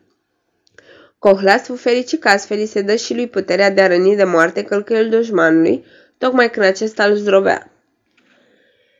Pentru nimic în lume, măicuță, pentru nimic în lume, răspunse el, strângându-i mâna. Apoi o scodi vânând să afle ce răspunsuri erau cuprinse în răvaș la grozavele întrebări. Femeia luându-l în brațe pe cel mai micus dintre copilași, chemuit la picioarele ei, spuse Pentru nimic în lume, Cohlas, geambașule, nici pentru băiețașul acesta frumos, micuț și bălai. Și bătrâna îl dezmierdă, îl sărută și îi zâmbi, în timp ce copilul se uita la ea cu ochi mari. Apoi, cu mâinile ei uscate, îi dădu un măr scos din buzunar. Cohlas spuse încurcat că, atunci când vor fi mari, înșiși copiii lui îi vor lăuda purtarea și că nu poate face nici pentru ei, nici pentru strănepoții lor nimic mai bun decât să păstreze răvașul. De altfel, cine l-ar putea încredința după încercarea prin care trecuse, că nu va fi din nou înșelat dacă până la urmă ar jertfi fără folos răvașul, așa cum îl jertfise de curând principelui elector al Saxoniei, ceata sa de războinici la Lutzen. Cu cel ce și-a călcat odată cuvântul dat față de mine, zise el, cu acela nu mai am ce vorbi. Numai dacă tu îmi ceri hotărât și pe față, numai atunci, măicuță, mă despart de această hârtie care, ca printr-o minune, mă despăgubește acum de tot ce am suferit. Femeia puse iar copilul jos, recunoscând că, într-o privință, Cohlas are dreptate și că e liber să facă ceea ce crede el de cuvință. Își luă cârzurile și vreau să plece. Cohlas o întrebă din nou ce cuprinde hârtia misterioasă și fiindcă ea îi răspunse întreagă că are voie să deschidă răvașul fie și numai din curiozitate, Cohlas o mai rugă să-i dea lămuriri și asupra altor lucruri înainte de a pleca. Anume, cine este ea la urma urmelor? De unde le știe pe toate câte le știe? Pentru ce nu i-a dat principelui elector acel răvaș minunat care doar fusese scris pentru el și pentru ce îl dăduse tocmai lui, adică lui Cohlas, dintr-o mie de oameni tocmai lui, care nici când nu se închisise de îndeletnicirile ei. În clipa aceea se auzi un zgomot. Câțiva slujitori al stăpânirii urcau pe scară. Deodată femeia a fost cuprinsă de grijă să nu fie găsită în aceste încăperi și spus La revedere, Cohlas, la revedere! Când ne vom mai întâlni, le vei afla pe toate. Apoi, îndreptându-se spre ușă, strigă. Rămâneți cu bine, copilași, rămâneți cu bine! Îi sărută pe rând și plecă. Între timp, principele elector al Saxoniei, pradă jalnicelor sale gânduri, chemase doi astrologi pe nume Oldeholm și Olearius, pe atunci cu mare faimă în Saxonia, și le ceruse sfatul cu privire la răvașul atât de însemnat pentru el și pentru întregul șir al urmașilor săi. Dar cei doi bărbați, după o adâncă cercetare, urmată mai multe zile în șir în făișorul castelului din Dresda, nu se putură înțelege între ei. Anume, dacă prevestirea privește veacurile viitoare sau chiar vremea de față și dacă e vorba de coroana Poloniei, cu care legăturile erau foarte încordate. Din pricina acestei savante discuții, neliniștea, ca să nu spunem deznădejdea nefericitului principe, în loc să se risipească, ți se înțețise și crescuse până într-atât, încât nu mai putea îndura.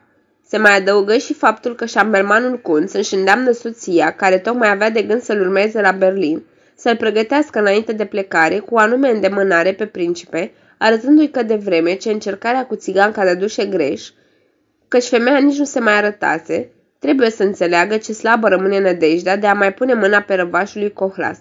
O rugă de asemenea să arate că sentința de condamnare la moarte fusese semnată de principele elector de Brandenburg după o revizuire severă a actelor și că ziua execuției fusese hotărâtă pentru luni după florit. La această veste, principele elector al Saxoniei, cu inima sfâșiată de tristețe și de mușcări, se închise două zile în atacul său ca un om pierdut. Sătul de viață nu mâncă nimic, iar în a treia zi plecă pe neașteptate dintr-o dată, numai după o scurtă înștiințare către stăpânire despre o vânătoare la principele de Desau și se făcu nevăzut din Dresda. Încotro plecase și dacă se îndreptase spre Desau, acestea sunt întrebări care trebuie lăsate deoparte, fiindcă e de mirare că toate cronicile, din a căror confruntare am scos povestirea de față, în acest loc se bat cap în cap și se anulează unele pe altele. Ceea ce este neîndoios e că principele de Desau nu era în stare să vâneze, fiind bolnav și aflându-se în timpul acela în Braunschweig, la unchiul său, ducele Heinrich. Și tot pe atât de netăgăduit este și faptul că doamna Heloaz sosise în seara zilei următoare la șambermanul Kunz, soțul ei, la Berlin, însoțită de un anume conte von Königstein, pe care îl prezentă drept vărul ei. Între timp, la porunca principelui elector, lui Cohlas se citise sentința de condamnare la moarte. I se scosese lanțurile și îi se dădure înapoi actele de proprietate ce îi fusese oprite la Dresda. Când consilierii trimiși la el de tribunal întrebare ce hotărâre ia cu privire la avere după moartea sa, făcu, ajutat de notar, un testament în folosul copiilor săi, desemnându-l ca tutore pe vrednicul său prieten, judele din Cohlasenbruck.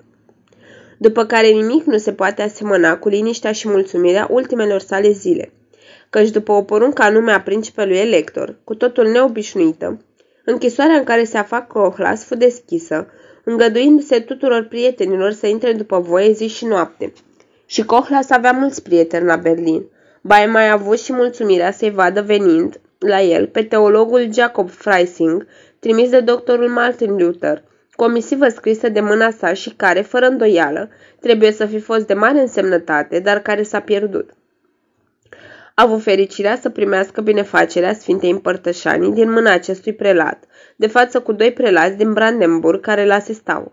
În vremea aceasta, orașul, străbătut de un simțământ de solidaritate, nu voia să părăsească nădejdea că un cuvânt de sus îl va scăpa totuși pe Cohlas. În aceste împrejurări veni și lunea de după Florii, zi în care Cohlas trebuie să împace omenirea, pentru că se încumetase printr-o încercare prea pripită să-și facă singur dreptate.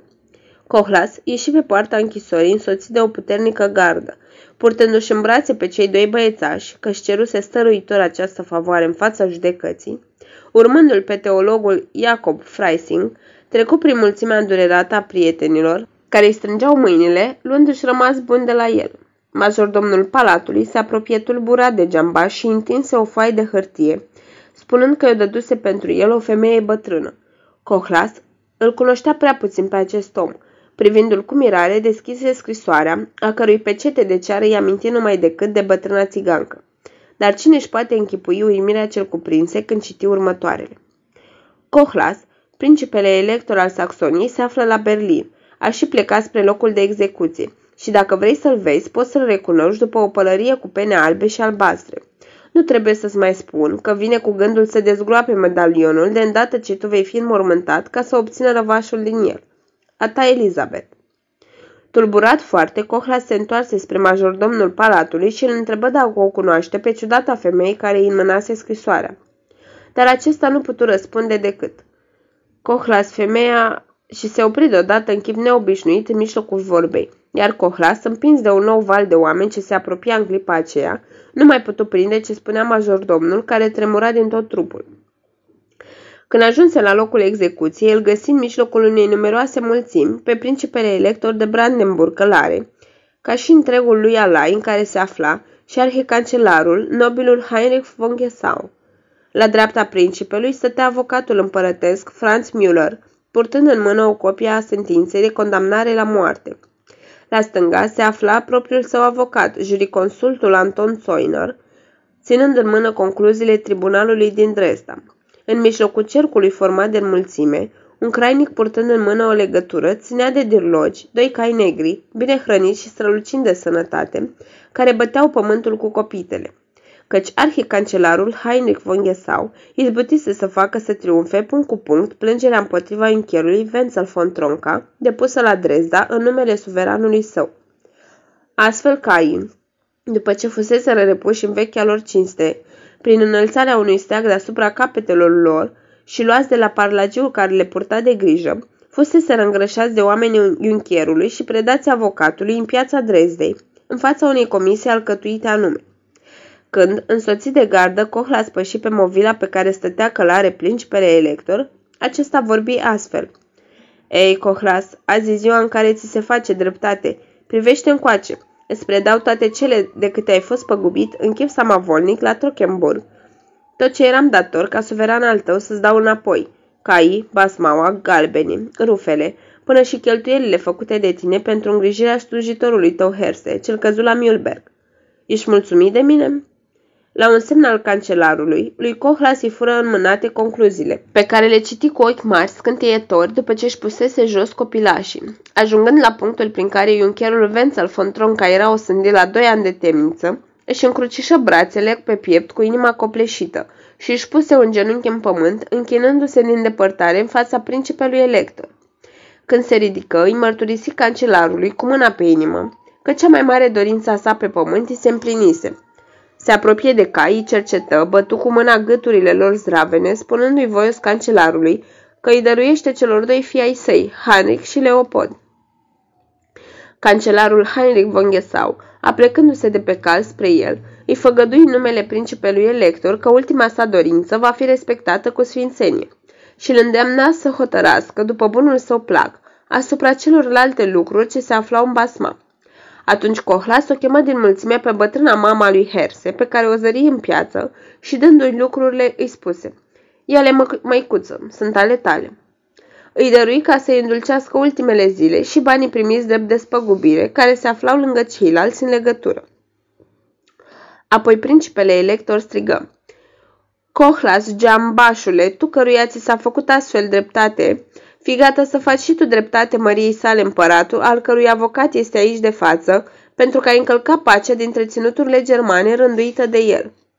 Cohlas își scoate pălăria, o a zvârlit la pământ și spuse, Sunt gata. Mai luă odată copiii de pe jos, îi strânse în brațe, apoi în credință judelui din Cohlasenbruck și pe când acesta se îndepărtă cu ei din piață, vărsând lacrimi în tăcere, Cohlas se îndreptă spre butuc. Tocmai își deslega basmaua de la gât și își deschidea pieptarul, când, cuprinzând într-o privire fugară norodul ce îl înconjura, zări la o mică îndepărtare, între doi cavaleri ce le acopereau pe jumătate cu trupurile lor, pe omul cu penaj alb și albastru, pe bine cunoscut de el. Cu o mișcare neașteptată ce uimi garda, Cohla spăși foarte aproape de el, își scoase medalionul de la gât, îl deschise, luă hârtia dinăuntru, rupse pe cetea și citi cu ochii țintă la bărbatul cu pene albe și albastre, în care acum mijea o dulce nădejde, Cohlas vără hârtia în gură și o înghiți. Bărbatul cu pene albe și albastre se prăbuși, zbătându-se de ceasul morții. În timp ce, înmărmuriți, însoțitorii săi ridicau de pe jos, Cohlas se îndreptă spre butuc, unde capul îi căzut sub securea călăului. Aici se sfârșește povestea lui Cohlas. Leșul lui fu pus într-un sicriu în fața poporului care îl jelea iar în timp ce cioclii îl ridicau pentru a-l înmormânta după cuvință în cimitirul de la marginea orașului, principele elector îi chemă pe fiii decedatului și după ce îi porunci arhicancelarului să fie crescut într-o școală de paji, îi înălță la rangul de cavaleri. La scurt timp după aceea, principele elector al Saxoniei se întoarse la Dresda, bolnav trupește și sufletește. Cele ce au urmat trebuie citite în istorie. În Mecklenburg, însă au mai trăit și în secolul trecut vreo câțiva urmași voioși și vânjoși ai lui